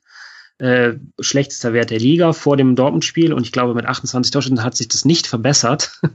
ähm, ja, ja auch so, nicht von ausgehen. Nee, so, so dass es definitiv daran im Moment hapert. Ähm, und das ist schon schon verrückt mit den gleichen Spielern, die, wenn man jetzt einen Raphael wieder mit ins Boot nimmt, den gleichen Spielern, die ähm, jahrelang zweistellig in der Liga getroffen haben oder immer sehr gefährlich waren.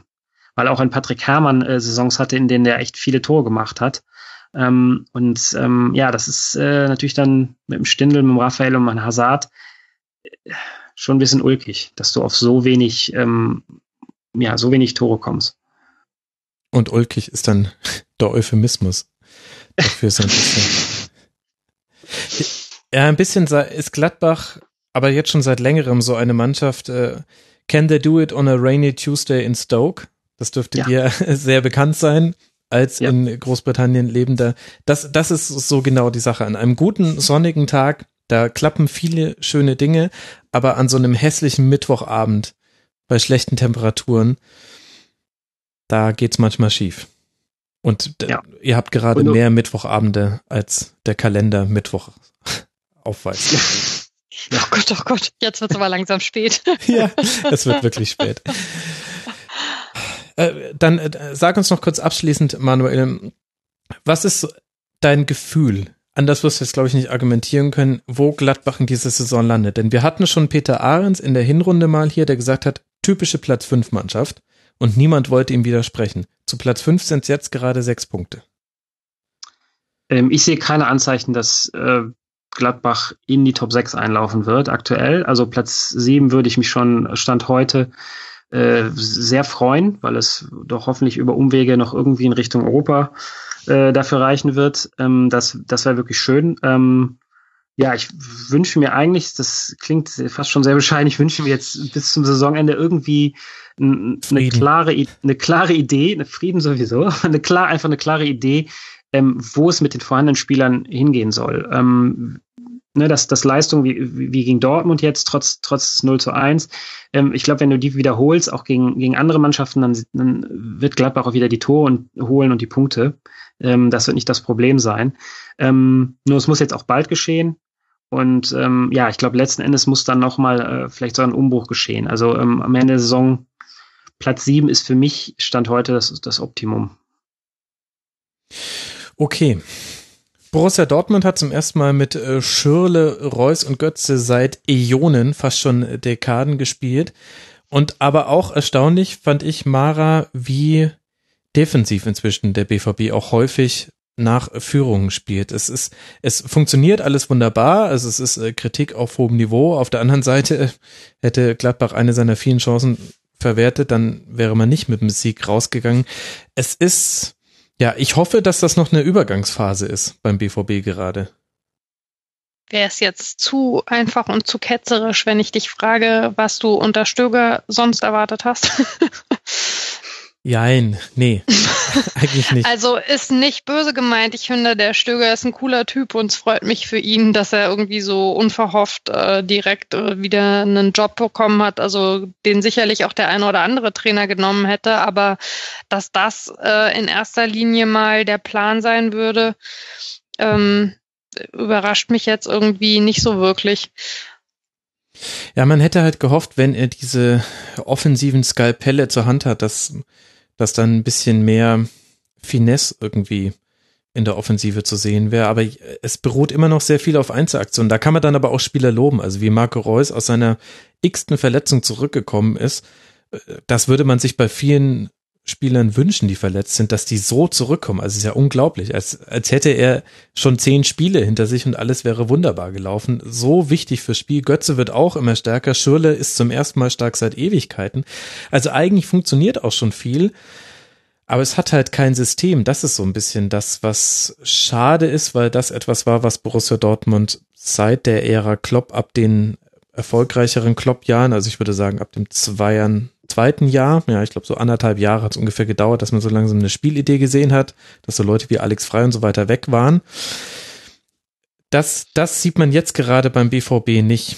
Und dann ist auch ein Michy Batshuayi, der war in dem Spiel komplett abgemeldet, was man aber auch, kann auch ein großes Kompliment sein für Westergaard und Ginter, die auch wirklich ein gutes Spiel gemacht haben. Aber es beruht noch sehr auf diesen einzelnen Momenten.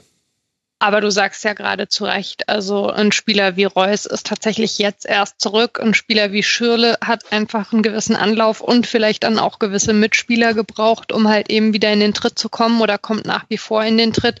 Batshuayi ist jetzt auch ja ganz neu da. Die haben sich gerade erst irgendwie äh, von der ganzen Aubameyang-Geschichte erholt. Also denen muss man vielleicht auch jetzt irgendwie zu immer noch Beginn der Rückrunde einfach auch noch ein bisschen Zeit geben, um in ihre systemischen Abläufe wieder reinzukommen. kommen.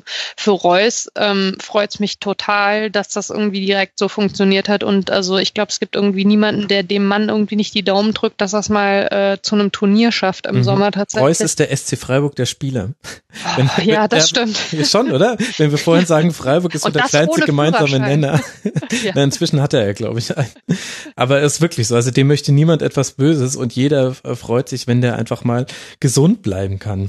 Der hat aber auch dermaßen also die Scheiße am Fuß gehabt schon. Also es ist auch so, äh, dein äh, hier äh, Kumpane Philipp Köster müsste versprechen, dass er äh, Marco Reus und oder den B V B bitte vor der W M nicht mehr aufs Cover hebt, weil die hatten ja mal eine Zeit lang irgendwie so die Geschichte mit äh, Gomez damals noch in Italien auf dem Cover verletzt, dann eben Reus äh, verletzt äh, vor der W M, nachdem er die Cover-Story war, und so zog sich das irgendwie also durch äh, sehr prominente Verletzungen. Das heißt also, ich bitte darum, äh, Marco Reus also frühestens äh, im September oder im Oktober wieder mit einer Titelgeschichte irgendwie zu bringen. Jetzt bloß nicht äh, kurz vor der W M noch äh, die langen Leiden des Marco Reus, und dann fällt er nämlich direkt wieder aus, der arme Kerl. Eben, mach doch mal ein, ein Cover zur AfD. Und dann hoffen wir auf den F-Freunde-Flo. Oder irgendwie sowas. Das wär's doch. Gibt ja auch genügend Anlass. Grüße, solidarische Grüße an den S V Babelsberg. Von uns allen von Herzen. Ja. Holt euch das Nazis raus aus den Stadien-T-Shirt. Es ist sehr bequem und es trägt sich sehr gut. Kann ich bestätigen. Sehr schön. Da sind wir schon zwei Mara. Der B V B spielt jetzt dann in Bergamo und dann zu Hause gegen Augsburg. Und über ein Spiel müssen wir jetzt noch sprechen in dieser unfassbar langen Sendung, dafür, dass wir ein Spiel weniger haben in diesem Spieltag. Schalke null vier gegen T S G Hoffenheim, das Samstagabendspiel zwei zu eins für Schalke, und die Videoanalysten von Schalke gewinnen das Heimspiel gegen die T S G. Zumindest gehört ihnen ein Teil des Sieges, wie Torschütze Breel Embolo nach dem Spiel verraten hat. Nach einem Kopfballtreffer von Kehrer trifft Embolo erst einmal aus dem Abseits heraus und dann noch einmal nach Ballverlust Kevin Vogts.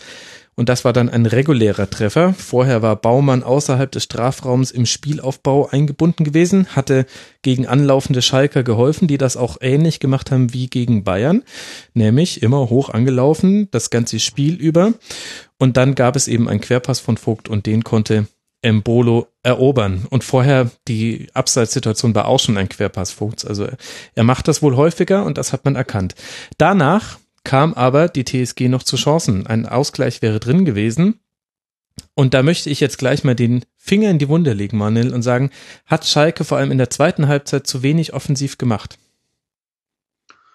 Ja, letzten Endes schon. Ich meine, natürlich ist es, ich glaube, das ist darauf einfach zurückzuführen, dass du in der ersten Halbzeit wirklich ähm, extrem viel angelaufen hast und einfach extrem viel gepresst hast und wirklich äh, Hoffenheim dadurch ja eigentlich im Grunde schon auf die Verliererstraße geschickt hattest, oder hättest eigentlich das Spiel schon entscheiden können.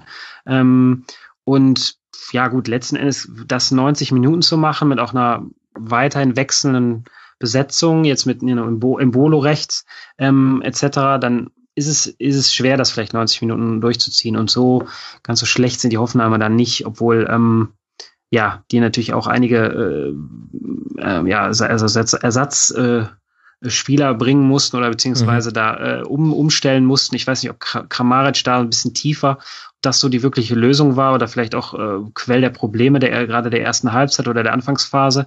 Ähm, hat mir nicht so, fand ich nicht so überzeugend. Ähm, ja, ansonsten, ähm, wie es auch dieses Spiel, wie das äh, dann schon wieder so gekippt ist, dass die Mannschaft mit weniger Ballbesitz das verloren hat, äh, mit weniger Ballbesitz das gewonnen, gewonnen hat, so ja. rum. sechsunddreißig Prozent. ähm, ist ja schon fast ulkig, weil ähm, äh, Schalke, das, äh, Schalke das lange gut gemacht hat, wobei es natürlich auch nicht über extrem viel Ballbesitz gemacht haben früher, aber ähm, am Ende, ja, am Ende ist es dann noch mal ein bisschen äh, hektisch geworden, natürlich auch aufgrund der ähm, aufgrund der sieben Minuten Nachspielzeit ähm, äh, wirkt das dann natürlich alles noch etwas dramatischer. Ähm, also gerade das speziell habe ich noch in Erinnerung. Genau, durch den verletzten Schiedsrichterassistenten, den wir ja. vorhin schon angesprochen hatten. Genau.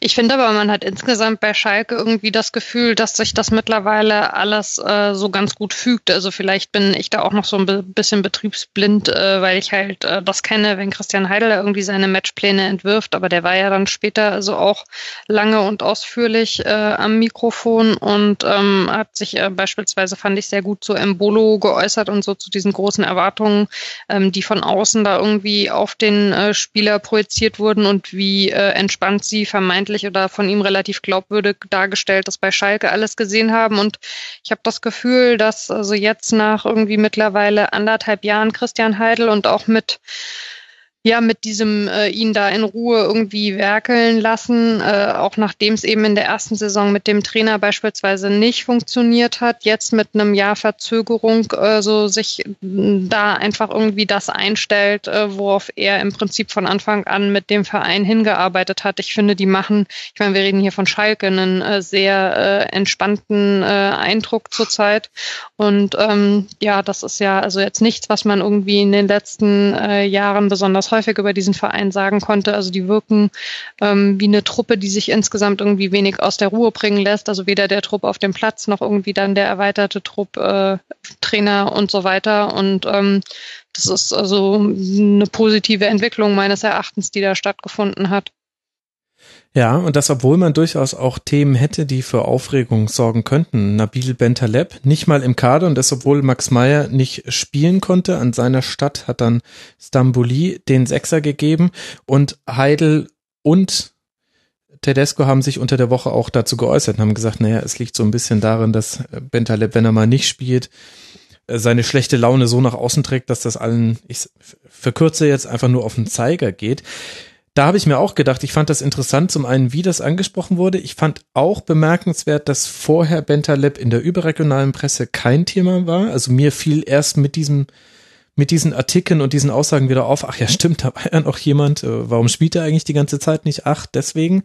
Aber ich fand es auch interessant, wie offen das jetzt eben thematisiert wurde, sowohl von Heidel als auch von Tedesco, aber auch mit der, ohne auf den Spieler draufzuhauen. Sie haben ihn schon deutlich in die Pflicht genommen, aber ich fand, es war noch geprägt von einem Respekt gegenüber dem Spieler. Das ist, finde ich, ein sehr schöner Beleg für das, was du gerade gesagt hast. Ist auch typisch Heidel, finde ich, dass man sowohl was äh, den Zeitpunkt angeht, als auch was die inhaltliche Ausrichtung von so einer Meldung angeht, ähm, sich da eben also nicht die Hoheit nehmen lässt. Also das ist äh, was, was ihn immer ausgemacht hat. Deutungshoheit, sehr schön. Ja. Ja, und Hoffenheim, Manuel, was fangen wir mit der T S G an? Letzte Woche noch vier zu zwei in einem Spiel, über das Mara nicht sprechen la, la, möchte, la, la, la, la. gewonnen. Recht überzeugend mit einem starken Serge Gnabry, der jetzt diesmal nicht spielen konnte. Ja, ich fand, ich finde aber immer, Hoffenheim ist da immer noch auch so ein bisschen auf der Suche nach ihrem Flow ähm, des, des, des Vorjahres. So, ich fand, lange Zeit war es wirklich wahrscheinlich sogar mit äh, die attraktivste Mannschaft, ähm, was was das Mittelfeldüberbrücken angeht. Und das ist so ein bisschen verloren gegangen in den letzten Wochen zumindest. Ich habe jetzt nicht alles von Hoffenheim gesehen. Ähm, da ist halt noch individuelle Qualität da, aber so, ähm, ja, ich glaube, zu einem gewissen Grad ist da, findet da gerade auch eine Neuausrichtung statt, ähm, wie, wie da gespielt werden soll. Natürlich waren, das hatte ich vorhin gesagt, da waren natürlich einige, einige Ausfälle, die kamen. Ähm, ich glaube, ich hatte noch mit, äh, ja, mit Schrecken gelesen, dass äh, Nordweit dadurch jetzt noch in den Kader wieder kommt, als alter Gladbacher, der es irgendwie siebenmal nicht in den Kader geschafft hatte, was eigentlich unfassbar ist, ähm, da sich doch äh, Großes vorgenommen hatte. Mhm. Aber ähm, da sind so etliche Spieler, natürlich auch ein, auch ein, auch ein Schulz, ähm, der doch jetzt da gut eingebunden ist, ähm, Nico Schulz, der vorher bei uns war, der natürlich auch äh, von vielen auch schmerzlich vermisst wurde, gerade weil immer nur Oskar Wendt die Alternative war in Gladbach auf links, und jetzt ist er auch verletzt. Ähm, das wieder so als Gladbach-Ausblick äh, hier. Ähm, Da ist, ja, es ist ein gewisser Spielerpool, aber ähm, im Gegensatz zu, zu, zu, zu zum Vorjahr und vielleicht noch zum Anfang der Hinrunde ähm, frage ich mich, wie das genau, wie das genau aktuell laufen soll oder wie es genau geplant ist. Ähm, Hoffenheim steht ja da relativ nah bei uns jetzt mittlerweile. Ähm, ich weiß nicht, also wie, ja, wie ich, wie ich sagte, also ähm, so, also Kramaric hinter Uth und Salai spielen zu lassen, ich weiß nicht. Ähm, war jetzt, das sind so Sachen, wo ich wo ich vielleicht eine andere Mittelfeldorganisation äh, erwarten würde bei, bei Hoffenheim. Ja, sie haben halt auch Demir ähm, bei verloren, das darfst du nicht vergessen. Ich klar, das ist natürlich ein extremer Punkt, klar, klar. Ähm, sicherlich, sicherlich, ähm, nicht von der Hand zu weisen. Ähm, ja, ähm, ich warte und lass, äh, werde, werde sehen, in welche Richtung. Ich habe, wie gesagt, von, von Hoffenheim dann auch vielleicht nicht genug gesehen, um zu sagen, ähm, wie, wie genau die Ausrichtung jetzt sein wird die nächsten Wochen. Aber ähm, ja, ich habe den Eindruck, dass sie ein bisschen unter Wert spielen trotzdem. Also müssen eigentlich besser dastehen, weil äh, mittlerweile die Spieler ja auch äh, ja, ein Amiri oder so für durchaus Qualität stehen. Ähm, müsste vielleicht ein bisschen mehr kommen. Aber ohne jetzt irgendwie unnötig rumpsychologisieren zu wollen, ist nur mein Eindruck. Oder seht ihr das auch so, dass Nagelsmann irgendwie so zunehmend angespannt und auch fast schon Richtung dünnhäutig irgendwie wirkt? Also ich habe den Eindruck, dass bei dem, weiß ich nicht, ob jetzt der Auslöser tatsächlich die Situation ist oder das ganze Gequatsche, was es um seine Person zuvor gab oder so. Aber also der hat vorher auch immer deutlich mehr Ruhe ausgestrahlt als aktuell, ist zumindest mein Empfinden. Ja, ich habe eine ähnliche Beobachtung gemacht. Ich gucke mir sehr gerne an, wie Trainer jubeln. Und da darf man dann zwar auch nicht Wer alles nicht? auf die... Naja, bei manchen Trainern ja. war das jetzt auch nie so angenehm. Jürgen Klopp. Aber... Ey. Ja. Ja, erzähl mal weiter. Entschuldigung. Da habe ich jetzt auch schon im Spiel gegen Mainz eine Verbissenheit bei ihm gesehen, die... Also das sah für mich... Das ist jetzt... Küchenpsychologie und Max redet jetzt einfach mal nur das, was er gesehen hat, und das kann auch überhaupt nichts bedeuten. Also dementsprechend bitte werten, liebe Hörerinnen und Hörer. Aber in der letzten Saison war es eher noch, da hat man einen sehr, sehr ehrgeizigen Trainer gesehen, der entsprechend ehrgeizig gejubelt hat, und es ist unglaublich verbissen in dieser Saison, und es mhm. war schon bei allen Toren gegen Mainz so, es war auch beim Anschlusstreffer gegen Hoffenheim so. Der steht unter einer unglaublichen Spannung, und für mich ist das auch nicht mehr nur Ehrgeiz, sondern eben auch eine Verspannung. Ist auch mein Weil's, Eindruck, ja, lustig. Weil es nicht so läuft. Und dann kommt jetzt in dem Fall noch mit dazu, Nagelsmann hat sich darüber beschwert, dass der Schiedsrichter hm. ihn beleidigt hätte. Ich glaube, Lutscher Assistent. soll wohl, der, der stimmt, der Schiedsrichterassistent, ich glaube, Lutscher soll das Wort gewesen sein, aber um das zu erfahren, hätte ich auf einen Springer-Link klicken müssen, und das ist leider nicht drin, so weit gehe ich nicht. Irgendwo hat alles seine Grenzen. Aber vielleicht war das auch ein Missverständnis, weil ja die Mainzer dem Dennis Eitekin Bonbons mitgebracht hatten. Vielleicht wollte der Schiedsrichter gerne von Nagelsmann einen Lutscher. Ja, oder er hat, ge- er hat gedacht, sie erinnern mich an Thorsten Frings. Ich weiß auch nicht, wie ich das, also, na gut, aber es ist halt dann auch die Frage, äußert mich man sich dann dazu öffentlich oder lässt man es? Es ist völlig okay, dass er öffentlich dazu was sagt, und da hat er gesagt, nur, ja, fragen Sie den, den Schiedsrichter oder den Schiedsrichterassistenten, ich sage dazu nichts, und dadurch, dass er dazu nichts gesagt hat, hat er aber natürlich sehr viel dazu mhm. gesagt. Es ist... Mhm. Aber vielleicht ist das auch, vielleicht gerät man da auch leicht in die Falle, dass man alles dann negativ auslegt, was man in der Vorsaison vielleicht nur so, ach ja, dieser junge Nagelsmann mit seiner Nagelsmann-Tabelle, äh, wie er unsere Herzen höher hüpfen lässt. Also ja, vielleicht legen wir da auch Dinge auf eine Goldwaage, die uns im letzten Jahr total egal gewesen wären. Also damit meine ich jetzt mich, das ist jetzt ein, da habe ich jetzt ein Wir gesagt, aber ich meine mich. Und wenn ich Wir sage, meine ich mich. Alles das ist der Klassiker. Wenn äh, ganz gerne, da müsst ihr auch mal bei Sportjournalisten drauf aufpassen, die verwenden auch oft so ein generalisierendes Wir, wenn sie eigentlich Ich sagen wollen. Bestes Beispiel dafür, ein Sportschau-Kommentator, der Niklas Füllkrug nach seinen zwei oder drei Toren, die er gemacht hat, in einem Spiel in der Rückrunde gefragt hat. Viele sprechen jetzt schon äh, davon, ob sie auch äh, jemand für die Nationalmannschaft wären. Was halten Sie davon? Und ich wette meinen Hintern darauf, dass niemand, wirklich niemand von der Nationalmannschaft gesprochen hat. Es war einfach nur, ich würde gerne wissen, wollen Sie in der Nationalmannschaft spielen? Das war bestimmt nach dem Spiel gegen Mainz. War das das? Ja, ja. Äh, ich glaube schon, Stimmt, ja. Genau. Aber das ist, das ist ganz häufig so, dass ähm, auch, auch in der politischen Berichterstattung sieht man es immer. Viele in Berlin sprechen davon, oder in Berlin wird darüber gesprochen, und dann bedeutet es eigentlich, Journalist hat eine Meinung und will aber nicht sagen, dass es seine Meinung ist, sondern macht dann so ein generalisierendes Wir. Das päpstliche Wir, ja. Ja, genau. So, Habemus Spieltagem, würde ich sagen. Äh, Schalke spielt jetzt auf Leverkusen, in Leverkusen, ja, auf Leverkusen. Werden wir mal sehen, ob auf oder in. Und Hoffenheim zu Hause gegen den S C Freiburg. Und wir haben es geschafft. Wir haben in einer sehr, sehr langen Sendung diesen verkürzten dreiundzwanzigsten Spieltag besprochen. Wie Der könnt, Wahnsinn. Wie könnte ich anders, als euch ganz, ganz herzlich zu danken? Und zwar zum einen Mara Pfeiffer, die at Wortpiratin auf Twitter, folgt ihr zahlreich, freut euch auf ihren erscheinenden Krimi, und hoffen wir alle, dass ihre Kolumnen in der Allgemeinen Zeitung nicht ähnlich kriminologisch werden müssen in dieser Saison. Das würde nämlich dann für einen entspannteren weiteren Saisonverlauf sprechen. Mara, vielen Dank, dass du mal wieder mit dabei warst. Ja, sehr gerne. Vielen Dank für die Einladung. Und außerdem herzlichen Dank an Manuel Breuer, den at Binger null fünf bei Twitter auch sehr zum Folgen empfohlen. Manuel schreibt auf halbangst punkt de und ist immer wieder zu hören im auch sehr empfehlenswerten Vollraute-Podcast, einem Borussia Mönchengladbach-Podcast. Gladbach übrigens der einzige Bundesliga-Verein, der einen eigenen Vereins-Podcast hat. Umso wichtiger, da die Fan-Variante zu hören. Manuel, vielen Dank, dass du mit dabei warst. Ja, danke für die Einladung und äh, ich entschuldige mich für den Kostic-Witz vor drei Stunden. Den hatten wir gerade vergessen. Ja. Wie aber Entschuldigungen haben ja eine gute Tradition. Ich erinnere da nur an, äh, war es nicht Marfrei in der letzten Sendung? Ja. Ja, äh, machen wir diese Themen äh, lieber nicht auf. Äh, stattdessen sende ich Podcast-Grüße an den Eintracht Frankfurt-Podcast. An alle Leute, die sagen, Mensch, ich hätte jetzt gerne was zu S G E gegen Raba gehört. Hört den Eintracht Frankfurt-Podcast Dienstagabend im Livestream und danach auf einem Gerät eurer Wahl. Und den Rasenfunk gibt es dann nach dem vierundzwanzigsten Bundesligaspieltag wieder. Und dann gucken wir mal, ob wir dann drei Stunden sprechen, vier Stunden oder vielleicht auch fünf Stunden. Macht's gut, liebe Hörer. Bis dahin. Ciao.